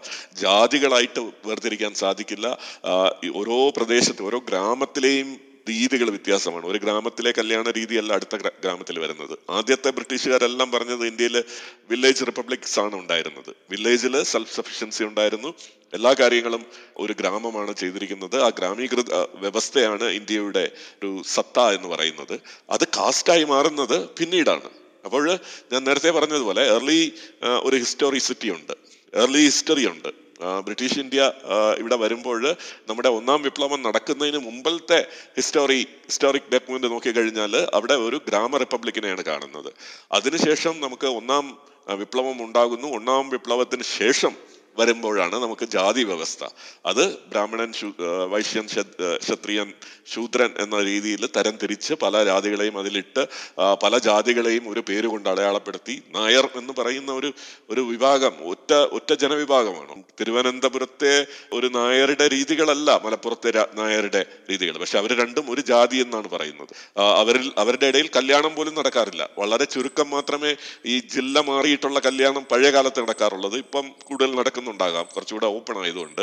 അല്ലെങ്കിൽ തിരുവനന്തപുരത്തുള്ള നായര് കൊല്ലത്തുള്ള നായരെ പോയി കല്യാണം കഴിക്കില്ല. കൊല്ലത്തുള്ള നായരെ എന്തായാലും മലപ്പുറത്തുള്ള നായര് കല്യാണം കഴിക്കുകയില്ല കാര്യം അവർ തെക്കന്മാരെ കുറഞ്ഞവരായിട്ടാണ് കാണുന്നത്. ദ്രവിഡന്മാരായിട്ട് ആര്യ ബ്ലഡ് കുറവാണെന്ന് പറയുന്നു. അപ്പം ഇങ്ങനെയുള്ള ഒരു ജാതിയാണ് നായർ എന്ന് പറയുന്നത്. അതേ പ്രശ്നങ്ങൾ നമുക്ക് ഈഴവ ജാതിയിൽ കാണാം. ഏത് ജാതി എടുത്താലും ഭാരതത്തിൽ നമുക്ക് കാണാം. അപ്പൊ ഇത് ഒരു ആർട്ടിഫിഷ്യൽ ആയിട്ട് ഈ ഡിസ്ക്രിമിനേഷനാണ് ഇവർ കൊണ്ടുവന്നതെന്നാണോ സാർ പറയുന്നത്? എന്താണ് അത് ഈ ശ്രേണീബദ്ധത ബ്രാഹ്മണൻ മുകളിലും ശൂദ്രൻ താഴെയും ശൂദ്രന് താഴെ പിന്നെ ഔട്ട്കാസ്റ്റുകളും എന്ന് പറയുമ്പോൾ അത് ദൈവനിർമ്മിതമായിട്ടുള്ള രീതിയാണ് എന്ന് പറയുമ്പോഴാണ് നമ്മൾ നമ്മുടെ സഹജാതിക്കാരെ വേർക്കാൻ തുടങ്ങുന്നത്. കാര്യം നമ്മളെ നമ്മൾ തലയിൽ ചവിട്ടി നിൽക്കാൻ വേണ്ടി ഒരാൾ താഴെ ഉണ്ട് നമ്മുടെ തലയിൽ വേറൊരാൾ ചവിട്ടി നിൽക്കും. അങ്ങനെയുള്ള ഒരു ഡിവൈഡ് ആൻഡ് റൂൾ എന്നുള്ള കാര്യം. അപ്പോഴും നമ്മൾ നമ്മുടെ മുകളിലുള്ളവരെയും വെറുക്കുന്നു നമ്മുടെ താഴെ ഉള്ളവരെയും വെറുക്കുന്നു. ആ ഒരു രീതി കൊണ്ടുവരികയും അതിന് ഡിവൈഡ് ആൻഡ് കോൺകർ എന്നുള്ള കാര്യം അവർക്ക് നടപ്പി- നടപ്പിലാക്കാൻ സാധിച്ചു. നമുക്കിതുകൊണ്ട് ഒരു ഗുണവുമില്ല. നമ്മൾ ഈ ഒരു ഒരു വഞ്ചനയിൽ വീണുപോയി എന്നുള്ളത് മാത്രം. നമ്മൾക്ക് അതിന്റെ ഒരു ഗുണവും നമുക്ക് കിട്ടിയിട്ടില്ല ഈ വ്യവസ്ഥിതിയുടെ അല്ല അങ്ങനെ ഒരു വ്യവ- വ്യവസ്ഥിതി സമൂഹത്തിലുണ്ടായിരുന്നു. അതിന് കാസ്റ്റ് എന്നൊരു പേര് അവർ കൊടുത്തു എന്നല്ലേ അർത്ഥമുള്ളൂ. അല്ലാതെ വേറെ എന്താണ് അതിനകത്ത് വരുന്നത് എനിക്ക് മനസ്സിലായില്ല ഞാൻ ജോണും ആദ്യം മുതൽ കേട്ടോന്നറിയില്ല. ഇവരുടെ ആദ്യ ആദ്യത്തെ ആർക്കൈവ്സിൽ ഈ ബ്രിട്ടീഷ് ഇന്ത്യ ഓഫീസിന്റെ ആർക്കൈവ്സ് വളരെ വിപുലമായിട്ടുള്ള ആർക്കൈവ്സ് ആണ് ഇവരുടെ ഒന്നാം ഭാഗത്ത് ഇവർ വന്ന സമയം മുതൽ ആയിരത്തി എണ്ണൂറ്റി അൻപത്തി എട്ട് വരെയുള്ള രേഖകളുണ്ട്. അവിടെ ജാതി അവർക്കൊരു പ്രശ്നമല്ല. ആയിരത്തി എണ്ണൂറ്റി അൻപത്തി എട്ട് ഏഴിൽ നമ്മുടെ ഒന്നാമത്തെ വിപ്ലവം ഉണ്ടാകുന്നു അതിനുശേഷം ഉണ്ടാകുന്ന രേഖകളിൽ നമുക്ക് ജാതി രീതിയിൽ അവർ ആ രീതിയിൽ ഇവർ സമൂഹത്തിനെ കണ്ടില്ല എന്നല്ലേ അതിലൂടെ മനസ്സിലാക്കേണ്ടത്? അവരെ കണ്ടില്ല. അവർക്ക് അതെ അവർ അവർക്ക് ആ ഇന്റലിജൻസ് ഇല്ലായിരുന്നു നമുക്ക് ധരിക്കാം. അവർക്ക് അത് കാണാൻ പറ്റിയില്ല. പക്ഷെ ഇവിടെ മുഗളന്മാർ എത്രയോ നൂറ്റാണ്ടുകൾ ഭരിച്ചു. അവരും കണ്ടില്ല. ഇവിടെ ഉള്ള ജൈനന്മാര് എത്രയോ ജനങ്ങളുടെ ഇടയിൽ നിന്ന് പ്രചരിപ്പിച്ചു അവരുടെ മതങ്ങൾ അവരുടെ സമ്പ്രദായം. ജൈനന്മാരും ബൗദ്ധന്മാരും. അവരും ജാതിയെ കണ്ടില്ല. ആരും കാണാതെ പോയത് എങ്ങനെയാണ് ഈ ബ്രിട്ടീഷുകാർ മാത്രമല്ല ബ്രിട്ടീഷുകാർക്ക് മുമ്പിലുള്ള ഒരു രേഖയിലും നമുക്ക് ഇവരെ കാണാം ഈ ജാതി വ്യവസ്ഥയെ കാണാൻ പറ്റുന്നില്ല. അപ്പം ആരുടെയും വിവരണമില്ലാതെ പോകുന്നത് ഇവർക്ക് എല്ലാവർക്കും ഒരേപോലെ തെറ്റുപറ്റി എന്ന് നമുക്ക് പറയാൻ പറ്റില്ല. തെറ്റ് പറ്റാൻ പാടില്ല. കാര്യം ബുദ്ധനും ജൈനനും ഒക്കെ സമൂഹത്തിന്റെ ഓരോ കാര്യങ്ങളെയും ഹെയർ സ്പ്ലിറ്റിംഗ് എന്ന് പറയുന്ന കാര്യത്തിലൂടെ കടത്തിവിടുന്ന ആൾക്കാരാണ്. വളരെ കൃത്യമായിട്ട് അവലോകിക്കുന്ന ആൾക്കാരാണ്. ഇങ്ങനെ ഒരു കാര്യം കണ്ടിട്ട് കണ്ടില്ല എന്ന് പറയുന്ന ഒരു ഒരു ഡ്യൂപ്ലിസിറ്റി അവർക്കില്ല. സത്യം സത്യമായിട്ട് പറയുന്ന പരിവർത്തകരാണ് ഇവർ. അപ്പൊ അവർ കണ്ടില്ല എന്ന് പറയുമ്പോൾ അവർ കണ്ടിട്ടില്ല എന്ന് തന്നെയാണ് നമ്മൾ വിശ്വസിക്കേണ്ടത്. അപ്പോൾ വേറൊരു ചോദ്യം എനിക്ക് വരുന്നത് വെച്ചാൽ ഇപ്പോൾ ഒരു ഈ ഒരു സർവേ റിസൾട്ട് കൊണ്ടോ അല്ലെങ്കിൽ അങ്ങനെ ഒരു ഇത് കൊണ്ട് മാത്രം ആളുകൾക്കിടയിൽ ഡിസ്ക്രിമിനേഷനോ അല്ലെങ്കിൽ ഉച്ചനീതിത്വം ഉണ്ടായി എന്നാണ് പറഞ്ഞു വരുന്നതെങ്കിൽ ഇപ്പം ഈ ഒരു എജു അങ്ങനെയാണെങ്കിൽ എല്ലാ ആൾക്കാരും ഈ ഒരു റിസൾട്ട് അറിയുന്ന ആൾക്കാരും അത് എഡ്യൂക്കേറ്റഡ് ആകുന്ന ആൾക്കാരായിരിക്കണം. അപ്പം എല്ലാ സമൂഹവും എഡ്യൂക്കേറ്റഡ് അല്ല എന്നുള്ളത് നമുക്ക് അറിയുന്ന കാര്യമാണ്. ഇപ്പം തീരെ താഴെക്കടയിലെ സമൂഹങ്ങളിടയിലും ചെറു രണ്ട് ജാതികൾ തമ്മിൽ ഇപ്പം ഒരു കാട്ടു പ്രദേശത്തുള്ള ആൾക്കാരാണെങ്കിലും ജാതികൾ തമ്മിൽ ഡിസ്ക്രിമിനേഷൻ ഉണ്ടാകുന്നുണ്ട്. അപ്പം ഇങ്ങനെ ഒരു സർവേ കാരണമാണ് അവരിലേക്ക് ആ ഡിസ്ക്രിമിനേഷൻ ഉണ്ടായിട്ടുണ്ടാവുക എന്ന് പറയുന്നത് ഇപ്പോഴും തെറ്റല്ല. ഇപ്പോഴും എഡ്യൂക്കേറ്റഡ് ആവാത്ത ആൾക്കാരുടെ ഇടയിൽ ഇത് സ്വാഭാവികമായിട്ടുണ്ടല്ലോ അപ്പം എങ്ങനെയാണ് ഇതുമായിട്ട് അതുമായിട്ട് കണക്റ്റഡ് ആണെന്ന് പറയാൻ പറ്റുക എന്നുള്ളത്? ചോദ്യം എനിക്ക് കൃത്യമായിട്ട് മനസ്സിലാക്കിയിട്ടില്ല. നമ്മളുടെ ആൾക്കാർ എഡ്യൂക്കേറ്റഡ് അല്ലായിരുന്നു എന്നുള്ളത് വാസ്തവമാണ്. വളരെ ചെറിയ ഒരു ലിറ്ററസി റേറ്റ് മാത്രമേ ബ്രിട്ടീഷുകാർ ഭരിക്കുമ്പോൾ നമുക്ക് ഉണ്ടായിരുന്നുള്ളൂ. അതുകൊണ്ടാണ് ഈ സെൻസസ് ഒക്കെ തുടങ്ങുമ്പോൾ ആദ്യമായിട്ടുണ്ടാകുന്നത് ജാതി സംഘടനകളാണ്. കൃത്യമായിട്ട് ഓരോ വ്യക്തിയും നീ ഈ ജാതിയിൽപ്പെട്ട ആളാണെന്ന് സെൻസസ് എടുക്കുമ്പോൾ പറയണം എന്നുള്ള ഉദ്ദേശത്തോട് ഈ ഈ പറയുന്ന വിദ്യാഭ്യാസം ഇല്ലായിരുന്നു. പക്ഷെ അതുകൊണ്ടാണ് ഈ ഇതിനെയും അംഗീകരിക്കുന്ന പുതിയതായിട്ടുള്ള ഒരു കാര്യത്തെ അംഗീകരിക്കുന്ന ഒരു മനോഭാവം ഭാരതീയ സമൂഹത്തിന് എക്കാലത്തും ഉണ്ടായിരുന്നു. പുതിയ ഒരു ചിന്താരീതി വരുമ്പോൾ അതിനെ സ്വ സ്വധീകരിക്കുന്ന ഒരു രീതിയുണ്ട്. അപ്പൊ കാപട്യം കൊണ്ടുവന്നു കഴിഞ്ഞാൽ ആ കാപട്യത്തെ പോലും അംഗീകരിക്കുന്ന ഒരു രീതി ഭാരതീയ സമൂഹത്തിനുണ്ടായിരുന്നു. അതുകൊണ്ടാണ് അവർക്ക് ഇത്ര വിദഗ്ധമായിട്ട് ഈ ഒരു പദ്ധതി നടപ്പാക്കാൻ സാധിച്ചത്. ഇന്ത്യൻ സൊസൈറ്റി ഒരു ഡൈനാമിക് സൊസൈറ്റിയാണ് ഇന്നും നമ്മുടെ ഹിന്ദുയിസം എന്ന് പറയുന്ന ആ റിലിജ്യൻ നമുക്കറിയാം എത്രയോ ശാഖകളിലൂടെ എത്രയോ പുതിയ ചിന്താരീതികളിലൂടെ പുതിയ പുതിയ ആശയങ്ങൾ വെച്ച് മുന്നോട്ട് പോകുന്നുണ്ട്. ഇത് മറ്റ് റിലിജിയൻസിലോ ഒന്നും കാണാൻ സാധിക്കില്ല. ഇത്ര വേദങ്ങളെയും ഭഗവത്ഗീതയും പുരാണങ്ങളെയും ഒക്കെ ഒരു പുതിയ വ്യാഖ്യാനം കൊടുക്കുന്ന പുതിയ സന്യാസിമാരും ഗുരുക്കന്മാരും ഒക്കെ നമ്മൾ അംഗീകരിക്കുന്നു. അതുകൊണ്ട് ആരെന്ത് പറഞ്ഞാലും അതിനെ ഒരു പുതിയ നന്മയായിട്ട് കാണുവാനും അതിനെ സ്വീകരിക്കുക എന്നുള്ളത് നമ്മുടെ ഒരു വലിയ മനസ്സിന്റെ കാര്യമാണ്. പക്ഷെ അതിനെ മുതലെടുത്തുകൊണ്ട് ഇവർ നമ്മളെ ചതിച്ചു എന്നുള്ളതാണ് ഇതിലെ ഏറ്റവും വലിയ കാര്യം. കാര്യം ചരിത്ര രേഖകളിൽ ഇല്ലാത്ത ഒരു കാര്യം. ഇതിനു മുമ്പ് ഇല്ലാത്ത ഒരു കാര്യം പിന്നീട് എങ്ങനെ ഉണ്ടായി എന്ന് പറയണം. അങ്ങനെയുള്ള ഒരു ചരിത്ര രേഖയും നമുക്കില്ല. സമൂഹങ്ങൾ ഉണ്ടായിട്ടുണ്ട്. പിന്നെ നായർ എന്നുള്ള പേരിൽ സമൂഹങ്ങൾ ഉണ്ടായിട്ടുണ്ട്. പക്ഷെ അതെല്ലാം കേരളത്തിലെ പറശാല മുതൽ കാസർഗോഡ് വരെ ഒരു ജാതി എന്ന് പറയാൻ പറ്റില്ല. അത് വളരെ വൈദഗ്ധ്യമാർന്ന വ്യത്യസ്തമായിട്ടുള്ള ഒരു സമൂഹമാണ്. അതിനെ ഒരു ജാതി എന്ന് പറയാൻ പറ്റില്ല. ഈഴവരും മറ്റ് ജാതിക്കാരും എല്ലാം നമ്പൂതിരിമാരും എല്ലാം വ്യത്യസ്തമായിട്ട് നിലനിൽക്കുന്ന കൂട്ടായ്മകളാണ്. അതിനെല്ലാം ഒരു യൂണിഫോം ഫോർമാറ്റിലിട്ട് വർണത്തിന്റെ അടിസ്ഥാനത്തിൽ രൂപീ ആ, ശ്രേണീബദ്ധമാക്കിയിട്ട് ബ്രാഹ്മണൻ ക്ഷത്രിയൻ വൈശ്യൻ ശൂദ്രൻ എന്നുള്ള ഒരു അടുക്ക് ചിട്ടയും നൽകുന്നത് ഈ പറയുന്ന ആറ് സെൻസസുകളാണ്. അതുകൊണ്ടാണ് ഈ സെൻസസുകളെ ഞാൻ വിമർശിക്കുന്നത്. മാത്രമല്ല ഏറ്റവും അവസാനത്തെ ജാതി സെൻസസ് ആ സോഷ്യൽ ഡാർവിനിസം എന്നുള്ള സ്യൂഡോ സയൻസിനെയും മാറ്റി ഉറപ്പിക്കാൻ ശ്രമിക്കും അപ്പൊ ഇവരൊരു ഇന്റലിജന്റ് ഒരു ഒരു ഒരു വലിയ തെഫ്റ്റ് ഓഫ് അവർ മൈൻഡാണ് ചെയ്യുന്നത്. നമ്മുടെ മനസ്സിനെ മോഷ്ടിക്കുക എന്നുള്ള കാര്യമാണ് ഈ കൊളോണിയൽ ശക്തികൾ ഇവിടെ ഉണ്ടാക്കിയെടുത്തത്. എനിക്ക് ഒരു ഇതെന്ന് വെച്ചാൽ നമ്മൾ ഈ ബ്രാഹ്മിൻസ് എന്ന് പറയുന്ന ഒരു ജാതിയിലുള്ള മനുഷ്യരെ അല്ലല്ലോ ഉദ്ദേശിക്കുന്നത്. ആ ഒരു സിസ്റ്റത്തിനെയാണല്ലോ അപ്പം അതിൽ ഈ ഈ പറയുന്നത് നമ്മൾ ഈ ഒരു ഡിവൈഡ് ഓൾറെഡി ഒരു സമൂഹ നോർമലായിട്ട് വളർന്നു വരുന്ന സമൂഹത്തിൽ ഉണ്ടാകുന്ന ഒരു ഡിവൈഡാണ് നമ്മൾ കാണുന്ന പല സമൂഹങ്ങളായിട്ട് ജീവിക്കുന്നത്. അതിനൊരു ദൈവികമായ ചൈതന്യമോ കാരണമോ ആഹ് നൽകുക എന്നുള്ളതാണല്ലോ ഈ ബ്രാഹ്മിണിസം എന്ന് പറഞ്ഞ സിസ്റ്റം നൽകുന്നത്. ആ സിസ്റ്റത്തെ വെച്ചിട്ട് ഇവരിതിനെ കുറെ കൂടി എന്താണ് നമ്മൾ ലിറ്ററേച്ചർ ആക്കാൻ ശ്രമിക്കുകയാണ്. അല്ലെങ്കിൽ ഡോക്യുമെന്റ് ചെയ്യാൻ ശ്രമിച്ചു എന്നുള്ളത് ആണല്ലോ അതിൽ സത്യം വരുന്നത്. പക്ഷേ ഇതിന്റെ റിസൾട്ട് എഡ്യൂക്കേറ്റഡ് അല്ലാത്ത ഒരു സമൂഹത്തിനെ ബാധിച്ച് അവരെടുത്ത ഒരു ഡിസ്ക്രിമിനേഷൻ ഉണ്ടായി വന്നു എന്ന് പറയുന്നത് വളരെ വൈരുദ്ധ്യമല്ലേ എന്നാണ് ചോദിക്കുന്നത്. ഇതാണ് ഞാൻ പറഞ്ഞത്. ജാതി വ്യവസ്ഥ നിലനിന്നത് കൊണ്ടാണ് ഈ പ്രശ്നങ്ങൾ ഉള്ളത് ജാതി വ്യവസ്ഥയിൽ അന്തർലീനമായിട്ടുള്ള പ്രശ്നങ്ങളാണ് ഈ തൊട്ടുകൂടായ്മ കോൺഫ്ലിക്റ്റ് അല്ലെങ്കിൽ വിദ്വേഷം എന്നുള്ളതൊക്കെ ജാതി വ്യവസ്ഥ നിലനിന്നതാണ് ഉണ്ടായത്. എന്നതാണോ അതോ ഒരു അത് നില വന്നതുകൊണ്ടാണ് ഇത്തരത്തിലുള്ള വിദ്വേഷവും തൊട്ടുകൂടായ്മയൊക്കെ ഉണ്ടായത്? അത് ജാതി വ്യവസ്ഥയുടെ ഒരു അന്തർലീനമായിട്ടുള്ള കാര്യമാണോ? അതോ ജാതി വ്യവസ്ഥ നിലവിൽ വന്നതുകൊണ്ട് അത് ജാതി വ്യവസ്ഥയുടെ കാരണമാണ് ഈ പറയുന്ന കാര്യങ്ങൾ? ഉച്ചനീതിത്വവും വിദ്വേഷവും എല്ലാം വരുന്നത്. ഇത് സോഷ്യൽ സയന്റിസ്റ്റുകൾ ആൻസർ ചെയ്യാൻ ശ്രമിക്കുന്നുണ്ട്. എന്താണ് കോസ് എഫക്ട് റിലേഷൻഷിപ്പ് അവർ പഠിക്കുന്നുണ്ട്. ആദ്യം വന്നത് എന്താണ്? ആദ്യം ജാതിയാണ്. ആ ജാതി ഉള്ളത് കൊണ്ട് അതിൽ അന്തർലീനമായിട്ടുള്ള കോൺഫ്ലിക്റ്റുകളെ നമുക്ക് തിരിച്ചറിയാൻ സാധിക്കുന്നു. ജാതി ഉള്ളത് കൊണ്ടാണ് കോൺഫ്ലിക്റ്റ് ഉണ്ടാകുന്നത്. ജ്യോതിയിൽ ഉള്ളത് കൊണ്ടാണ് കോൺഫ്ലിക്റ്റ് ഉണ്ടാകുന്നത്. അതോ ജാതി ഉണ്ടാക്കിയത് കൊണ്ടാണോ ഈ കോൺഫ്ലിക്റ്റുകൾ വരുന്നത് എന്നുള്ള കാര്യം നമ്മൾ ഇവരെ ചരിത്രപരമായിട്ട് പഠിക്കാൻ ശ്രമിക്കുന്നുണ്ട് രേഖകളുടെ അടിസ്ഥാനത്തിൽ. നമ്മൾ കാണുന്നത് ഈ ഞാൻ ഈ ജാതി സംഘടനകൾ തുടങ്ങുമ്പോഴാണ് ആദ്യമായിട്ട് ഭാരതത്തിൽ ക്ലാസ് കാസ്റ്റ് കോൺഫ്ലിക്റ്റുകൾ തുടങ്ങുന്നത്. അതിനു മുമ്പ് മുഗളന്മാരുടെ കാലത്ത് ഏതെങ്കിലും ഒരു നായർ ഈഴവ സംഘടനം നടന്നതായി നമുക്കറിയില്ല.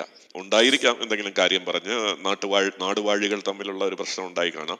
പക്ഷെ ഒരു വിപുലമായിട്ടുള്ള കാസ്റ്റ് കോൺഫ്ലിക്റ്റ് നായർ ഈഴവരുടെ ഇടയിൽ പോലും ഞാൻ കണ്ടിട്ടുണ്ട് പഴയ കാലത്ത്. ഇപ്പൊ ഇല്ല. അതുപോലെ പല ജാതികൾ തമ്മിൽ ഈ കോൺഫ്ലിക്റ്റുകളൊക്കെ ഉണ്ടാകുന്നത് ഈ പറയുന്നത് ജാതിയുടെ അന്തർലീനമായ ലക്ഷണങ്ങളല്ല. അത് ജാതി ഉണ്ടാക്കി വെച്ചതിന്റെ അനന്തരഫലമാണ് എന്നാണ് സാമൂഹ്യ ശാസ്ത്രത്തിൽ ഇന്ന് മനസ്സിലാക്കാൻ സാധിക്കുന്നത്. ഇതാണ് ഞാൻ പറയുന്നത്. ജാതി ഉണ്ടായതിനു ശേഷം ഇതൊക്കെ ഉണ്ടായി. ജാതിയിൽ അന്തർലീനമായിട്ടുള്ള പ്രശ്നങ്ങളല്ല ഈ കോൺഫ്ലിക്റ്റും മറ്റു കാര്യങ്ങളും. അതെ ആ ജാതിയിൽ നിന്ന് രക്ഷപ്പെടുക എന്നുള്ളത് ഒരു റിലീജിയസ് സിസ്റ്റം ആയിട്ട് അവിടെ നിലനിൽക്കുന്നത് കൊണ്ടാണല്ലോ ഈ ബ്രാഹ്മിൻസ് നിലനിൽക്കൊണ്ടാണ് ആൾക്കാർക്ക് അതിൽ നിന്ന് രക്ഷപ്പെടാൻ പറ്റാതെ അപ്പം വേറൊരു റിലീജിയൻ വന്ന സമയത്ത് അവർ അതിലേക്ക് മാറിയത് ആ കാരണമായിട്ടാണല്ലോ പറയുന്നത്. അപ്പോൾ ആ രീതിയിൽ അത് അത്രയും ഹാർഡായിരുന്നു എന്നുള്ളത് ആ- രീതിയിൽ നമുക്ക് തെളിവായിട്ട് എടുക്കാൻ പറ്റുന്നതല്ലേ? ഞാൻ ഒറ്റ വാക്കിൽ പറയാം. ജൈന മതത്തിലും ബൗദ്ധ മതത്തിലും ഒരിടത്തും രേഖപ്പെടുത്തിയിട്ടില്ല. ഇവിടെ വൈദിക മതത്തിലെ ജാതി വ്യവസ്ഥ നിലനിൽക്കുന്നത് കൊണ്ടാണ് നമുക്ക് ആൾക്കാരെ ഇങ്ങോട്ട് പിടിക്കാൻ സാധിച്ചതെന്ന് അവർ ഒരു മതത്തിലും അവരുടെ ഒരു ഗ്രന്ഥത്തിലും പറഞ്ഞിട്ടില്ല. അങ്ങനെ ഒരു വ്യവസ്ഥയെക്കുറിച്ച് അവരെ വിമർശിച്ചിട്ടുള്ളതോ അത് നല്ല ഒരു കാര്യമായിട്ട് പറഞ്ഞിട്ടുള്ളതോ ആയിട്ട് നമുക്ക് കാണാൻ സാധിക്കുന്നില്ല. വർണത്തെക്കുറിച്ച് പറയുന്നുണ്ട്.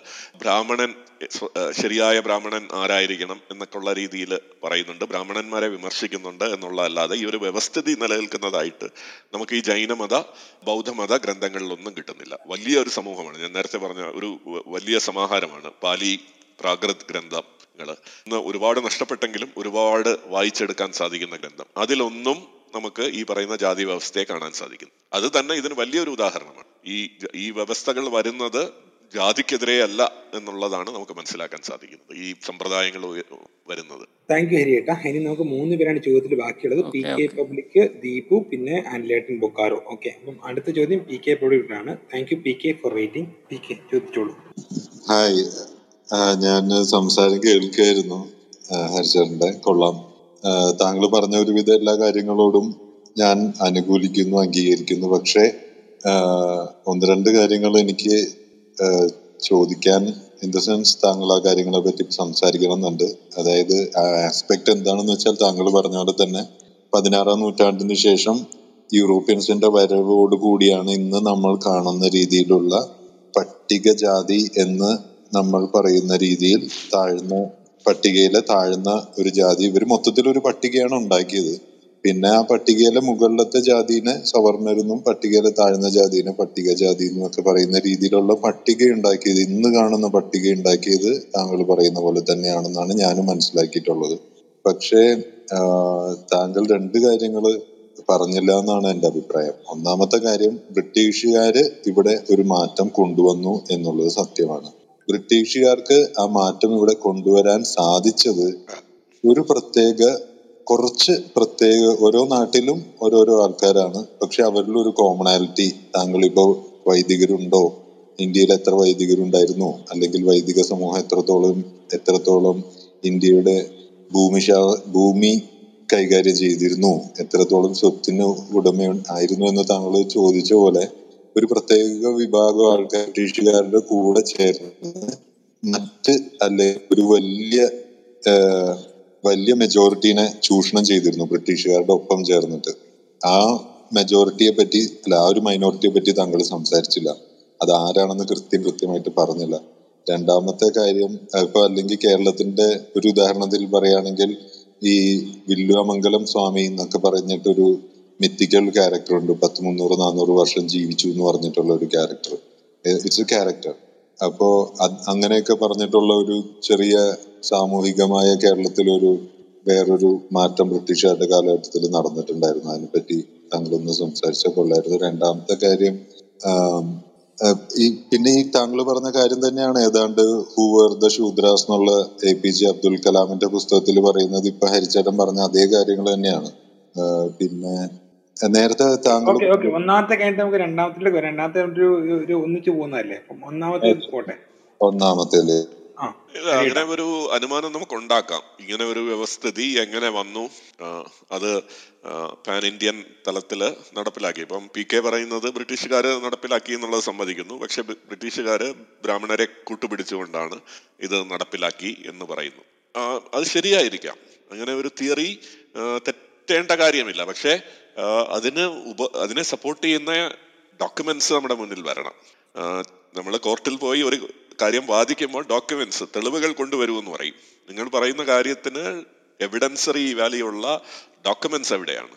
അങ്ങനെ ഒരു ഡോക്യുമെന്റും കിട്ടുന്നില്ല എന്നുള്ളതാണ് നമുക്ക് മനസ്സിലാക്കാൻ സാധിക്കുന്നത്. ബ്രാഹ്മണ ഈ ഡോക്യുമെന്റ്സ് പുരാണങ്ങളിൽ നിന്ന് കിട്ടാം മതഗ്രന്ഥങ്ങളിൽ നിന്ന് കിട്ടാം. പക്ഷേ നമുക്ക് ഇൻഡിപെൻഡന്റ് ആയിട്ടുള്ള സെക്കുലർ ആയിട്ടുള്ള ഡോക്യുമെന്റേഷൻ നമുക്ക് കിട്ടുന്നില്ല. ഇങ്ങനെ ബ്രാഹ്മണരെ കൂട്ടുപിടിച്ചുകൊണ്ട് ഒരു വലിയ ജാതി വ്യവസ്ഥ ഇവിടെ നടപ്പിലാക്കാൻ ഇവർ ശ്രമിച്ചു എന്നുള്ള ആണ്. നേരത്തെ പറഞ്ഞ ഹൂവർ ശൂദ്രാസ് എന്നുള്ള ബുക്ക് എഴുതിയത് അബ്ദുൽ കലാം അല്ല അംബേദ്കർ. ഞാൻ ഇന്നലെ പറഞ്ഞിരുന്നു. അതെ. അപ്പൊ അതിലും അദ്ദേഹം ഒരു സപ്പോർട്ടിങ് എവിഡൻസ് ആയിട്ട് എടുക്കുന്നത് പുരാണ മഹാഭാരതത്തെയൊക്കെയാണ്. മഹാഭാരതവും പുരാണവുമാണ്. അല്ലാതെ ഇൻഡിപെൻഡന്റ് ആയിട്ടുള്ള ഒരു എവിഡൻസും അദ്ദേഹം കൊണ്ടുവരുന്നില്ല. അതെ ഈ അംബേദ്കർ അല്ല നമ്മുടെ നാഷണലിസ്റ്റുകൾ മുഴുവനും അവലംബിച്ചത് പുരാണങ്ങളെയും മതഗ്രന്ഥങ്ങളെയാണ്. സംസ്കൃത സാഹിത്യത്തെയാണ് ഈ ഓറിയന്റലിസ്റ്റുകളുടെ ഒരു ലിറ്ററേച്ചറെയാണ് നമ്മൾ ജാതി ന്യായീകരിക്കാനോ ജാതി എതിർക്കാനോ എല്ലാം വേണ്ടി ഉപയോഗിച്ചത്. അതാണ് ഇതിലെ വലിയ ന്യൂനതയായിട്ട് നമ്മൾ കാണുന്നത്. നമ്മൾ അതിന് പുറത്തു പോയി ആ ഒരു ഫ്രെയിം വർക്ക് തന്നെ ചോദ്യം ചെയ്യുന്ന കാസ്റ്റ് എന്നുള്ള ഫ്രെയിം വർക്ക് തന്നെ ചോദ്യം ചെയ്യുന്ന ഒരു രീതിയിലേക്ക് വന്നിട്ടില്ല. സ്വതന്ത്രമായിട്ടുള്ള ഡോക്യുമെന്റേഷന്റെ ബലത്തോടു ഇതാണ് നമ്മളൊരു ഫ്രെയിം വർക്ക് അവരുണ്ടാക്കി കഴിഞ്ഞാൽ ആ ഫ്രെയിം ചതിക്കുഴിയിൽ അവരുണ്ടാക്കുന്ന ചതിക്കുഴിയിൽ നമ്മൾ വീഴുകയും ആ ചതിക്കുഴിയിൽ കിടന്ന് നമ്മൾ പല ന്യായങ്ങളും കണ്ടെത്താൻ ശ്രമിക്കുന്നു.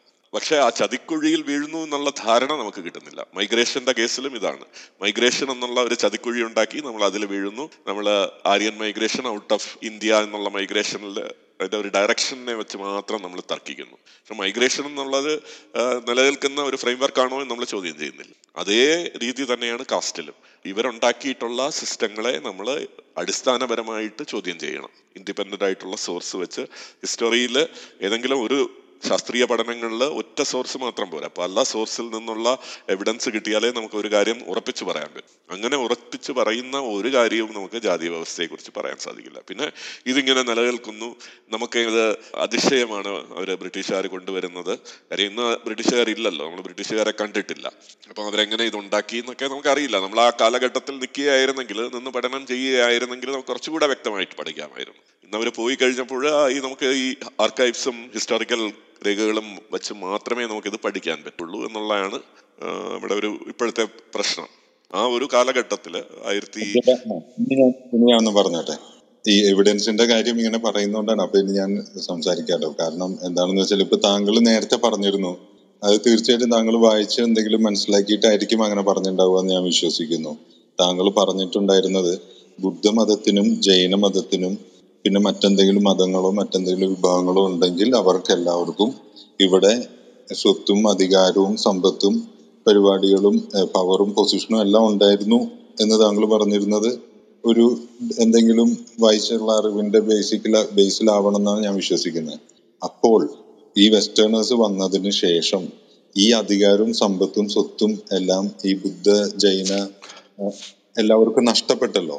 ഈ നഷ്ടപ്പെട്ട സ്വത്ത് ഒരു ഭാഗം വെസ്റ്റേണേഴ്സ് കൊണ്ടുപോകുന്നതിന്റെ ഒപ്പം തന്നെ ആ സ്വത്ത് നമുക്ക് വെറുതെ ഒന്ന് നോക്കിയാൽ പിന്നെ ആരൊക്കെയാണ് ഈ ഭൂമി കൈകാര്യം ചെയ്തത്? ആരൊക്കെയാണ് അധികാരം കൈകാര്യം ചെയ്തത്? പ്രിൻസ്ലി സ്റ്റേറ്റുകളിൽ ഏതൊക്കെ വിഭാഗത്തിലുള്ള രാജാക്കന്മാരെ മാത്രമാണ് അംഗീകരിച്ചിട്ടുള്ളത്?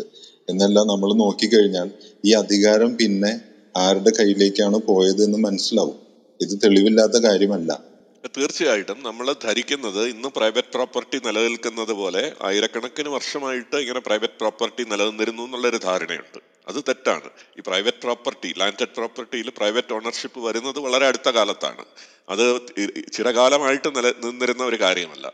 അത്തരത്തിലുള്ള ലാൻഡ് ഡീലിങ്സിനെയൊക്കെ നമ്മൾ നോക്കുമ്പോൾ ഇവരുടെ ചരിത്രത്തിലുണ്ടായ ഒരു വ്യത്യാസമുണ്ട്. ബൗദ്ധ ജൈനത്തിന് ജൈന സമ്പ്രദായങ്ങൾക്ക് മുഗൾ സം കാലഘട്ടത്തിൽ വലിയൊരു തിരിച്ചടി ഉണ്ടാകുന്നു. ബൗദ്ധമതം ഇന്ത്യയിൽ നിന്ന് ഏതാണ്ട് ചെയ്യപ്പെടുന്നു. ജൈനമതം വളരെ ചെറിയ ഒരു വിഭാഗമായിട്ട് ചുരുങ്ങിപ്പോകും പക്ഷേ നമുക്ക് ചരിത്രപരമായിട്ടുള്ള തെളിവുകൾ രാജാക്കന്മാർ ഇവർക്ക് എല്ലാവർക്കും സ്വത്തുകൾ കൊടുത്തിരുന്നു എന്നുള്ളതാണ്. ശൈവന്മാർക്ക് ജൈനൻ ശൈവന്മാർക്ക് വൈഷ്ണവന്മാർക്ക് ജൈനന്മാർക്ക് ബൗദ്ധന്മാർക്ക് ആ രാജ്യത്തുണ്ടായിരുന്ന സമ്പ്രദായങ്ങളിൽ ഉള്ള പ്രബലമായിട്ടുള്ളവർക്കെല്ലാം സമ്പത്ത് കൊടുത്തിരുന്നു. അവർക്ക് പ്രൈവറ്റ് പ്രോപ്പർട്ടി എന്നല്ല അവർക്ക് ധാന്യങ്ങളും മറ്റു കാര്യങ്ങളുമൊക്കെ കൊടുത്തിരുന്നു എന്നുള്ളതാണ് നമുക്ക് കാണാൻ സാധിക്കുന്നത്. പിന്നീട് ഈ രാജാക്കന്മാർ ഇല്ലാതായി പോയി കഴിയുമ്പോൾ ഈ രാജാക്കന്മാരെല്ലാം നശിച്ചു പോയല്ലോ. ബ്രിട്ടീഷുകാരുടെ വരവോടുകൂടി ഈസ്റ്റ് ഇന്ത്യ കമ്പനി ഇവരെല്ലാം പിടിച്ചറിഞ്ഞ പിന്നെ ഇവർ ഗ്രൂപ്പുകൾക്ക് കൊടുക്കുന്ന മതസംഭാവനകൾക്കെല്ലാം കൺട്രോൾ വരികയും ചെയ്തു. നിയന്ത്രണം ഉണ്ടാകുന്നു. ബ്രിട്ടീഷുകാർ പറയുന്നത് പോലെ മാത്രമേ നാട്ടുരാജാക്കന്മാർക്ക് പ്രവർത്തിക്കാൻ പറ്റുള്ളൂ എന്നുള്ള ഒരു സ്ഥിതി വരുന്നു. ആ ഒരു സ്ഥിതിയിൽ നിന്ന് അവർ പിന്നീട് നമുക്ക് സമ്പ്രദായങ്ങൾക്ക് ഒന്നും കിട്ടാതെയായി. അവർക്ക് അന്നേ ഭൂസ്വത്തില്ലായിരുന്നു കാര്യം പ്രൈവറ്റ് പ്രോപ്പർട്ടി ഇല്ലായിരുന്നു. അങ്ങനെ ഈ ജൈന ബൗദ്ധ മതങ്ങൾ തീരെ ശോഷിച്ചു പോവുകയും പിന്നെ ബ്രാഹ്മണര് ആ, കുറേയൊക്കെ അവിടെ എവിടെ പിടിച്ചു നിന്നു എന്നുള്ളതല്ലാതെ നമുക്ക് ഇവർക്ക് ഒരു വലിയ ഭൂസ്വത്ത് ആർക്കെങ്കിലും ഉണ്ടായിരുന്നു എന്ന് നമുക്ക് പറയാൻ പറ്റില്ല. ഇതാണ് ചരിത്ര രേഖകൾ പറയുന്നത് അത് തെറ്റാണ്. അതായത് ഭൂസ്വത്ത് ഇൻ ദ സെൻസ് വെറുതെ ഇപ്പൊ ബ്രിട്ടീഷുകാർ എങ്ങനെയാണ് ഭൂസ്വത്ത് ഉണ്ടാക്കുന്നതെന്ന് വെച്ച് കഴിഞ്ഞാൽ അവരൊരു ഹൊറൈസൺ ടു ഹൊറൈസൺ കൈ ചൂണ്ടിയിട്ട് ആ ഇതെല്ലാം നമ്മുടെ ക്വീനിന്റെ അണ്ടറിലാണ് എന്ന് പറയുന്നതാണ് അവരുടെ പരിപാടി. അവിടെ ഇപ്പൊ എന്താണ് മലയാണ് മലയാണോ പാറയാണോ ഡെസേർട്ട് ആണോ അങ്ങനെയൊന്നും അവർ നോക്കാറില്ല. ജസ്റ്റ് ഇങ്ങനെ ബൗണ്ടറി സെക്യൂർ ചെയ്യാന്നുള്ളതാണ് അവരുടെ ഒരു രീതിയിൽ പക്ഷെ നമ്മുടെ ഇവിടെ അങ്ങനെയല്ല. ഇവിടെ കൃഷി ചെയ്യാൻ പറ്റുന്ന ഭൂമിയെ തരംതിരിക്കുന്നു. വേറെന്തെങ്കിലും ചെയ്യാൻ പറ്റുന്ന ഭൂമിയെ അങ്ങനെ പല രീതിയിൽ അതിന്റെ യൂട്ടിലിറ്റി അനുസരിച്ച് തരം തിരിച്ചിട്ട് അതിന്റെ അതിൽ അതിന്റെ യൂട്ടിലിറ്റി നടത്തുകയും ആ ഭൂമിയുടെ യൂസ് നടത്തുകയും എന്നിട്ട് അതിന്റെ ഈൽഡിന്റെ ഉടമസ്ഥാവകാശമാണ്. ഇപ്പൊ ഉദാഹരണം പറയുകയാണെങ്കിൽ ബുദ്ധിസ്റ്റ് ജൈനിസ്റ്റ് ലിറ്ററേച്ചർ ഒക്കെ വായിച്ചു കഴിഞ്ഞാൽ മനസ്സിലാവും. അവരുടെ കച്ചവടക്കാര് ഭയങ്കര അരിയുടെ ഒക്കെ കുത്തൊക്കെ നമ്മുടെ ഇന്നത്തെയൊക്കെ വലിയ മൾട്ടിനാഷണൽസ് എന്നൊക്കെ പറയാവുന്ന രീതിയിൽ ഇന്റർനാഷണൽ അരിക്കച്ചവടം നടത്തിയിരുന്ന പറയുന്നത് പറയണ്ടേ? നിങ്ങളല്ലേ പറഞ്ഞു എനിക്ക് ചോദിക്കും മര്യാദയ്ക്ക് ചോദിക്കാം ചോദിക്കാം. എന്നാലും ഈ അല്ലാതെ നമുക്കൊരു ഒരു ഒരു ഒരു ചെറിയ നക്ഷലിൽ ചോദിക്കാൻ പറ്റുമോ? ഓക്കെ യാ ഞാനത് ചോദിക്കുന്നുണ്ട്. അപ്പൊ താങ്കൾ പറഞ്ഞ പോലെ ഈ സ്വത്ത് അവകാശം അല്ലെങ്കിൽ സമ്പത്തിന്റെ അവകാശം ബുദ്ധ ജൈന ആളുകൾക്ക് ഉണ്ടായിരുന്നു എന്നതിന്റെ തെളിവില്ല എന്ന് പറയുന്നത് താങ്കൾ എനിക്ക് എന്താണെന്ന് മനസ്സിലാവുന്നില്ല. ഇത്രയും വായിച്ച് മനസ്സിലാക്കിയിട്ട് അത്രയും കൂടി വായിക്കാത്തതിന്റെ കാരണം എന്താണെന്ന് എനിക്ക് മനസ്സിലാവുന്നില്ല. ഇപ്പോ രാമഗുപ്ത എന്നൊക്കെ പറയുന്ന രാജാക്കം എഴുത്തുകാരൊക്കെ ഉണ്ടായിരുന്നു. അവരൊക്കെ എഴുതുന്ന കഥകളിലൊക്കെ വളരെ വലിയ ഇന്റർനാഷണൽ അരിക്കച്ചവടക്കാരെ പറ്റിയൊക്കെ പറയുന്നുണ്ട്. പല പല കച്ചവടം. ജ്വൽസിന്റെ കച്ചവടം. ഞാൻ ജസ്റ്റ് എന്റെ പെട്ടെന്ന് മനസ്സിൽ വന്ന അരിക്കച്ചവടം ഉദാഹരണം ആയതുകൊണ്ട് പിന്നെ നിലത്തുനിന്ന് കിട്ടുന്ന ഒരു സാധനം ആയതുകൊണ്ടും ഭൂമി കൈയടക്കേണ്ട ഒരു സാധനം ആയതുകൊണ്ടും കൂടെയാണ് ഞാൻ പറയുന്നത്. പിന്നെ പണിക്കാർ വേണം. അങ്ങനത്തെ കുറെ ആവശ്യങ്ങൾ വേണ്ട ഒരു സാധനമാണ് അരി. അതുകൊണ്ടാണ് ഞാൻ ഉദാഹരണം പറഞ്ഞത്. അപ്പൊ അങ്ങനെ സ്വത്ത് പിന്നെ ഈ അരിക്കച്ചവടം ആരാണ് കൈകാര്യം ചെയ്യാൻ തുടങ്ങിയത് എന്ന് നോക്കുമ്പോൾ നമുക്ക് മനസ്സിലാവും. ബ്രിട്ടീഷുകാർ ആരെയാണ് കൂട്ടി നിർത്തിയത്? അല്ലെങ്കിൽ പിന്നെ ആരാണ് ഈ ജ്വൽസിന്റെ കച്ചവടം നടത്തിയത്? എന്നൊക്കെ നോക്കുമ്പോൾ നമുക്ക് മനസ്സിലാവും. ആരാണ് ബ്രിട്ടീഷുകാരുടെ കൂടെ ഉണ്ടായിരുന്നത്? ആർക്കൊക്കെയാണ് കച്ചവടം പോയത്? ആരൊക്കെയാണ് ദാരിദ്ര്യത്തിൽ ഭൂമി? ഈ ഇന്ത്യയിലെ ബ്രിട്ടീഷുകാർ ഉണ്ടായിരുന്ന സമയത്ത് ഇന്ത്യയിലെ one point one is to three ആൾക്കാർ അതായത് മൂന്നിൽ ഒരാൾ പട്ടിണിയിൽ മരിച്ചു എന്നാണ് പറയുന്നത് അന്ന് ഇന്ത്യയിൽ ഉണ്ടായിരുന്നത്. അപ്പൊ ആ മരിച്ചു പോയതൊക്കെ ഏത് വിഭാഗത്തിലുള്ള ആൾക്കാരാണെന്നൊക്കെ നമുക്ക് അങ്ങനെ ചരിത്രം നോക്കിയാൽ മനസ്സിലാവും. ഏതൊക്കെ അധികാര വർഗങ്ങളാണ് ഇല്ലാതായി പോയത് അവരോട് ചേർന്ന് നിന്നിട്ടുള്ള ഏതൊക്കെ ജനതയാണ് ഇല്ലാതായി പോയത്. ഇപ്പൊ ബ്രിട്ടീഷുകാർ വന്നതിന് ശേഷം ഇന്ത്യയിൽ അവർ പോകുന്ന പോയതിന് ശേഷം ഇന്ത്യയിലുള്ള സിറ്റീസ് എന്ന് പറയുന്നത് ഈ കൊച്ചി ബോംബെ കൽക്കട്ട ഹൈദരാബാദ് ഡൽഹി ഇതൊക്കെയാണ്. ബ്രിട്ടീഷുകാർ വരുന്നതിന് മുമ്പ് കൽക്കത്തയിൽ അവിടെ ബംഗാളിൽ മുസഫറാബാദ് പിന്നെ ഇവിടെ വേറെ ഏത് മറ്റേ ഇവിടെ മധുരൈ അങ്ങനെ ഇങ്ങനെ പല പല സ്ഥലങ്ങളൊക്കെയാണ്. തിരുവിതാംകൂറിൽ ആയി ഡൈനാസ്റ്റി ഒക്കെ ആയിരുന്നു വളരെ പോപ്പുലർ ആയിരുന്നത്. ബ്രിട്ടീഷുകാർ വന്നതിന് ശേഷമാണ് മാർത്താണ്ഡവർമ്മയൊക്കെ പോപ്പുലർ ഐ മീൻ സ്ട്രോങ് ആവുന്നത്. അതിനോട് ചേർന്നിട്ടാണ് ബ്രിട്ടീഷുകാരുമായിട്ട് ചേർന്നിട്ട് തന്നെയാണ് ഈ വില്വമംഗലം സ്വാമി എന്ന് പറയുന്ന ആൾ കേരളത്തിൽ അമ്പലങ്ങളൊക്കെ പിടിച്ചടക്കുന്നതും. പക്ഷെ ഒരു കാര്യം പറയട്ടെ. ബ്രിട്ടീഷുകാർ ഇവിടെ വന്നപ്പോൾ ഒരു കാര്യം പറയട്ടെ മനസ്സിലായി. പ്രൈവറ്റ് പ്രോപ്പർട്ടി ഉണ്ടായിരുന്നു എന്നാണ് പറയുന്നത്. ബ്രിട്ടീഷുകാർ വന്ന് ആദ്യം ചെയ്തത് ഇവിടെ സെമീന്ദാറി സിസ്റ്റത്തെ പെർമനന്റ് സെറ്റിൽമെന്റ് എന്ന് പറഞ്ഞ് ബംഗാളിലും റോയിറ്റ് വാരി സിസ്റ്റം റോയിറ്റ്സിനെ സൗത്ത് ഇന്ത്യയിലും സ്ഥാപിക്കുക ലാൻഡ് ഓണർഷിപ്പിനെ സിസ്റ്റമൈസ് ചെയ്യുക എന്നുള്ളതാണ് ഇവരുടെ ആദ്യത്തെ പ്രവർത്തനം. അതിനെക്കുറിച്ച് രേഖകളുണ്ട്. അവിടെയൊക്കെ നമ്മൾ പറയുന്നത് ഇതൊക്കെ ചരിത്രപരമായിട്ടുള്ള രേഖകളാണ്. അവിടെ ഒന്നും ജാതിയെ നമ്മൾ കണ്ടിട്ടില്ല. ഏതെങ്കിലും ഒരു ജാതിക്ക് ഒരു മുൻഗണന കൊടുക്കുന്നതായിട്ട് നമുക്ക് കാണാൻ കഴിയുന്നതേ ഇല്ല. ഈ ആർക്കീവ്സിലെ ഏതെങ്കിലും ഒരു രേഖ ഈ പെർമനന്റ് സെറ്റിൽമെന്റ്സിനെ കുറിച്ച് ജാതിക്ക് മുൻഗണന കൊടുത്ത് ബ്രാഹ്മണർക്ക് മുൻഗണന കൊടുത്ത് ലാൻഡ് സെറ്റിൽമെന്റ് ഉണ്ടാക്കി എന്ന് പറഞ്ഞു കഴിഞ്ഞാൽ ഞാൻ അംഗീകരിക്കാം. പക്ഷെ എനിക്ക് കാണാൻ സാധിച്ചിട്ടില്ല. Thank you okay just Vilwamangalam സ്വാമിയും വെസ്റ്റേണേഴ്സും തമ്മിലുള്ള ഇവർ വെസ്റ്റേണേഴ്സ് വന്നു കഴിഞ്ഞിട്ടുള്ള വില്വമംഗലം സ്വാമി എന്ന് പറഞ്ഞൊരു മിത്തിക്കൽ മുന്നൂറ് വർഷവും എങ്ങാണ്ട് ജീവിക്കുന്ന ഒരു മിത്തിക്കൽ ക്യാരക്ടറിനെ വെച്ച് ഇവിടുത്തെ മറ്റ് മനുഷ്യരുടെ ക്ഷേത്രങ്ങൾ ഈ വിശ്വാസങ്ങളും ഇതെല്ലാം അതാണ് ഞാൻ പറയുന്നത്. ഈ പറയുന്നതെല്ലാം മിത്സ് വെച്ചാണ് പറയുന്നത്. ഏതെങ്കിലും ഒരു ചരിത്രരേഖ അതിനെപ്പറ്റി ബ്രിട്ടീഷുകാരുടെ ആർക്കൈവ്സിൽ നിന്നോ അല്ലെങ്കിൽ ഇവിടെ വന്നിട്ടുള്ള സഞ്ചാരികളിൽ നിന്നോ അതിനെക്കുറിച്ച് വില്വാമംഗലം സ്വാമികൾ ഇങ്ങനെ ഇടപാടുകൾ നടത്തിയിട്ടുണ്ട് എന്ന് പറയുന്നതിനെ കുറിച്ച് ഒരു രേഖ കൊണ്ടുവരണം. അല്ലാതെ നമ്മൾ കുറെ കെട്ടുകഥകളെ വിശ്വസിച്ച് അതാണ് സത്യമെന്ന് വിശ്വസിക്കുന്നത് ശരിയല്ല. അത് ചരിത്രത്തെ പഠിക്കുന്ന ശരിയായിട്ടുള്ള രീതിയല്ല. ഒരു കാര്യം മനസ്സിലാക്കുക. അദ്ദേഹം സംസാരിച്ചത് മുഴുവനും ചരിത്രം ചരിത്ര രേഖകൾ വെച്ചിട്ടാണ്. അതെ കെട്ടുകഥകൾ വെച്ചിട്ട് സംസാരിക്കുകയാണെങ്കിൽ ഒരുപാട് ചാൻസ് ഉണ്ട്. നമുക്ക് ഈ കെട്ടുകഥകൾ വെച്ച് ഒരുപാട് കാര്യങ്ങൾ പറയാം. ഇങ്ങനെ ഒരു കെട്ടുകഥ ഉണ്ടായിരുന്നു ആ കെട്ടുകഥയിൽ ഉള്ളിൽ ഇങ്ങനെ ഒരു കെട്ടുകഥ ഉണ്ടായിരുന്നു. ഇങ്ങനെ നമുക്ക് പറഞ്ഞു തർക്കിച്ചു പോകാം. നമുക്ക് അതല്ലല്ലോ തർക്കിക്കുന്നത്. എന്താണ് ചരിത്രപരമായിട്ട് ഇവിടെ രേഖപ്പെടുത്തിയിരിക്കുന്നത്? ഇങ്ങനെ ഏതെങ്കിലും രേഖകളുണ്ടോ? ഇങ്ങനെ ഒരു ഫ്രോഡ് അവിടെ നടപ്പിലാക്കിയതായിട്ട് ഒരു ചരിത്ര രേഖ ഉണ്ടെങ്കിൽ കൊണ്ടുവരും. യെസ് യെസ് ഞാൻ ഹരിച്ചേട്ടാ ഞാൻ പറയുന്നത്. വെസ്റ്റേണേഴ്സ് ഇവിടെ വന്ന സമയത്ത് വില്ലുമംഗലം സ്വാമി എന്ന് പറഞ്ഞൊരു കെട്ടുകഥ ഉപയോഗിച്ച് കുറെ മലയാളികൾ മറ്റുള്ളവരുടെ ആരാധനാ കേന്ദ്രങ്ങൾ കൈയടക്കി എന്നതിന്റെ ചരിത്രരേഖ എല്ലാ ക്ഷേത്രങ്ങളും ഈ എന്താ പറയാ പാലക്കാട് തൊട്ട് തിരുവനന്തപുരം വരെയുള്ള എല്ലാ ക്ഷേത്രങ്ങളും ആരാണ് സ്ഥാ അത്യാവശ്യം പൈസയുള്ള എല്ലാ ക്ഷേത്രങ്ങളും ആരാണ് സ്ഥാപിച്ചത് എന്നുള്ള കെട്ടുകഥ അന്വേഷിച്ചാൽ മനസ്സിലാവും. വെസ്റ്റേണേഴ്സ് വന്നതിന് ശേഷം ഈ മലയാള ഭാഷ തമിഴിൽ നിന്ന് വ്യത്യസ്തമായിട്ട് മലയാള ഭാഷ എന്ന് പറഞ്ഞൊരു ഭാഷ ഇവരെല്ലാരും കൂടി വെസ്റ്റേണേഴ്സും എല്ലാരും കൂടി ഹരിയേട്ട നമസ്കാരം. നമസ്കാരം. ഹരിയേട്ട എന്റെ ചോദ്യം ഇതാണ്. അതായത് അതായത് മുഗളന്മാരുടെ ആക്രമണത്തിന് മുമ്പ് ഒരു വ്യവസ്ഥ ഇവിടെ ഉണ്ടായിരുന്നല്ലോ അല്ലെ? ഒരു ഹിന്ദു രാഷ്ട്ര വ്യവസ്ഥ ഉണ്ടായിരുന്നു ഇവിടെ അപ്പൊ ഈ ആക്രമണം കഴിഞ്ഞ ശേഷം നമുക്കറിയാം നളന്ദ തക്ഷീല പോലെയുള്ള യൂണിവേഴ്സിറ്റീസ് നമുക്ക് അറിയപ്പെടും ചിലത്. പക്ഷെ ഏകദേശം പത്തോ ഇരുന്നൂറോ ഇരുന്നൂറ്റമ്പതോ അങ്ങനെയുള്ള പഠന കേന്ദ്രങ്ങളാണ് ഇവർ തകർത്ത് കളഞ്ഞത്. അപ്പൊ അങ്ങനെയുള്ള പഠന കേന്ദ്രങ്ങൾ തകർത്ത് ബ്രാഹ്മണന്റെ ഒറ്റപ്പെട്ട് മാറിയ ഒറ്റപ്പെട്ട് വ്യവസ്ഥ ഇല്ലാതെ വന്നപ്പോൾ അത് ജാതി വ്യവസ്ഥയ്ക്ക് ഒരു ഊന്നൽ കൊടുത്തില്ലേ? അത് ജാതി വ്യവസ്ഥയ്ക്ക് ഒരു കാരണമായിട്ട് മാറിയിട്ടില്ലേ? ഇതാണ് എന്റെ ചോദ്യം. പിന്നെ അത് അതുപോലെ അത് പറയാം. എന്നിട്ട് അടുത്തതിലേക്ക് പോകാം. അത് സൂസൻ ബെയ്ലി ഞാൻ പറഞ്ഞല്ലോ. സൂസൻ ബെയ്ലിയെ പോലെ ഒന്ന് രണ്ട് പേര് സമർത്ഥിക്കുന്നത് അതാണ്. മുഗൾ സാമ്രാജ്യം തകർന്നതോടുകൂടി ഇവിടെ ഒരു വ്യവസ്ഥതി ഇല്ലാതായി. മുഗൾ വന്ന് ഇവിടെ ഉണ്ടായിരുന്ന ഒരു ഹിന്ദു മറ്റ് സമ്പ്രദായങ്ങളുടെ വ്യവസ്ഥയൊക്കെ തകർത്തു. അത് കഴിഞ്ഞ് മുഗൾ സാമ്രാജ്യവും തകരുന്നു. അപ്പോൾ ഒരു ടോട്ടൽ അനാർക്കി ഉണ്ടാകുന്നു. ആ അനാർക്കിയിൽ നിന്നാണ് ജാതി വ്യവസ്ഥ ഉണ്ടാകുന്നത്. പതിനഞ്ചാം നൂറ്റാണ്ടിൽ എന്നാണ് സൂസൻ ബെയ്ലിയുടെ ഒരു അനുമാനം. അത് ചിന്തിക്കാവുന്ന ഒരു അനുമാനമാണ്. കാര്യം അവരും പറയുന്നില്ല. പഴയ കാലത്ത് മുഗളന്മാരുടെ കാലത്ത് ജാതി വ്യവസ്ഥ നിലനിന്നിരുന്നതായി പറയുന്നില്ല. മുഗളന്മാർ തിരോധാനം ചെയ്തതിന് ശേഷം ബ്രിട്ടീഷുകാർ വരുന്നതിന് മുമ്പ് ആണ് ജാതി വ്യവസ്ഥ നിലവിൽ വന്നത് എന്ന് പറയുന്നു. പക്ഷെ നമ്മൾ അതിനെ ചരിത്രപരമായ രേഖകളിലൂടെ പഠിക്കുമ്പോൾ ഈ കാലഘട്ടം ശരിയാണ്. ബ്രിട്ടീഷുകാർ വരുന്ന ഒരു കാലഘട്ടത്തിലാണ് ജാതി വ്യവസ്ഥയെക്കുറിച്ച് നമ്മൾ മനസ്സിലാക്കുന്നതും പലതും നമ്മൾ സിസ്റ്റമൈസ് ചെയ്യുന്നതും. പക്ഷേ അത് ഒരു തീർത്തും ഒരു അനാർക്കിയിൽ നിന്നാണ് നമുക്ക് പറയാൻ സാധിക്കില്ല. അങ്ങനെ ഒരു അനാർക്കിയെ പറ്റി നമ്മുടെ ആദ്യകാലത്തെ ബ്രിട്ടീഷ് രേഖകളിൽ പറയുന്നില്ല. അവർ സുസ്ഥിരമായിട്ട് കഠിനമായിട്ട് ചെറുത്ത് നിൽക്കുന്ന ഒരു രാഷ്ട്രത്തെയാണ് അവർ സങ്കല്പിക്കുന്നത് അങ്ങനെ ഈസിലി പിടിച്ച് പിടിച്ചെടുക്കാൻ പറ്റിയ അവർക്ക് വാക്ക് ഓവർ കിട്ടുന്ന ഒരു ദേശമായിട്ടല്ല അവർ കരുതിയത്. ഒരുപാട് യുദ്ധങ്ങൾ നടത്തിയാണ് അവർ പിടിച്ചെടുത്തിയത്. എന്നാണ് എന്ന ആണ് ചരിത്ര വസ്തുത. മറ്റ് വസ്തുതകൾ ഉണ്ടെങ്കിൽ നമുക്കത് പരിഗണിക്കാം. പക്ഷെ ഇതുവരെ കിട്ടിയിട്ടില്ല.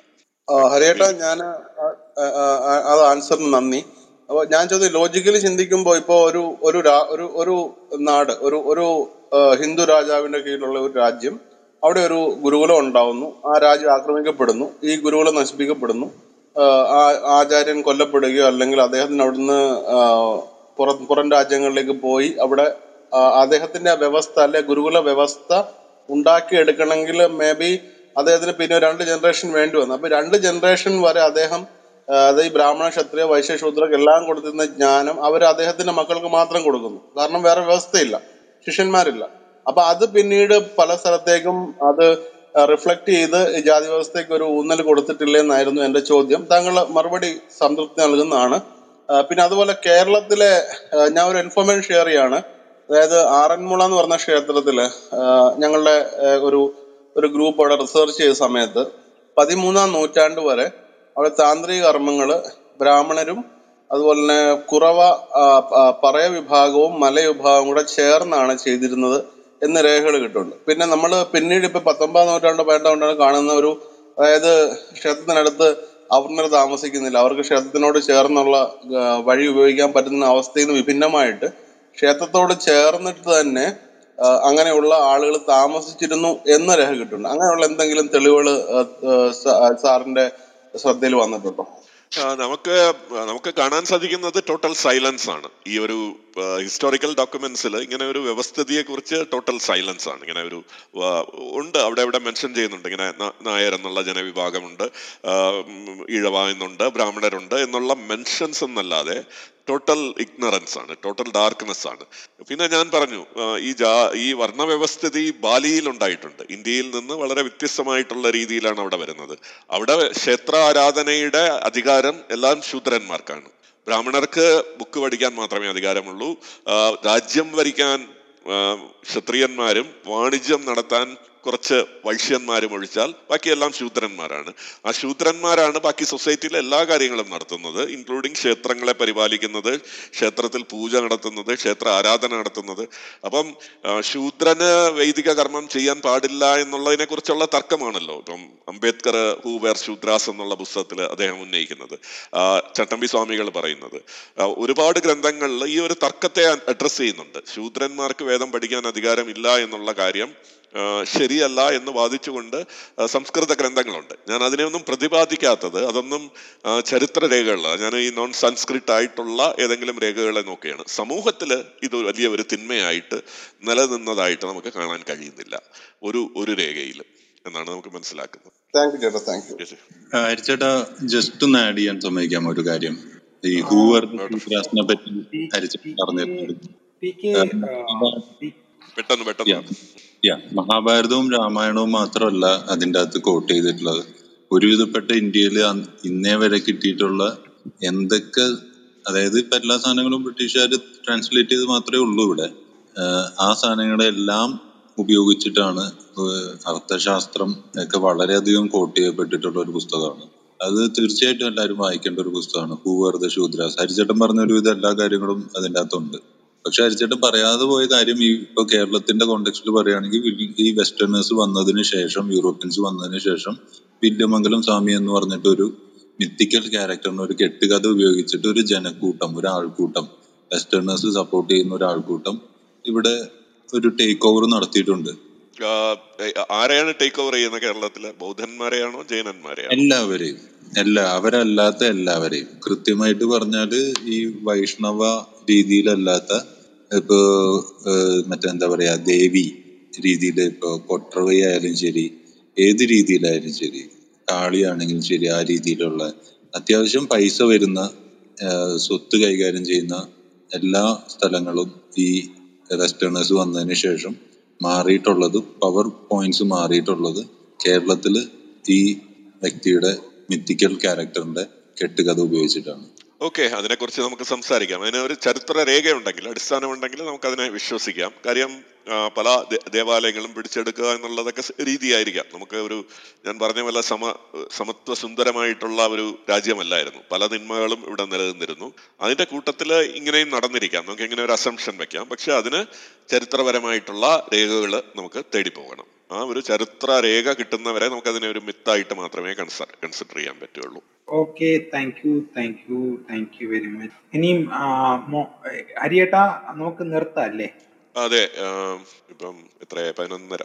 പതിനൊന്നര. നമ്മുടെ നമ്മുടെ റെക്കോർഡിങ്ങിന്റെ കാര്യം നോക്കണ്ടേ? അപ്പൊ നമുക്ക് നിർത്താം. താങ്ക് യു ഹരിയേട്ട അപ്പം ഇതിന് എനിക്കറിയാം ഇവിടെ കൂടിയ പലർക്കും പല ചോദ്യങ്ങൾ ഉണ്ടായിരിക്കും പക്ഷേ നിങ്ങൾക്ക് എല്ലാവർക്കും വേണ്ടി നമ്മുടെ റൂം ഓപ്പൺ ആണ് ആ റൂമിൽ വന്നിട്ട് എന്തും ചോദിക്കാം. അതിനുള്ള ഉത്തരങ്ങൾ കിട്ടുന്നതായിരിക്കും. ഇപ്പോൾ ഹരിയേട്ടൻ ഇത്രയും നേരം എടുത്ത് നമ്മൾ സംസാരിച്ച് നമ്മളോട് നമുക്ക് ഇടപഴകിയതിന് ഹരിയേട്ടന്റെ ആ ഒരു എഫേർട്ടിന് കൃതജ്ഞത രേഖപ്പെടുത്താനായിട്ട് ഞാൻ സത്യേട്ടനെ ക്ഷണിച്ചു. സത്യേട്ട ഓക്കെ ഓക്കെ. ഞാൻ ഓഡിബിൾ ആണല്ലോ അല്ലെ? ഞാൻ കുറെ നേരം സൈലന്റ് ഇന്ന് നമ്മളുടെ എന്താ പറയാ ജ്ഞാനോത്സവം രണ്ടായിരത്തി ഇരുപത്തിരണ്ടിന്റെ ഇരുപത്തി ആറാം ദിവസം. ഇന്നത്തെ സെഷൻ നമ്മളതിനെ നമ്മൾ ഇതിനു മുമ്പുള്ള സെഷനുകളെ കുറിച്ചിട്ടൊന്ന് ആലോചിച്ച് നോക്കി കഴിഞ്ഞാൽ ഏറ്റവും വൈബ്രന്റ് ആയിട്ട് ഇത്രയും ഇന്ററാക്ഷൻ എനിക്ക് തോന്നുന്നില്ല. വേറെ ഏതെങ്കിലും സെഷനിൽ നടന്നിട്ടൊന്നും അത് ഡിസ്പ്യൂട്ട് അധികം ഇല്ലാത്ത സബ്ജക്റ്റുകൾ കൂടുതൽ കവർ ചെയ്തുകൊണ്ടായിരിക്കാം എന്ന് തോന്നുന്നു. എന്നാൽ പോലും ഇതൊരു വളരെ വൈബ്രന്റ് ആയിട്ടുള്ളൊരു സെഷനായിരുന്നു നമ്മളിപ്പോൾ കഴിഞ്ഞത്. ഇതിന്റെ ശരിക്കും ബാക്ക്ഗ്രൗണ്ട് സൈഡിലേക്ക് പറയുകയാണെന്നുണ്ടെങ്കിൽ ഒരു നാലോ അഞ്ചോ മാസം മുമ്പാണെന്നാണ് എന്റെ ഓർമ്മ. ഒരു ദിവസം നമ്മളുടെ ഈ ക്ലബ് റൂമിൽ ശങ്കരേട്ടന്റെ നമ്മുടെ റെഗുലർ റൂമിൽ ഒരു ഡിബേറ്റും ഈ ജാതീയത വർണം ജാതീയത വർണം എന്നൊക്കെ പറഞ്ഞിട്ട് ഒരു എക്സോസ്റ്റഡ് ആയിട്ട് ഒരു ടെൻ തേർട്ടി ഒക്കെ ആയപ്പോഴാണ് ഹരിസാർ അന്ന് റൂമിൽ വന്നത് എന്നിട്ട് അന്ന് ഇതിലൊരു ഇതിന്റെ ബേസിക് ആയിട്ടൊരു സംഭവം എന്താണെന്ന് വെച്ച് കഴിഞ്ഞാൽ നമ്മൾ എത്രയൊക്കെ ഹൈലൈറ്റ് ചെയ്ത് സംസാരിക്കാൻ ശ്രമിച്ചാലും ഈ ഒരു പോയിന്റിൽ നമുക്ക് വ്യക്തമായ രീതിയിൽ ഇതിനെ ഡിബേറ്റ് ചെയ്യാനുള്ളൊരു ഒരു പോയിന്റ്സിന്റെ ഒരു ദൗർലഭ്യമുണ്ട്. നമുക്കിത് അറിയില്ല. ഇതെങ്ങനെ ഇതൊന്ന് ഇതിനെ അഡ്രസ്സ് ചെയ്യണം. ഈ ഒരു ഇഷ്യൂ ശരിക്കും നമ്മൾ നമ്മളുടെ കൺമുമ്പിൽ കാണുന്ന പല കാര്യങ്ങളും നോക്കുമ്പോൾ അത് ശരിക്കും അതിനെ സബ്സ്റ്റാൻഷിയേറ്റ് ചെയ്യുന്നുണ്ട്. അപ്പം അങ്ങനെയുള്ളൊരു ഒരു എന്താ പറയുക ഒരു വളരെ സ്ട്രോങ് ആയിട്ടുള്ള അന്ന് ആരൊക്കെ ഉണ്ടായിരുന്നു എനിക്ക് കൃത്യം ഓർമ്മയില്ല. നമ്മൾ കുറേ പേരുണ്ടായിരുന്നു. ഒന്ന് സംസാരിച്ച ഇതിന്റെ ഒരു ഭയങ്കര ഒരു എക്സോസ്റ്റഡ് സ്റ്റേറ്റിലാണ് ഹരിസാർ അന്ന് വരികയും എന്നിട്ട് ഈ ഈ സബ്ജക്ട് അതായത് നമ്മൾ ഹരിസാറിന്റെ അടുത്ത് അപ്പൊ ഹരിസാർ അന്ന് ജനറലി ഹരിസാർ ഈ സയൻസ് ഓറിയന്റഡ് ആയിട്ടുള്ള കാര്യങ്ങളൊക്കെ പറഞ്ഞത് ഈ സബ്ജക്റ്റ് ഒന്നും അദ്ദേഹം പറയുന്ന പോലും നമുക്ക് അറിയില്ലായിരുന്നു. നമ്മൾ ഹരിസാറിനോട് സാർ ഇങ്ങനൊരു സീക്വൻസ് ഉണ്ടായി. നമ്മുടെ റൂമിൽ ഇങ്ങനെ ഒരു ടോക്ക് ഉണ്ടായി. നമ്മൾ ഇതിനെക്കുറിച്ച് സംസാരിക്കുകയായിരുന്നു അപ്പൊ ഹരിസാറാണ് അന്നാണ് ഈ ആദ്യമായിട്ട് ഈ സെൻസസിനെ കുറിച്ചിട്ടുള്ള ഒരു ടോപ്പിക്കിലേക്ക് ഇത് പോണേ. പിന്നെ അപ്പോഴാണ് നമ്മൾ ഇങ്ങനെയുള്ള ഒരു ഒരു സംഭവം ഇതിൽ ഹിസ്റ്ററിയിൽ ഉണ്ടല്ലോ ഇങ്ങനെ ഒരു കാര്യം നടന്നിട്ടുണ്ടല്ലോ.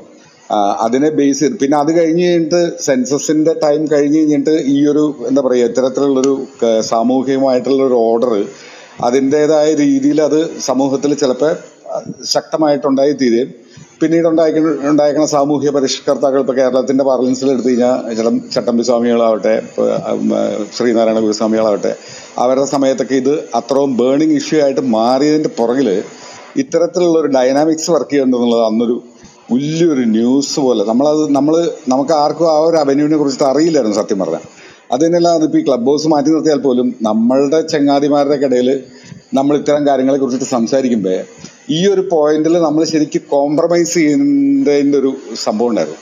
ഇതൊരു കോംപ്രമൈസ് അല്ല. ഇതിലൊരു ഇതിൽ ഇതിന്റെ ബാക്കിൽ ഇങ്ങനെയുള്ളൊരു ഒരു എന്താ പറയുക ഒരു ഡോക്ടറിങ് നടന്നിട്ടുണ്ട്. ഇത് സിസ്റ്റത്തിനെ ഇങ്ങനെ അവരും ഡെലിബറേറ്റ് ആയിക്കൊള്ളുന്നില്ല. എന്നിട്ട് അന്ന് എനിക്ക് സംസാരിച്ച സബ്ജക്റ്റുകൾ എനിക്ക് നല്ല ഓർമ്മയുണ്ട്.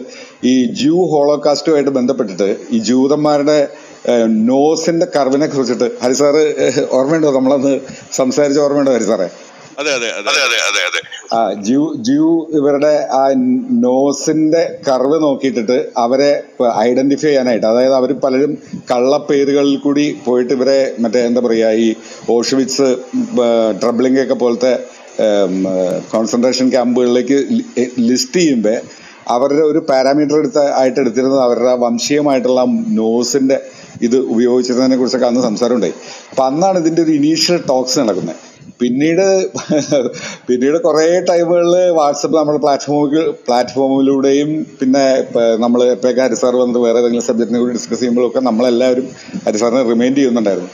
ഇങ്ങനെ ഹരിസാർ ആ ആ ടോപ്പിക് ഒന്ന് ഒന്ന് ടേബിൾ ചെയ്യണം. നമുക്ക് നമ്മുടെ റൂമിൽ ഒന്ന് ഡിസ്കസ് ചെയ്യണം എന്നൊക്കെ പറഞ്ഞ് അതിനെ അതിനെക്കുറിച്ച് കുറേ സംസാരിക്കേണ്ടായിട്ടുണ്ട്. അതങ്ങനെ നീണ്ടു നീണ്ടു പോയി. എന്നുവെച്ചാൽ അത്രയ്ക്ക് ഒരു ഒരു ടി ഡി എസ് ടോപ്പിക്കാണ് അതൊരു ഗെയിം ചേഞ്ചർ എന്ന് തന്നെ വേണമെങ്കിൽ പറയാം. എന്താ വെച്ചാൽ അത്രയ്ക്കധികം രൂഢമൂലമായിട്ടിരിക്കുന്ന കുറെ സാധനങ്ങളെയാണ് ഇതിനെ നമ്മൾ അറ്റാക്ക് ചെയ്യാൻ ശ്രമിക്കുന്നത്. എന്ന് വെച്ചാൽ അതിന് അതിനെയാണ് നമ്മൾ മാനിപ്പുലേറ്റ് ചെയ്യാൻ മാനിപ്പുലേറ്റർ മാനിപ്പുലേഷൻ അല്ല അതിനെയാണ് നമ്മൾ അഡ്രസ്സ് ചെയ്യാൻ ശ്രമിക്കുന്നത്.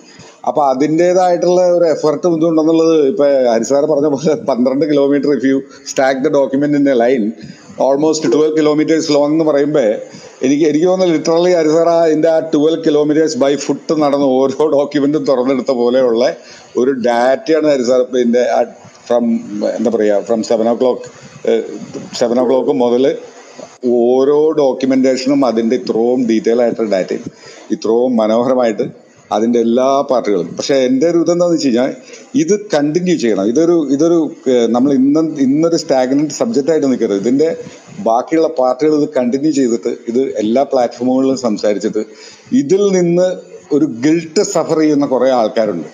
അവർക്ക് ശരി ശരിക്കും അവർക്കൊരു മോചനം വേണ്ടായിരുന്നു പേഴ്സണലി നമ്മളുടെ ഉള്ളിലൊന്നും ഒരു ജാതീയത എന്ന് പറയുന്നത് എന്റെ നമ്മ എന്നെ മാത്രമല്ല നമ്മുടെ ഫ്രണ്ട്സിനെയൊക്കെ എടുത്താൽ പോലും ആരുടെ ഉള്ളിൽ നമുക്ക് ആ ഒരു ഫീലിംഗ് തോന്നിയിട്ടില്ല.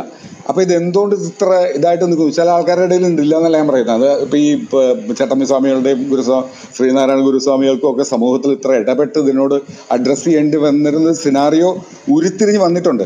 പക്ഷെ അതിന്റെ റൂട്ട് കോസും കൂടി നമ്മൾ നോക്കുമ്പോഴാണ് ഇതിൽ നടന്നിരിക്കുന്ന ഒരു തരം എന്താ പറയുക ഒരു തരം മാസ്റ്റർ ബ്രെയിൻ ഇതിന്റെ പുറകിൽ. മാസ്റ്റർ ബ്രെയിൻ എന്ന് പറയാൻ പറ്റില്ല. ചിലപ്പോൾ അവരുടെ അന്നത്തെ സാഹചര്യങ്ങൾ കൊണ്ട് അവരുടെ ബാക്ക്ഗ്രൗണ്ട് യൂറോപ്യൻ ബാക്ക്ഗ്രൗണ്ടിൽ നിന്നുള്ള ഒരു സോഷ്യൽ എഞ്ചിനീയറിംഗിന്റെ ഭാഗമായിട്ട് നടന്നു വന്നൊരു സംഭവമായിട്ട് മാറാം. പക്ഷേ net effect these are the cause and effect എന്ന് പറയുമ്പോൾ ഇതാണ് അതിന്റെ പുറകിൽ നടന്നേക്കണമെന്ന് നമ്മൾ ആലോചിക്കുമ്പോൾ ഒരു മനോഹരമായിട്ടുള്ള ഒരു ഒരു ഒരു പാത്ത് ഉണ്ട്. നമുക്കതിൽ എന്താ പറയുക എക്സ്പ്ലോർ ചെയ്യാനുള്ള ഒരു പാത്ത് ഇതിനുണ്ട്. അതിന്റെ കണ്ടിന്യൂറ്റി നഷ്ടപ്പെടാണ്ട് അത് മുന്നോട്ട് കൊണ്ടുപോകണം. ഇതിന് ഇത് ഇത്രയും എഫർട്ട് എടുത്ത് ഇത്രയും നാൾ സാർ കണ്ടവാലം വർക്ക് ഇതിന്റെ മുകളിൽ ചെയ്തിട്ടുണ്ടെന്നുള്ളതാണ് അതിന്റെ ഫുൾ പ്രസന്റേഷൻ നമ്മൾ റീപ്ലൈ ആയിട്ടാൽ മനസ്സിലാവും. ഇത്രയും എഫർട്ട് എടുത്ത് ഇത്രയും മനോഹരമായിട്ട് ഇത് അവതരിപ്പിച്ച് ഇതിന്റെ എല്ലാ എല്ലാ എല്ലാ ക്വസ്റ്റ്യൻ അതിന്റെ വരാൻ സാധ്യതയുള്ള സകല ക്വസ്റ്റ്യനുകളെയും അതിന്റെ കൃത്യമായ അതിന്റെ എന്താ പറയുക അതിന്റെ ആ ടോണിൽ തന്നെ അതിനെ ഹാൻഡിൽ ചെയ്തത് കൊണ്ട് മുന്നോട്ട് കൊണ്ടുപോയത് it was a wonderful thing happened in our club room ഞാൻ ഞാൻ പറയുന്ന ഈ വാർഷികത്തിന്റെ എടുത്തു കഴിഞ്ഞാൽ ഇത്രയും ഡിബേറ്റ് ലെവലിലോട്ട് പോയേക്കണ ഒരു ചർച്ച ഉണ്ടായിട്ടില്ല എന്നുള്ള തന്നെയാണ് എന്റെ വിശ്വാസം വിശ്വാസം. അതിന് ഇത്രയും എഫർട്ട് എടുത്ത് ചെയ്തതിന് ഹരി സാറിന് വളരെ വളരെ ഈ ക്ലബ് റൂമിന്റെ പേരിലും നമ്മുടെ എല്ലാവരുടെ പേരിലുള്ള നന്ദി ഞാൻ അറിയിക്കുന്നു. കൂടാതെ ഈ ഡിബേറ്റിൽ വന്നിട്ട് വളരെ വളരെ ഇൻട്രസ്റ്റിംഗ് ആയിട്ടുള്ള ക്വസ്റ്റ്യൻസ് മുമ്പിലേക്ക് പുട്ടപ്പ് ചെയ്ത എല്ലാ താഴെ നിന്ന് വന്നിട്ടുള്ള എല്ലാ നമ്മുടെ ഹോണറബിൾ ആയിട്ടുള്ള ലിസണേഴ്സിനെയും പാർട്ടിസിപ്പൻസിനെയും നമ്മുടെ മോഡ് പാനലിലുള്ള എല്ലാ ചങ്ങാതിമാർക്കും എന്റെ ഹൃദയത്തിൽ നിന്നുള്ള നന്ദി ഞാൻ രേഖപ്പെടുന്നു thank you thank you very much ഇത് വളരെ നേരമായിട്ട് കേട്ടിരിക്കുന്ന ഒരുപാട് പേരുണ്ട്. ഏഴ് മണി മുതൽ പത്തര വരെ കേട്ടിരിക്കുന്ന എല്ലാവർക്കും നന്ദി. ചോദ്യം ചോദിച്ച എല്ലാവർക്കും നന്ദി. എനിക്കൊരു സംശയമുണ്ടായിരുന്നു. ഇത് വലിയ ഒരു കത്തിപ്പിടിക്കുന്ന ഒരു വ്യക്തി വ്യക്തി ആക്ഷേപ രീതിയിലേക്ക് പോകുമോ എന്നുള്ള ഒരു പേടിയുണ്ടായിരുന്നു. ഞാൻ മോഡറേറ്റേഴ്സിനോട് പറഞ്ഞു വ്യക്തി ആക്ഷേപം ഉണ്ടെങ്കിലും അത് അനുവദിക്കണം. നമുക്ക് കേൾക്കണം. എല്ലാവരുടെയും വോയിസ് കേൾക്കണം. ഈ കമന്റിൽ വന്നിട്ടുള്ള പല ചോദ്യങ്ങളും എനിക്ക് ഉത്തരം പറയാൻ സാധിച്ചിട്ടില്ല. ഇതിനെ ഒന്നുകൂടെ നോക്കിയിട്ട് ഇനിയുള്ള ചർച്ചകളിൽ ഉത്തരം പറയാം. പക്ഷേ ഇതിൽ വന്ന് ചോദ്യം ചോദിച്ചവരും ഇതിനെ മോഡറേറ്റ് ചെയ്ത എല്ലാവർക്കും നന്ദി പറയുന്നു. ഒരു കാര്യം അവസാനമായി പറയാം. നമ്മൾ തീർച്ചയായിട്ടും മാറ്റാൻ സാധിക്കുന്ന ഒരു വ്യവസ്ഥിതിയാണ് ജാതി വ്യവസ്ഥ എന്നുള്ളത്. സമാനമായിട്ടുള്ള വ്യവസ്ഥിതികൾ ഇത്തരം തൊട്ടുകൂടായ്മയുമൊക്കെ മറ്റ് പല രാജ്യങ്ങളിലും ഒരു കാലഘട്ടത്തിൽ നിന്നിരുന്നു. ആ സമൂഹം ഒരുമയായിട്ട് തീരുമാനമെടുത്ത് ആ വ്യവസ്ഥിതികളെ ഇല്ലാതാക്കുന്നു. ജപ്പാനിൽ ഉള്ള ജാതി വ്യവസ്ഥയെ മുപ്പത് വർഷം കൊണ്ടാണ് അവർ തുടച്ചു നിൽക്കുന്നത് നമുക്കും അതിന് കഴിയും. പക്ഷെ നമ്മൾ അതിന് ബൈബിളിൽ പറയുന്നത് പോലെ you should know the truth and the truth will set you free അപ്പം നമ്മൾ ആദ്യം സത്യത്തെ കണ്ടെത്തുക സത്യത്തെ അറിഞ്ഞു കഴിഞ്ഞാൽ നമുക്ക് എന്താണ് ആക്ഷൻ എടുക്കേണ്ടത് എന്നത് നമ്മുടെ മുന്നിൽ തെളിഞ്ഞു വരും ഇത് പറഞ്ഞുകൊണ്ട് ഞാൻ നിർത്തുന്നു. Thank you for everyone for Hari listening ഹരിയേട്ട ഹരിയേട്ട താങ്ക് യു ഹരിയേട്ട. ഹരിയേട്ടന് ഹരിയേട്ടന്റെ കമ്മിറ്റ്മെന്റ് ഒരു തെളിവുണ്ട് ഇപ്പൊ ഹരിയേട്ടൻ പറഞ്ഞത്. കാരണം ഹരിയേട്ടൻ പറഞ്ഞത് പത്തര അല്ല നമ്മൾ പതിനൊന്നര ആയിട്ടുണ്ട്. ഒരു മണിക്കൂർ നമ്മൾ കൂടുതലാണ് ഇപ്പൊ ഹരിയേട്ടൻ പറഞ്ഞു വന്നിരിക്കുന്നത്. അത്രമാത്രം കമ്മിറ്റഡ് ആണ് ഹരിയേട്ടൻ സംസാരിക്കുന്നത് മനസ്സിലാക്കുന്നു. ഏഴര തൊട്ട് പതിനൊന്നര വരെ അത് നാല് മണിക്കൂർ. പക്ഷെ അത് ഹരിയേട്ടന് ഒരു മണിക്കൂർ കുറവാണ്. നമ്മൾ പറഞ്ഞത് നമ്മൾ അത്രയും ഡെഡിക്കേറ്റഡ് ആണെങ്കിൽ നമ്മളെ സമയം അറിയത്തില്ല എന്നുള്ളത്. അതാണ് ഹരിയേട്ടന്റെ ഈ ലാസ്റ്റ് പറഞ്ഞ് എനിക്ക് മനസ്സിലാക്കാൻ പറ്റുന്നത്. താങ്ക് യു നാല് മണിക്കൂർ പോയ സമയം നമ്മൾ അറിഞ്ഞിട്ടില്ല. അതാണ് ഈ ഒരു ചർച്ചയുടെ ഏറ്റവും വലിയ വിജയം എന്നുള്ളത്. Thank you thank you very much